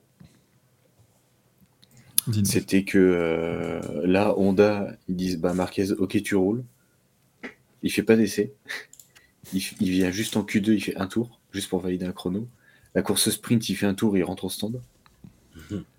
La course normale, il part, il fait ses deux longues laps, il abandonne. C'est bon. Je fais le taf. Il a fait le taf, il s'est pas blessé, il a pas roulé, il a pu se reposer, il a fait sa pénalité. Euh, ouais, Ça serait incroyable de Ouais, voir ouais. Bah, c'était comme. euh, ça m'a rappelé de bons souvenirs à Manu. C'était comme Frenzen à- et à Rose à Manicourt en 2002. en gros, ils sont venus, ils avaient pas d'argent, mais euh, pour éviter de se prendre une amende qu'ils pouvaient pas payer, ils ont dit Ah ouais, donc on est obligé de venir participer au Grand Prix, pas de souci. Ils sont venus, ils ont fait 3-4 tours comme ça en qualif, bonjour, euh, à une vitesse déplorable. Ils ont dit Ah, on n'est pas dans les 107%. Oh, on n'est pas qualifié, quel dommage. Puis ils sont rentrés chez eux. voilà. Puis au Grand Prix d'après, ils étaient plus là par contre. C'est- ça- C'est barré en temps. ouais. Ouais, voilà, c'était plus compliqué. Euh, Nelson Piquet a été condamné à 900 000 euros d'amende pour avoir euh, eu des propos Ah, racistes. J'avais une, réf- une ré- une ré- une réaction très importante et très longue à faire là-dessus. Vas-y, c'est à peu près normal. Là, je, je pense qu'on va pouvoir très facilement euh, passer à autre chose parce que bravo. Béavo, Nelson Piquet. Bien fait pour sa gueule à Piquet. Il a bien fait pour sa gueule, putain. C'est bien Euh, que c'est suivi comme ça. hein. Et puis c'est salé quand même. hein. Ah bah 900 000 balles là euh, Ah oui, oui, c'est salé quand même. hein. Ouais, mais je pense qu'ils ont, je pense que là-bas ils doivent faire au prorata du, de la valeur de la personne entre guillemets, euh, la valeur de sa, sa fortune. Et vu que Monsieur dort sur 200 millions, bah, ils lui ont dit, t'es quoi, tu veux nous enfiler un? Oui, parce que ce, que ce que je trouve génial, c'est pas genre il doit, il doit filer l'amende à euh, une association de défense ou non, Non. ou à Lewis Hamilton. Non, c'est au gouvernement brésilien hein, directement. Bonjour le fisc, merci. Allez, ça fait, ça fait toujours ça pour faire j'espère qu'il va pays. pas pouvoir s'empêcher d'ouvrir sa grande gueule de raciste et qu'il va encore s'en reprendre une derrière parce que ça serait encore plus marrant. Ça, il va, il va le paddock. Oui, oui, non, s'il vous plaît, non, non, je ne, peux, ne, ne me parlez pas de Lewis Hamilton, vous savez qu'il y a des gros problèmes. Par contre, Tsunoda, bon, euh, vraiment en roue libre la totale. Ah, bah, bah, 900 000, monsieur, hein, c'est, c'est, c'est- Mais bon, ben, la même chose. D'accord, mais bon, Nick De Vries, je peux, il est néerlandais. Eh, mais non, ça reste du, la xénophobie, monsieur. Oh là là, monsieur, on peut plus rien dire. Eh, non, monsieur Je connais Verstappen, c'est bon, c'est pareil. c'est ça va, c'est bon, ça va. J'ai C'est un- j'ai un bon ami néerlandais. un ami néerlandais. Verstappen va dire non, je suis pas habillé avec ce truc, là, arrêtez, Et c'est quoi ça? Ça ne marche pas. Et Là, dans trois mois, il a plus rien, alors, c'est ça. Tu vas parler, dans trois mois, il est sur la paille. Euh, Nick Tan- vas-y. Il est trop con. Euh, Nick Tandy et Mathieu Jaminet qui vont euh, être sur la troisième Porsche officielle au 24 heures du Mans, ça c'est une très bonne nouvelle. Enfin, Nick Tandy a un peu de mal à s'adapter pour l'instant, mais je pense qu'il peut être viablement rapide. Et puis Mathieu Jaminet, ça fait plaisir aussi de le voir euh, euh, dans la Je Sarthe. pense que Mathieu Jaminet, il lui récompense directement sa course de Sebring. Oui, oui, il a été très bon, effectivement. Il a Donc, été euh, euh, excellent euh, tout le long du week-end. ça fait chouette. la course. Cadillac engagera une deuxième voiture aux 6 heures de Spa. Ça, c'est une très bonne nouvelle aussi, la voiture avec notamment Sébastien Bourdet. Euh, donc, ça, c'est très chouette. Ils vont vraiment préparer le Mans correctement. Ah, Moi, je, je suis désolé, vous, connaissez, vous savez évidemment que j'apprécie beaucoup l'équipe Peugeot. Euh, quand je vois ce que les autres préparent, là, ça me, ça m'inquiète de plus en plus. J'espère que ça va, ça va aller. Mais Peugeot était en essai là au, au Paul Ricard. J'espère que ça va se décanter pour eux. Donc j'espère que ça va aller. que-. Ouais, et il y a de l'article sur Endurance Info qui fait un peu peur sur la manière dont est gérée l'équipe. Et je pense de plus en plus que euh, le gros problème, c'est l'absence de structure. En fait, je pense que le jour où Rebellion est parti, ça, ça a totalement ruiné le projet. En fait, ça a ruiné le projet. Il n'est pas encore mort, mais ça a complètement euh, rebasculé le, le projet dans, un, dans une dynamique qui n'est pas bonne. Quoi. C'est ça. Donc j'espère que ça va aller effectivement pour, euh, pour Peugeot, parce qu'en plus il y aura la Porsche Jota aussi qui sera là. Enfin, il y aura ouais, quand même quatre Porsche hein, qui vont être là. tu auras deux Cadillac maintenant, deux Toyota, deux Ferrari. Ça devient un bon, euh, un bon peloton pour euh, ces, euh, pour ces 24 heures du Mans et pour le WEC en général, bien sûr. hein, puisqu'on aura toujours. On a, je crois qu'on a du coup. Ça au là, moins, tu vois, ça donne vraiment envie de regarder. Là. ben ouais, je crois Ah qu'on bah a là, au moins 12 hypercars euh, par course maintenant, parce que tu en avais 11 à Sebring, tu en auras 12 à Portimao, parce que Jota... Ah non, non, non, pardon, non, Jota va faire encore le la P2 à Portimao. Euh, Ouais. Donc, Il y en euh, aura toujours 11 à à, Portimao. Portimao. Et par contre, il y en aura 13 à Spa avec 13 à la. Jota plus le Cadillac. 13 à Spa, 16 au Mans, et possiblement euh, 13 encore à partir de Monza, puisque Proton devrait avoir sa, sa, euh, sa Porsche euh, Porsche. cliente. Donc, euh, Et finalement, Cadillac, vu que ça marche pas mal, ils vont peut-être décider d'en engager deux en WEC à temps plein aussi. C'est sûr que si, Et- imaginons, Bourdet fait podium au Mans, enfin au Aspa, pardon, ou qu'ils arrivent à en mettre deux dans le top 5 au Mans ou quoi que ce soit, ça peut, oui, ça peut continuer. hein. Mais il y a les avoir. trois voitures. C'est ça, Cadillac? Euh, Deux, Ganassi et une Action Express. Donc, euh, C'est ça, oui, oui. oui, oui. Bah, Ils engagent globalement la même. Ils engagent la même chose qu'en qu'en IMSA globalement. Euh, ils engagent trois voitures, donc ça. euh, non, ça va être, euh, ça va être impressionnant. hein. Euh, ils viennent pas pour trier les lentilles comme on dit, donc euh, à voir, euh, voir ce que ça va donner. Euh, alors l'Extremi, donc euh, qui va faire son Hydro X-Prix en Écosse, dans une mine Mm. de charbon qui deviendra une usine hydroélectrique. Vous voyez comment ils sauvent le monde. C'est beau, bien sûr, c'est beau. c'est beau, beau, beau. Voilà. Voilà, c'est tout, mais c'est cool. mais c'est bien au moins. Il y aura, il y aura, il y aura, euh, parce que c'est toujours en TBA, donc c'est toujours sympa. Euh, qui a mis le liste record de 72 engagés aux 24 heures de Spa dans le conducteur? Je pense que la personne qui a rajouté ça n'est plus de, de parmi les- Et on n'avait pas parlé la semaine dernière, ça Si, et c'est la même personne qui avait écrit le, le truc dans le conducteur la semaine dernière. Je pense qu'il était très fatigué. hein. Cette personne dont nous tairons le nom, bien évidemment. Euh, qui, a, qui a prêté ses initiales à une Ferrari en 2003. exactement. Mais donc, on vous rappelle que voilà, il y aura 72 engagés aux 24 heures de et On vous le redira la semaine prochaine aussi. J'aimerais vraiment, vraiment que toutes les semaines on le dise maintenant, c'est comme les Daft Punk. Euh, et enfin le Tower Motorsports, donc il y aura René Rast, Ricky Taylor et John Farano dans, la, dans une voiture de TDS Racing aux 24 heures du Mans avec la livrée vaillante. C'est super, moi je suis très content. Par contre, ils ont pris le 13. Moi ça m'embête. Le 13, c'est pas le numéro vaillante, c'est le numéro leader Racing. On essaie de tout mêler, ça ne va pas. Mais en tout cas, bon, ce sera, ce sera chouette. La livrée est plutôt sympa aussi, d'ailleurs, il me semble. Euh, qui est assez, euh, assez, assez cool. Si on passait au courrier, messieurs, comme ça on termine avant minuit, c'est merveilleux. On pourra presque dormir avant les essais libres. hein. Enfin, moi je me réveillerai après les essais libres 2, hein, vous en faites pas. Mais euh, Euh, J'allais dire, c'est surtout pour Manu, parce que moi, Voilà. je peux dormir cette nuit. moi, ce sera une bonne nuit. hein. Moi je vais, je vais rompiche, hein, vous en faites pas. On, on met le jingle. on, met le, on met le jingle du courrier. Oh, quelle masse d'armes Alors, le verre, bon, il, est, il, il y a quelques questions, mais rassurez-vous, il y en a qui on, on répondra extrêmement vite, donc ne vous en faites pas, ça ira bien vite. On a donc la première question qui nous vient de Mark Fucked Who. Marco Bezecchi. Extraordinaire, elle, elle est complètement valide celle-là. C'est Manu qui nous l'a signalé, je crois, avant le début de l'émission, parce qu'on je l'avais pas, moi, je trouvais pas. Who, je- mais c'est donc Marco Bezecchi. Donc euh, bravo Dave Murray, là c'est... Il passe tout de suite dans la, la liste des, des nominés pour le, enfin des nommés pour le maire de, enfin le, le Racing Café Award en fin d'année à mon avis ça. Euh, et nous digons avec le budget capé en Formule 1, peut-on imaginer que certaines équipes ayant beaucoup de sponsors, comme McLaren peut-être, financent leurs autres programmes avec l'argent des sponsors de la F1 Ferrari en WEC, McLaren un peu partout. C'est pas impossible hein, finalement. C'est pas impossible, mais en même temps, je pense que l'argent ira toujours sur des trucs un peu plus. euh, qui, n'ont pas de lien avec le, budget, c'est-à-dire des infrastructures. Enfin, tu vois, McLaren en ce moment, ils refont un simulateur, ils refont une soufflerie. Euh, donc, euh, je pense qu'il y a pas mal de- de- d'investissements à faire sur la F1 quand même.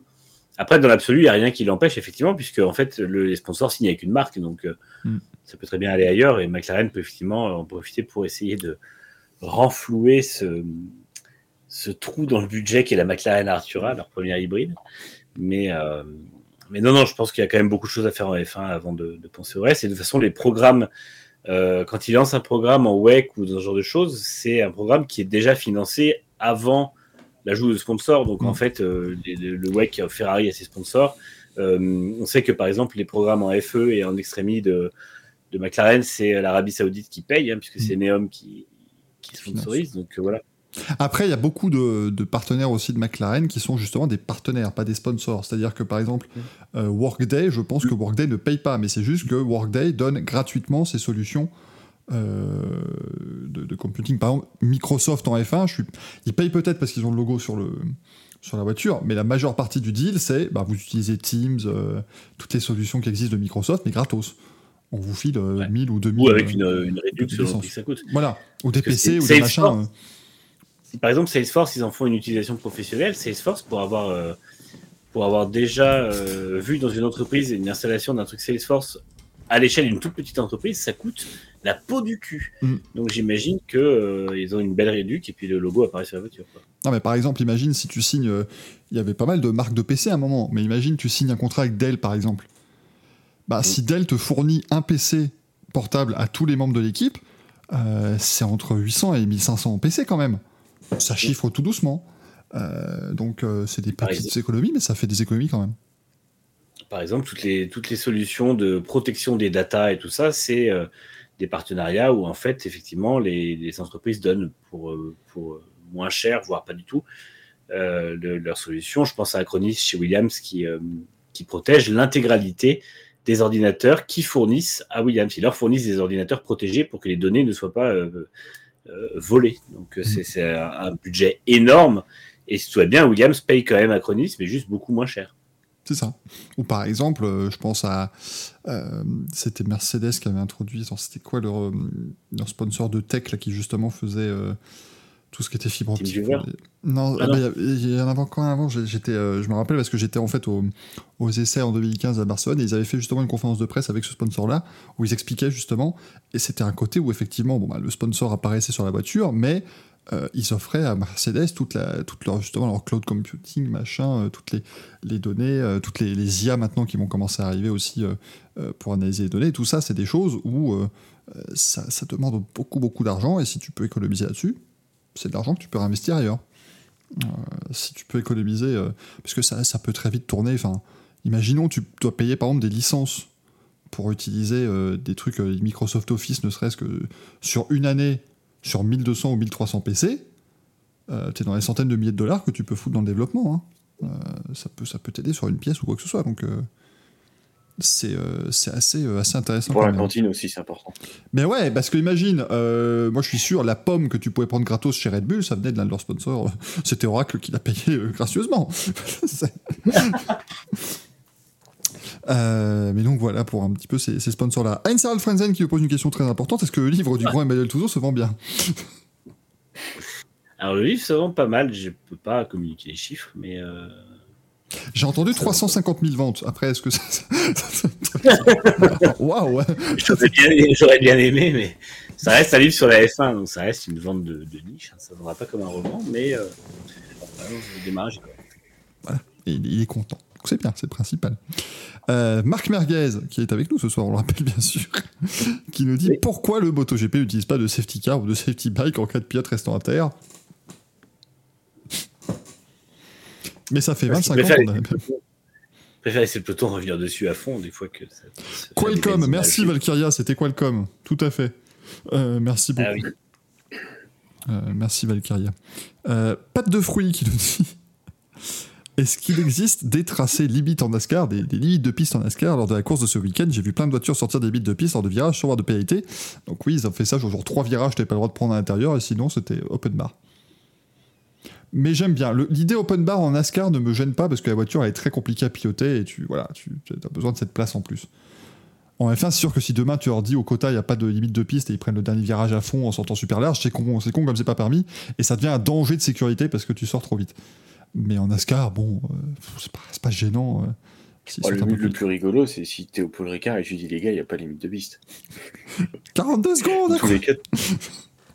et, puis, ouais. et puis dans tous les cas, tu vas pas t'amuser à sortir, si tu vas faire un tour, t'auras plus de pneus. Ouais, c'est ça. Ce serait un peu plus compliqué. Euh, Mark Zuckerberg qui nous demande pourquoi ne streamez-vous pas le récit café sur Facebook? Pour beaucoup de raisons, Marc. Aussi parce qu'on Un, va- le public, deux, la plateforme ou l'inverse. qu'on fait avoir des viewers et des viewers qui nous disent pas toutes les 3 secondes non mais non mais parce que non mais d'accord mais on peut quand même rien dire. Euh, la F1 avant c'était quand même mieux parce que Ayrton Senna hein bon. Voilà si on pouvait éviter ce genre de commentaires ça nous dirait oui souvent ils arrêtent Ayrton Senna hein. Oh quand même. Bon, bref. c'est compliqué à comprendre. Matoel qui nous demande est-ce que MotoGP va pas devenir un championnat monotype? Ça n'est pas déjà on m'a dit que c'était la Ducati Cup Honda aimerait bien. Ducati tue le championnat. Bah, après, ça ne le deviendra pas. Enfin, non, parce que jamais Honda ira chercher une, une moto chez Ducati, mais à un moment donné, euh, si, Bah, si ils un- vont déjà chercher un châssis chez Calex. Voilà, pour, être- tout, là. Tu sais, franchement, moi, je me dis, euh, honnêtement, bah, si à un moment donné, tout le monde prend la Ducati, bah, bravo à eux, hein, tant pis. Je veux dire, s'ils si, s'ils font le boulot mieux que les autres, c'est pas. Non, parce que pour moi, Aprilia, Aprilia en, en quelques années, en partant d'une feuille blanche, qu'ils ont réussi à faire. Ouais, ont C'est-à-dire que si. Aprilia y arrive, pourquoi Honda et Yamaha ne sont pas foutus de le faire alors qu'ils sont là depuis le début? KTM là est en train de prouver que ils sont ils ont trouvé quelque chose qui fonctionne. Ça devient Et. KTM a beaucoup plus de pognon que Ducati. C'est ça. C'est ça que j'arrive pas à comprendre. C'est- complètement fou la manière dont ils dépensent, euh, du- tout ça. Laurentin qui nous dit mais sur Facebook on aura Monsieur Gaël qui pourra taguer Gaël sur un live où il est dedans. Là, t'auras- Et tu as Oh, vu, il y a un mec qui ressemble. regarde, regarde, Gaël, il y a un mec avec l'accent du sud qui a dit euh, un truc intéressant là, tu peux regarder. Euh, on a Alexandre Saucisse euh, qui nous pose la question quelles sont les différences entre un ovale qui donne des courses pas top et un ovale qui donne des courses fun? Parce que c'est vrai que ce week-end, l'IndyCar revient au Texas, circuit qui, bon, a une relation compliquée avec de, avec de good racing. Euh, C'est la bande de résine qu'on met sur la trajectoire qui fait la différence. hein. voilà. Non, mais après, ça dépend. Tu sais, tu peux avoir plein de. Par exemple, sur le- l'exemple de IndyCar, ça dépend, et même de la NASCAR finalement, ça dépend aussi du package aérodynamique que tu vas amener sur le circuit. Euh, il faut, pour avoir une bonne course, une course vraiment fun, il faut avoir trop d'appui, mais en même temps assez d'appui pour que les mecs puissent se suivre, se dépasser, machin. Faut des pneus qui. Ça dépend de plein de, de plein de choses. Euh, et t'as parfois aussi de l'asphalte qui va pas être d'une super qualité, qui va t'enlever des trucs. Ça dépend de la configuration du circuit. Par exemple, là, le Texas, le problème, c'est que par exemple, le premier virage est extraordinairement large, mais en même temps, ils ont enlevé le banking. Donc, du coup, si tu te mets à l'extérieur, bah, t'as pas assez de banking pour pouvoir être vraiment rapide sur cette trajectoire-là. Donc, personne n'y va. Donc, c'est super sale. Donc, du coup, quand tu y vas, tu perds le contrôle. Ça dépend de plein de facteurs, globalement. C'est très compliqué de dire euh, pourquoi les courses peuvent être bonnes ou pas bonnes. Par exemple, Indianapolis, les courses réellement étaient pas top jusqu'en 2011. Euh, avec les anciennes voitures qui n'avaient pas, assez d'appui, ça se suivait pas très bien. Les courses n'étaient pas exceptionnelles hein, en soi au 500 miles d'Indianapolis. Et puis 2012, ils sont venus avec des voitures bah, qui suivent beaucoup mieux, tout ça. Et ça donne des- des courses beaucoup plus sympas. Donc ça dépend de plein de choses. En tout cas, c'est mon avis. Daniel Cohen nous demande que donnerait. Daniel Cohen, est-ce que c'est un. Est-ce que c'est un pseudo Est-ce que c'est une personne qui s'appelle vraiment Daniel Cohen au cas où bah, Bienvenue. qui nous dit que donnerait un Grand Prix de Formule 1 sur le circuit des 24 heures du Mans? Du chaos J'aimerais quand même bien voir une F1 passer les virages Porsche à, à balle en, en mode qualif. Ouais, il a pas pu Alonso euh, passer Ouais, correctement. T'imagines le train DRS Oh putain. Il y aurait- Il y aurait 8 zones DRS. Ah là, ce serait fou. hein. Euh, mais franchement, euh, alors ça pourrait être fun, quoi. Mais il y a trop de choses à, à changer pour que la F1 y aille. hein, Clairement, ouais. c'est impossible. Non, mais tu sais, une 22 exhibition, 22 une voiture comme ça pour faire un tour, ça peut être sympa. Bah, ils avaient fait. Alonso a piloté une F1 sur le circuit des 24 heures du Mans, mais en fait, ce qui est dommage, c'est qu'il donc, il, il est sorti des stands, il a fait son tour, franchement, plutôt à balle. hein. Euh, il, a, il, a, il a quand même bien tapé. Mais en fait, le souci, c'est qu'ils avaient lancé avant une parade alpine avec euh, une LMP2, euh, une, Alpine à 110 de route. Et l'objectif, et c'est dommage, c'est comme ça que ça s'est passé, c'est qu'Alonso en fait est parti bien après et il les a rejoints dans les virages Porsche pour faire un tour 4 de front euh, lent. Et donc c'est dommage parce que du coup, bah, il est arrivé dans les virages Porsche au ralenti et ça aurait été chouette de le voir vraiment, euh, vraiment envoyer un peu du bois là. Ça aurait été vachement chouette. Mais c'était il y a. C'était il y a deux ans, effectivement, c'était en 2021. Mm. J'ai j'ai vu Fernando Alonso rouler en F1 aux 24 heures du Mans. Je suis pas mécontent. Euh, on a Mamba qui nous dit est-ce que le MotoGP ne serait pas en train de perdre de la popularité? Merci. Euh, avec les courses sprint tous les week-ends, le fait que Marc Marquez soit encore là, c'est lui qui tient un peu la popularité du MotoGP à certains moments. hein. C'est- terrible, mais euh, Mm. il ramène encore un peu de monde sur les circuits. Ou est-ce que ça f- va finir par se faire ressentir? Mais Mamba, c'est ce qu'on dit depuis des semaines. MotoGP est en crise de popularité, tout le monde le sait. C'est pour ça qu'ils mettent le sprint. Mais- On rappelle que au Mugello, dernier, sur le week-end, ils font 45 000. depuis que Rossi est parti. Marquez a encore un énorme fan club, et c'est ce qu'on disait la semaine dernière, et c'est ce que j'ai dit. Si Marquez, par exemple, se fait une blessure, et c'est la blessure de trop, et qui dit Ok, c'est bon, là j'arrête, parce que euh, j'en j'en peux plus, le MotoGP va clairement tomber. Parce que euh, même Rossi, je l'ai même pas vu ce week-end-là, à l'ouverture euh, Je pour son team. je. Je l'ai pas vu. Je l'ai pas vu, donc il n'était pas là.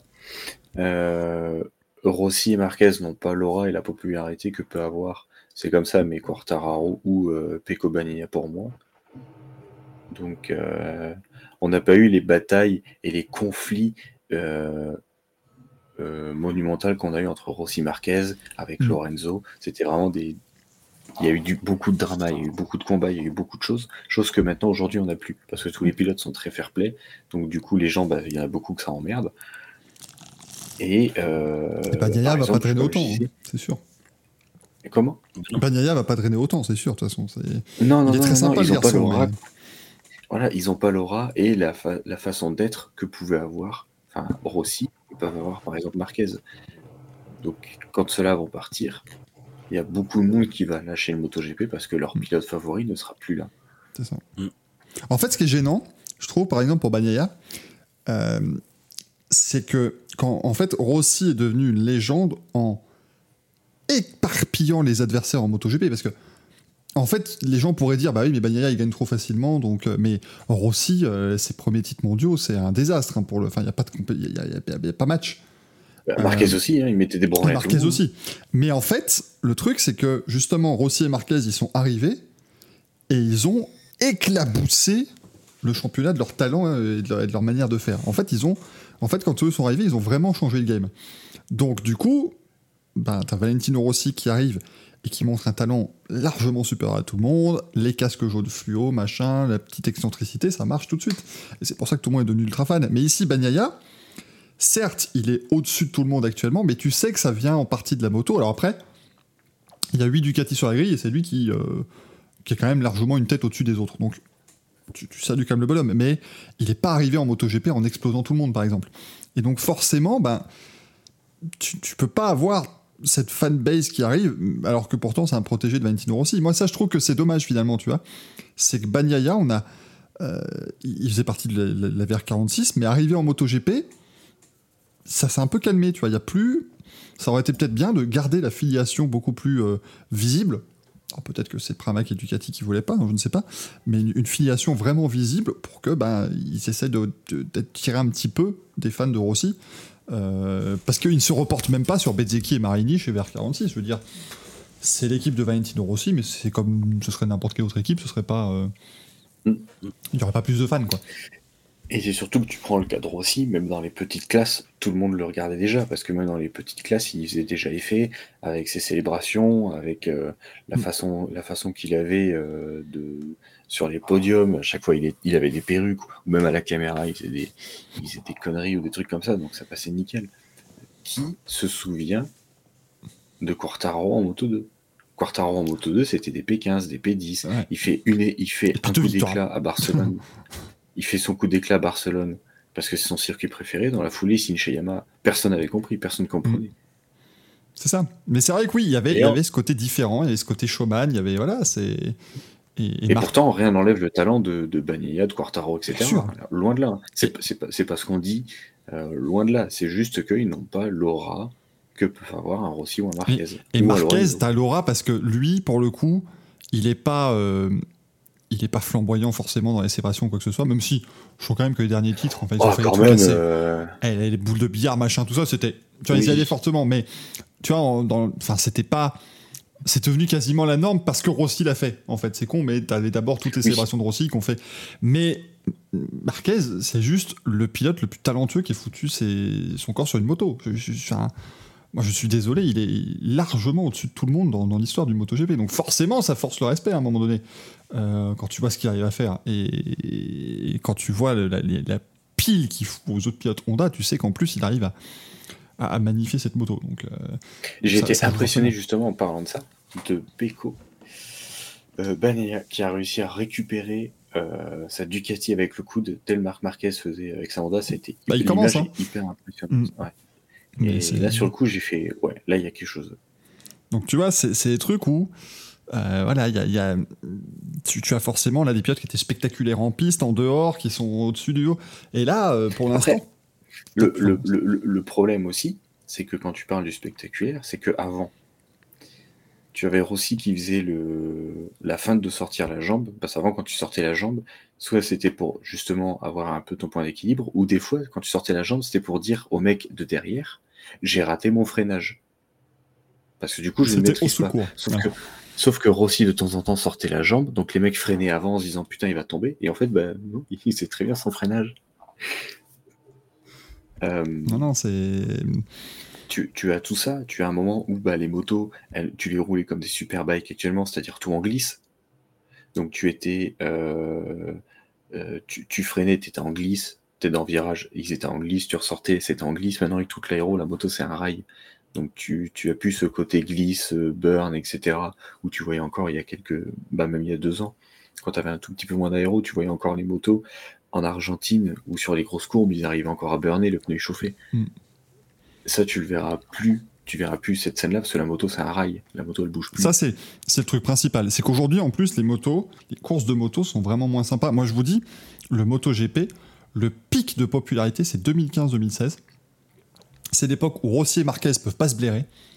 Mm. Euh, parce que franchement, on, on, on s'en souvient pas, mais quand euh, Marquez, non, quand Rossi, pardon, font un coup de pied à Marquez en Malaisie en 2015, euh, il y a un Grand Prix de F1 le même week-end. Personne sait qu'il y a un Grand Prix de F1. C'est le truc, ça a fait le tour du monde. C'était un, un élan de popularité gigantesque qui s'est poursuivi en 2016 parce que les courses étaient en plus mais, géniales. Franchement, en 2016, il n'y a que des courses superbes. Enfin, c'était incroyable. Et aujourd'hui, bah, il faut dire que les courses aussi, bon, euh, depuis 2-3 ans, avec l'arrivée de l'aéro, on s'ennuie forcément un peu. Tu as l'aéro et que tout le monde soit fair play entre pilotes. C'est ça T'as plus de bataille, t'as plus de, t'as plus de, de grosses euh, déclats. Moi, je me rappelle quand t'avais Stoner qui est allé dans le garage après que Rossi ait fait tomber RRS, où il lui dit Bon, bah, ton, ton ambition a dépassé ton talent. La phrase, elle est exceptionnelle, et c'est des trucs comme ça, c'est des petits clashs comme ça qui restent, quoi. Et ça vient de Casey Stoner qui était pas le plus. euh, qui, qui connaît pas le plus sur plus de monde, mais c'est des trucs où, en fait, franchement, 2015-2016, MotoGP et F1, on est. La F1 est encore au-dessus, je pense, mais on est quand même pas si loin que ça en popularité. Mais du coup, comme la F1 a fait des changements de règlement, a fait des changements de propriétaires et tout ça pour dynamiser le tout, et que bah, les courses devenaient de mieux en mieux et la présentation était de mieux en mieux, bah, forcément ils ont gagné des fans. Et comme en MotoGP, ils sont restés sur la même manière de faire les choses, mais que les grands prix sont devenus de moins en moins bien, forcément ça part, ça part un petit peu. C'est c'est tout ça qui explique euh, ces, soucis de, popularité. Et, c'est très compliqué. J'avais lu un article sur The Race où euh, euh, Simon Patterson disait que oui, à une époque, bah, voilà, tout ça. euh, c'était, je crois qu'il disait, ouais, les grands prix étaient pas top, mais c'était regardé par des millions, et maintenant les grands prix sont incroyables et ils sont regardés par des centaines de milliers de personnes. Mais aujourd'hui, il faut, je pense qu'il faut. Et c'est et c'est ce que je disais déjà dans le Racing Café l'an dernier. Je ne comprends pas parce que on a quand même l'an dernier, il y a deux ans, des championnats du monde qui sont hyper serrés. On a des courses de dingue, mais en fait, plus personne regarde. Je Et tout le monde que- regardait quand c'était l'ultra domination Marquez où il était champion, ou la saison où il, il, fait jamais euh, plus bas que la deuxième place, sauf quand il tombe aux États-Unis. Tout le monde regardait. Ouais, mais ça avait- c'est con. Mais tu vois, cette saison 2019, euh, oui, il gagnait, mais t'avais, je sais pas, il avait cette manière de faire où il gérait tellement bien. T'avais tout, il, a- il passait toute sa course deuxième. Tu vois, t'avais jamais c'était c'était rarement. euh, il partait devant, il mettait 15 secondes à tout le monde comme, euh, comme faisait Lorenzo ou quoi. T'avais quand même ce petit côté 2019, t'as des duels avec Quartaro qui sont sur Ah, lui, le moment ça, qui sont géniaux. Et en fait, quand tu les regardes de, de loin, tu te dis avec Quartaro, il à 100%, Marquez, il à 80.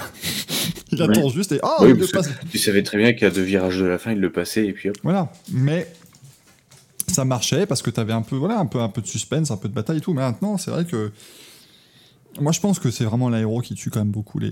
Parce que tu vois des espèces de trucs. C'est des espèces de. de, de- de- Ah bah c'est des chars d'assaut maintenant. Voilà, c'est des chars d'assaut qui roulent, ça, ça bouge pas comme tu dis et tout, c'est Après, tu, qu'est-ce que tu peux reprocher aux écuries? Ils ont un règlement qui est, qui est, qui est ledge, ils font ce qu'ils veulent. Euh, Ducati ramène des éléments aéro. À chaque fois, t'as Honda qui sont les premiers à gueuler en disant que c'est inadmissible, que c'est anti-sportif. Et finalement, le week-end d'après, ils, ont copié exactement la même chose. Et Ducati s'est jamais plaint de- d'avoir des motos copiées. Euh, et de toute façon, le but c'est de gagner. Bah, t'as le droit. Eux, ils veulent gagner. Ils s'en foutent du spectacle. Ils ont rien à branler. Eux, ce qu'ils veulent, c'est être champion du monde. Mm. Donc, euh, bah, si t'es obligé de passer par de l'aéro pour être champion du monde et battre tout le monde, bah, c'est comme ça.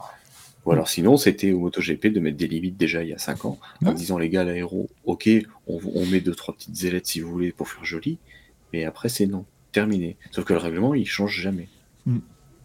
Ah bah là, le seul truc, c'est tu dis à tout le monde, toutes les, toutes les, toutes les, tout l'aéro, les mecs, ils vont, ils vont devoir réapprendre à piloter un peu plus. Mais, mais aujourd'hui, je pense que... euh, Excuse-moi, les derniers grands changements de règlement, c'était on va prendre des 800, bon, des 900, des 990, les CRT, euh, bon, on va mettre marrant. des motos de merde avec, enfin tu vois, c'est. À un moment, ils se sont dit, ah, on va changer, tous les deux ans, on va changer la cylindrée. D'ailleurs, c'est génial. il, y a, eu de tout. Il y a eu des 1000, Mm. des 900, des 990, des 800, des... Je sais pas trop... euh, Pas trop pourquoi. Mais c'est... C'est compliqué. hein. En fait, la, la, la popularité, c'est pas une recette magique. C'est pas un truc... euh, tu- ils peuvent pas non plus juste appliquer un truc, et c'est pour ça ils essaient d'appliquer exactement les recettes de la F1, mais ça marche pas. Exactement. La F1, il y a un énorme travail derrière par des gens dont c'est le métier. C'est-à-dire, c'est Liberty Media qui insuffle un, truc nouveau parce que eux savent comment on vend un produit. Déjà, ils ont identifié leur produit, identifié leur public et ils vendent leur produit au bon public. Ce qui est, ce qui est parfait. Le MotoGP vend un produit dont ils ne sont pas sûrs à un public qu'ils n'ont pas identifié. Et euh, en pensant qu'appliquer la recette d'un autre va fonctionner. Mais c'est-. On, on dirait un resto qui est à côté d'un autre, qui a pas assez de monde et qui se dit bah, je vais changer ma carte, je vais faire la même carte qu'à côté. Ben non. En fait, ça marchera pas parce que les gens viennent à côté pour le bon truc. Et, Et- toi, il faut que tu, justement tu te démarques. Et là, ils font tout l'inverse, donc euh, ça va pas, ça va pas aller. Et il faut pas omettre un facteur, la chance. Moi, je suis désolé, la F1, ils ont fait un très bon travail de branding, machin, Drive to Survive, ça a apporté beaucoup de monde. Mais putain, ils, ont, ils sont tombés sur la plus grande lutte pour le championnat dans l'histoire du sport. Je veux dire, ça, c'est arrivé, c'est juste un coup de balle hein, que Verstappen et Hamilton euh, ça oui, mais la, F1, la F1 a commencé à exploser avant. Déjà en 2020, il y a des, alors que pourtant on est sur une période de domination d'Hamilton, il y a des chiffres qui sont en grosse hausse. Oui, grâce à Drive to Survive, sur le 2000. coup. À partir de 2018, ça fonctionne parce que le produit est très bien vendu. Alors effectivement, en 2021, c'est l'apogée.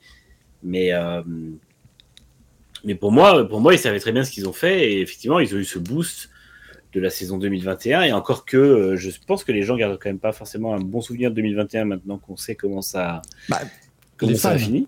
Les fans, non, mais Ouais. les gens qui ont découvert la F1, tu leur vends ça quand même. Enfin, c'est... Tu leur vends quand même les deux. Ils arrivent au dernier Grand Prix ex aequo. Euh, ils éclatent la compétition toute l'année parce que c'est, c'est encore une fois hallucinant. Bah oui. hein. C'est, tu vois un duel et c'est pas juste un duel parce que. Tu vois, par exemple, par exemple, le duel Hamilton-Massa 2008, il est pitoyable parce que les deux font n'importe quoi, mais ils sont quand même en duel. Euh, Mhm. Alors que là, c'est les deux, ils pilotent.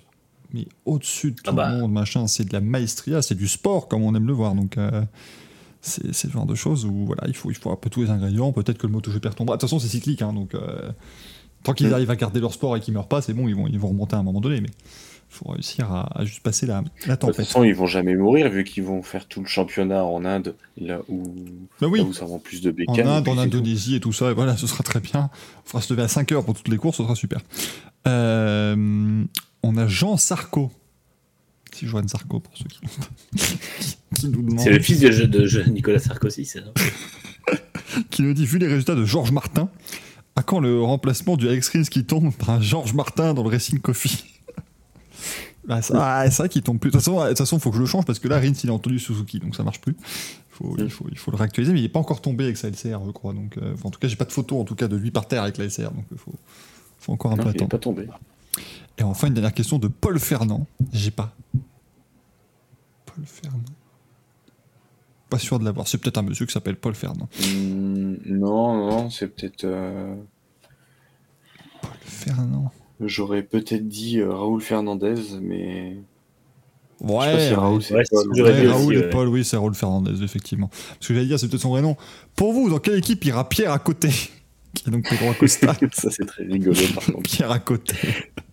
J'imagine bien un, un montage où tu sais, Pierre à côté, et puis tu sais, toujours. euh, tu sais, genre le mec qui, fait exprès, qui tient la tour de piste de travers, tu sais, quel doigt sur la tour Eiffel à côté. C'est- C'est pareil, mais en C'est le c'est successeur de Jean-Michel à peu près, en fait.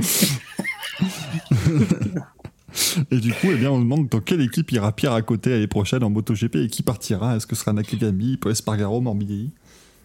Pour moi, il remplace Espargaro chez Gascas. Pas vendu. Pouah, ça me- honnêtement, ça me ferait vraiment chier. Ah ouais? Après, le problème, c'est que pour lui, ça peut être très bien si la KTM évolue euh, très bien cette saison. On voit qu'elle est déjà vraiment euh, bien faite. Donc, si la, la- la KTM évolue et peut se battre pour des podiums, c'est clairement le bon choix. Mhm. Moi, je suis un éternel euh, blaireau euh, qui aime Yamaha. Donc, forcément, j'aimerais qu'une chose, c'est que Yamaha sorte les, les millions pour, pour avoir un duo Quartaro Acosta. Le problème, c'est que la moto, c'est une brique. Donc, ça serait un très mauvais choix de carrière. Finalement, Quartaro va partir, ils auront un, un duo euh, Morbidelli Espargaro, un truc comme ça. Ah, ils vont, mais ils vont, ils vont faire les fonds de tiroir, Yamaha. Qui, là, actuellement, qui veut aller chez Yamaha? À part un pilote Moto 2 euh, qui avait absolument monté en MotoGP, comme euh, KTM avait pu faire monter les QO, on n'a jamais compris pourquoi. Soit faire venir un pilote du Superbike qui va prendre une pilule, euh, soit prendre un mec qui a absolument pas de guidon et qui, qui sera en- au bout du bout. Mm. Donc, euh, c'est si Quartaro se barre. Après, voilà, c'est ça va faire, ça va faire comme, euh, comme l'an dernier où où si tu as un changement, tu vas en avoir un petit peu partout. Si une équipe signe Quartararo, tout le monde va bouger. Ah bah oui, il va falloir remplacer tout. ouais. Pas, pas au sein de Ducati, mais si par exemple Honda euh, sort, parce que Honda a du pognon, Repsol a beaucoup de pognon, si, euh, admettons, Marquez arrête et se barre, ils vont, ah, Honda va mettre le pognon pour avoir Quartaro, pour avoir une doublette Quartararo et Mir. Et donc Yamaha va absolument devoir trouver deux pilotes, parce que Morbidelli, il est mauvais. On nous propose euh, Barry Beltus dans le chat, euh, évidemment. Donc c'est- là où, même pourquoi pas, des, des pilotes du, des pilotes chez Ducati qui voudraient absolument aller chez Ducati officiel, je pense par exemple à Martin, euh, pourraient partir avec une place de leader chez Yamaha, parce que de toute façon, il sera jamais leader chez Ducati, par exemple. Mm. Et c'est là où on peut se retrouver avec un, avec un énorme chamboulement dans, dans le dans le dans tout ce qui est euh, contrat en, en MotoGP. Mm. Surtout qu'ils ont tous signé euh, pour deux ans, la plupart, quasiment tout le monde est en fin de contrat en fin 2024. Donc ça veut dire que si Quartaro se barre en 2024, tout le monde va bouger. Et. KTM serait capable de sortir le pognon pour prendre un Quartaro aussi. Ah bien sûr. Mais après, lui, est-ce que... En fait, le truc, c'est que lui, je pense qu'il serait un peu échaudé par le côté Yamaha. Il a... On l'a pas écouté, il n'arrive pas à lui faire une moto correcte. Parce qu'il a vraiment envie d'aller chez Oh, KTM. euh. comme c'est bizarre, c'est pas du déjà vu chez tous les pilotes chez Yamaha. Ouais, bah, ils ont réussi à signer Zarco chez KTM un jour, alors qu'il venait de Yamaha. Mais il n'avait pas le voix, voix au chapitre à l'époque chez Yamaha, euh, puisqu'il était chez Tech 3. Et Natou nous demande chercher du côté d'e-scooter. Arrêtez. Arrêtez. je- Arrêtez. On n'en a pas encore reparlé. Déjà, si l'e-scooter arrive à remplir sa grille avec des pilotes d'e-scooter, ce serait bien pour lui. Déjà, si l'e-scooter a une saison euh, cette année, Alors, il me semble qu'on en avait parlé, je crois, mais euh, genre, c'est déjà prêt pour le Ricard et tout. Enfin, ils sont. Enfin, pour le circuit pour le Ricard, hein, pas le. le- Ils sont pas. Ils sont pas préparés ils les sont pas boissons. pour le Ricard. Mais, euh, mais apparemment, ça va, ça va y aller cette année. Hein. euh. Mais, euh, mais bon, il y a encore que le calendrier. sur leur site là déjà, j'ai mal aux yeux. là. Il y a que le calendrier 2022 pour l'instant, donc il n'y a pas de. Voilà, donc tu vois, pour moi, il n'y a rien en 2023. Voilà. Point, point barre, merci beaucoup. Euh, en tout cas, Je sais pas, voilà. on est quand même au mois de mars. Enfin, Bon, en avril maintenant. ça va, ça va aller. bon, en tout Le cas, on dernier va... article, C'est le Ouais. 22 décembre. Ah oui, depuis en 2023, ils n'ont rien fait. A rien qui existe en 2023 pour eux. C'est c'est assez, euh, assez prodigieux. En tout cas, on va, on va se quitter là, chers amis, parce qu'on a. On s'est quand même bien amusé. Minuit, ça va, minuit 7, on a commencé à 20h30. Ça va, on est, on est dans des bons. On est dans des bons horaires. Ça se passe plutôt pas bien. Pas mal, pardon. Ça se passe pas bien du tout. On peut plus. Euh, mais du coup, eh bien voilà, hein, dans 3 heures, Manu est debout, donc ça c'est bien. Gaël le sera-t-il? Allez sur Twitter pour savoir. SMS à 3h25 pour. euh, Ouais. pour. Sauf qu'il t'a pas dit qu'à mon avis, son téléphone est en ne pas déranger une connerie pareille. Il n'entendra jamais le SMS. Il n'y aura pas de, il y aura pas d'inquiétude là-dessus. En tout cas, bah, écoutez, merci beaucoup d'avoir été à le chat. hein. Vous avez été très nombreux comme d'habitude. C'était très très sympathique. Merci Manu, merci Axel, Merci à tous. merci Gazou de, de là où, de là où tu es. Ah, il nous répond. Ah oui, oui, oui. il, a, il a dit merci. Euh, bon week-end qui s'annonce hein, avec tous les. J'ai cru que faire une, une Michel Drucker avec Gazou. Salut mon pote.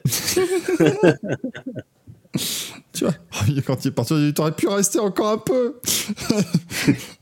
Mais finalement, il a décidé d'aller se coucher. En tout cas, un beau week-end qui s'annonce et on en parlera jeudi prochain dans le Racing Café et mardi aussi, bien sûr, dans Grand Prix avec les amis de chez Next Gen Auto. Merci beaucoup d'avoir été là. À la semaine prochaine. Ciao, ciao.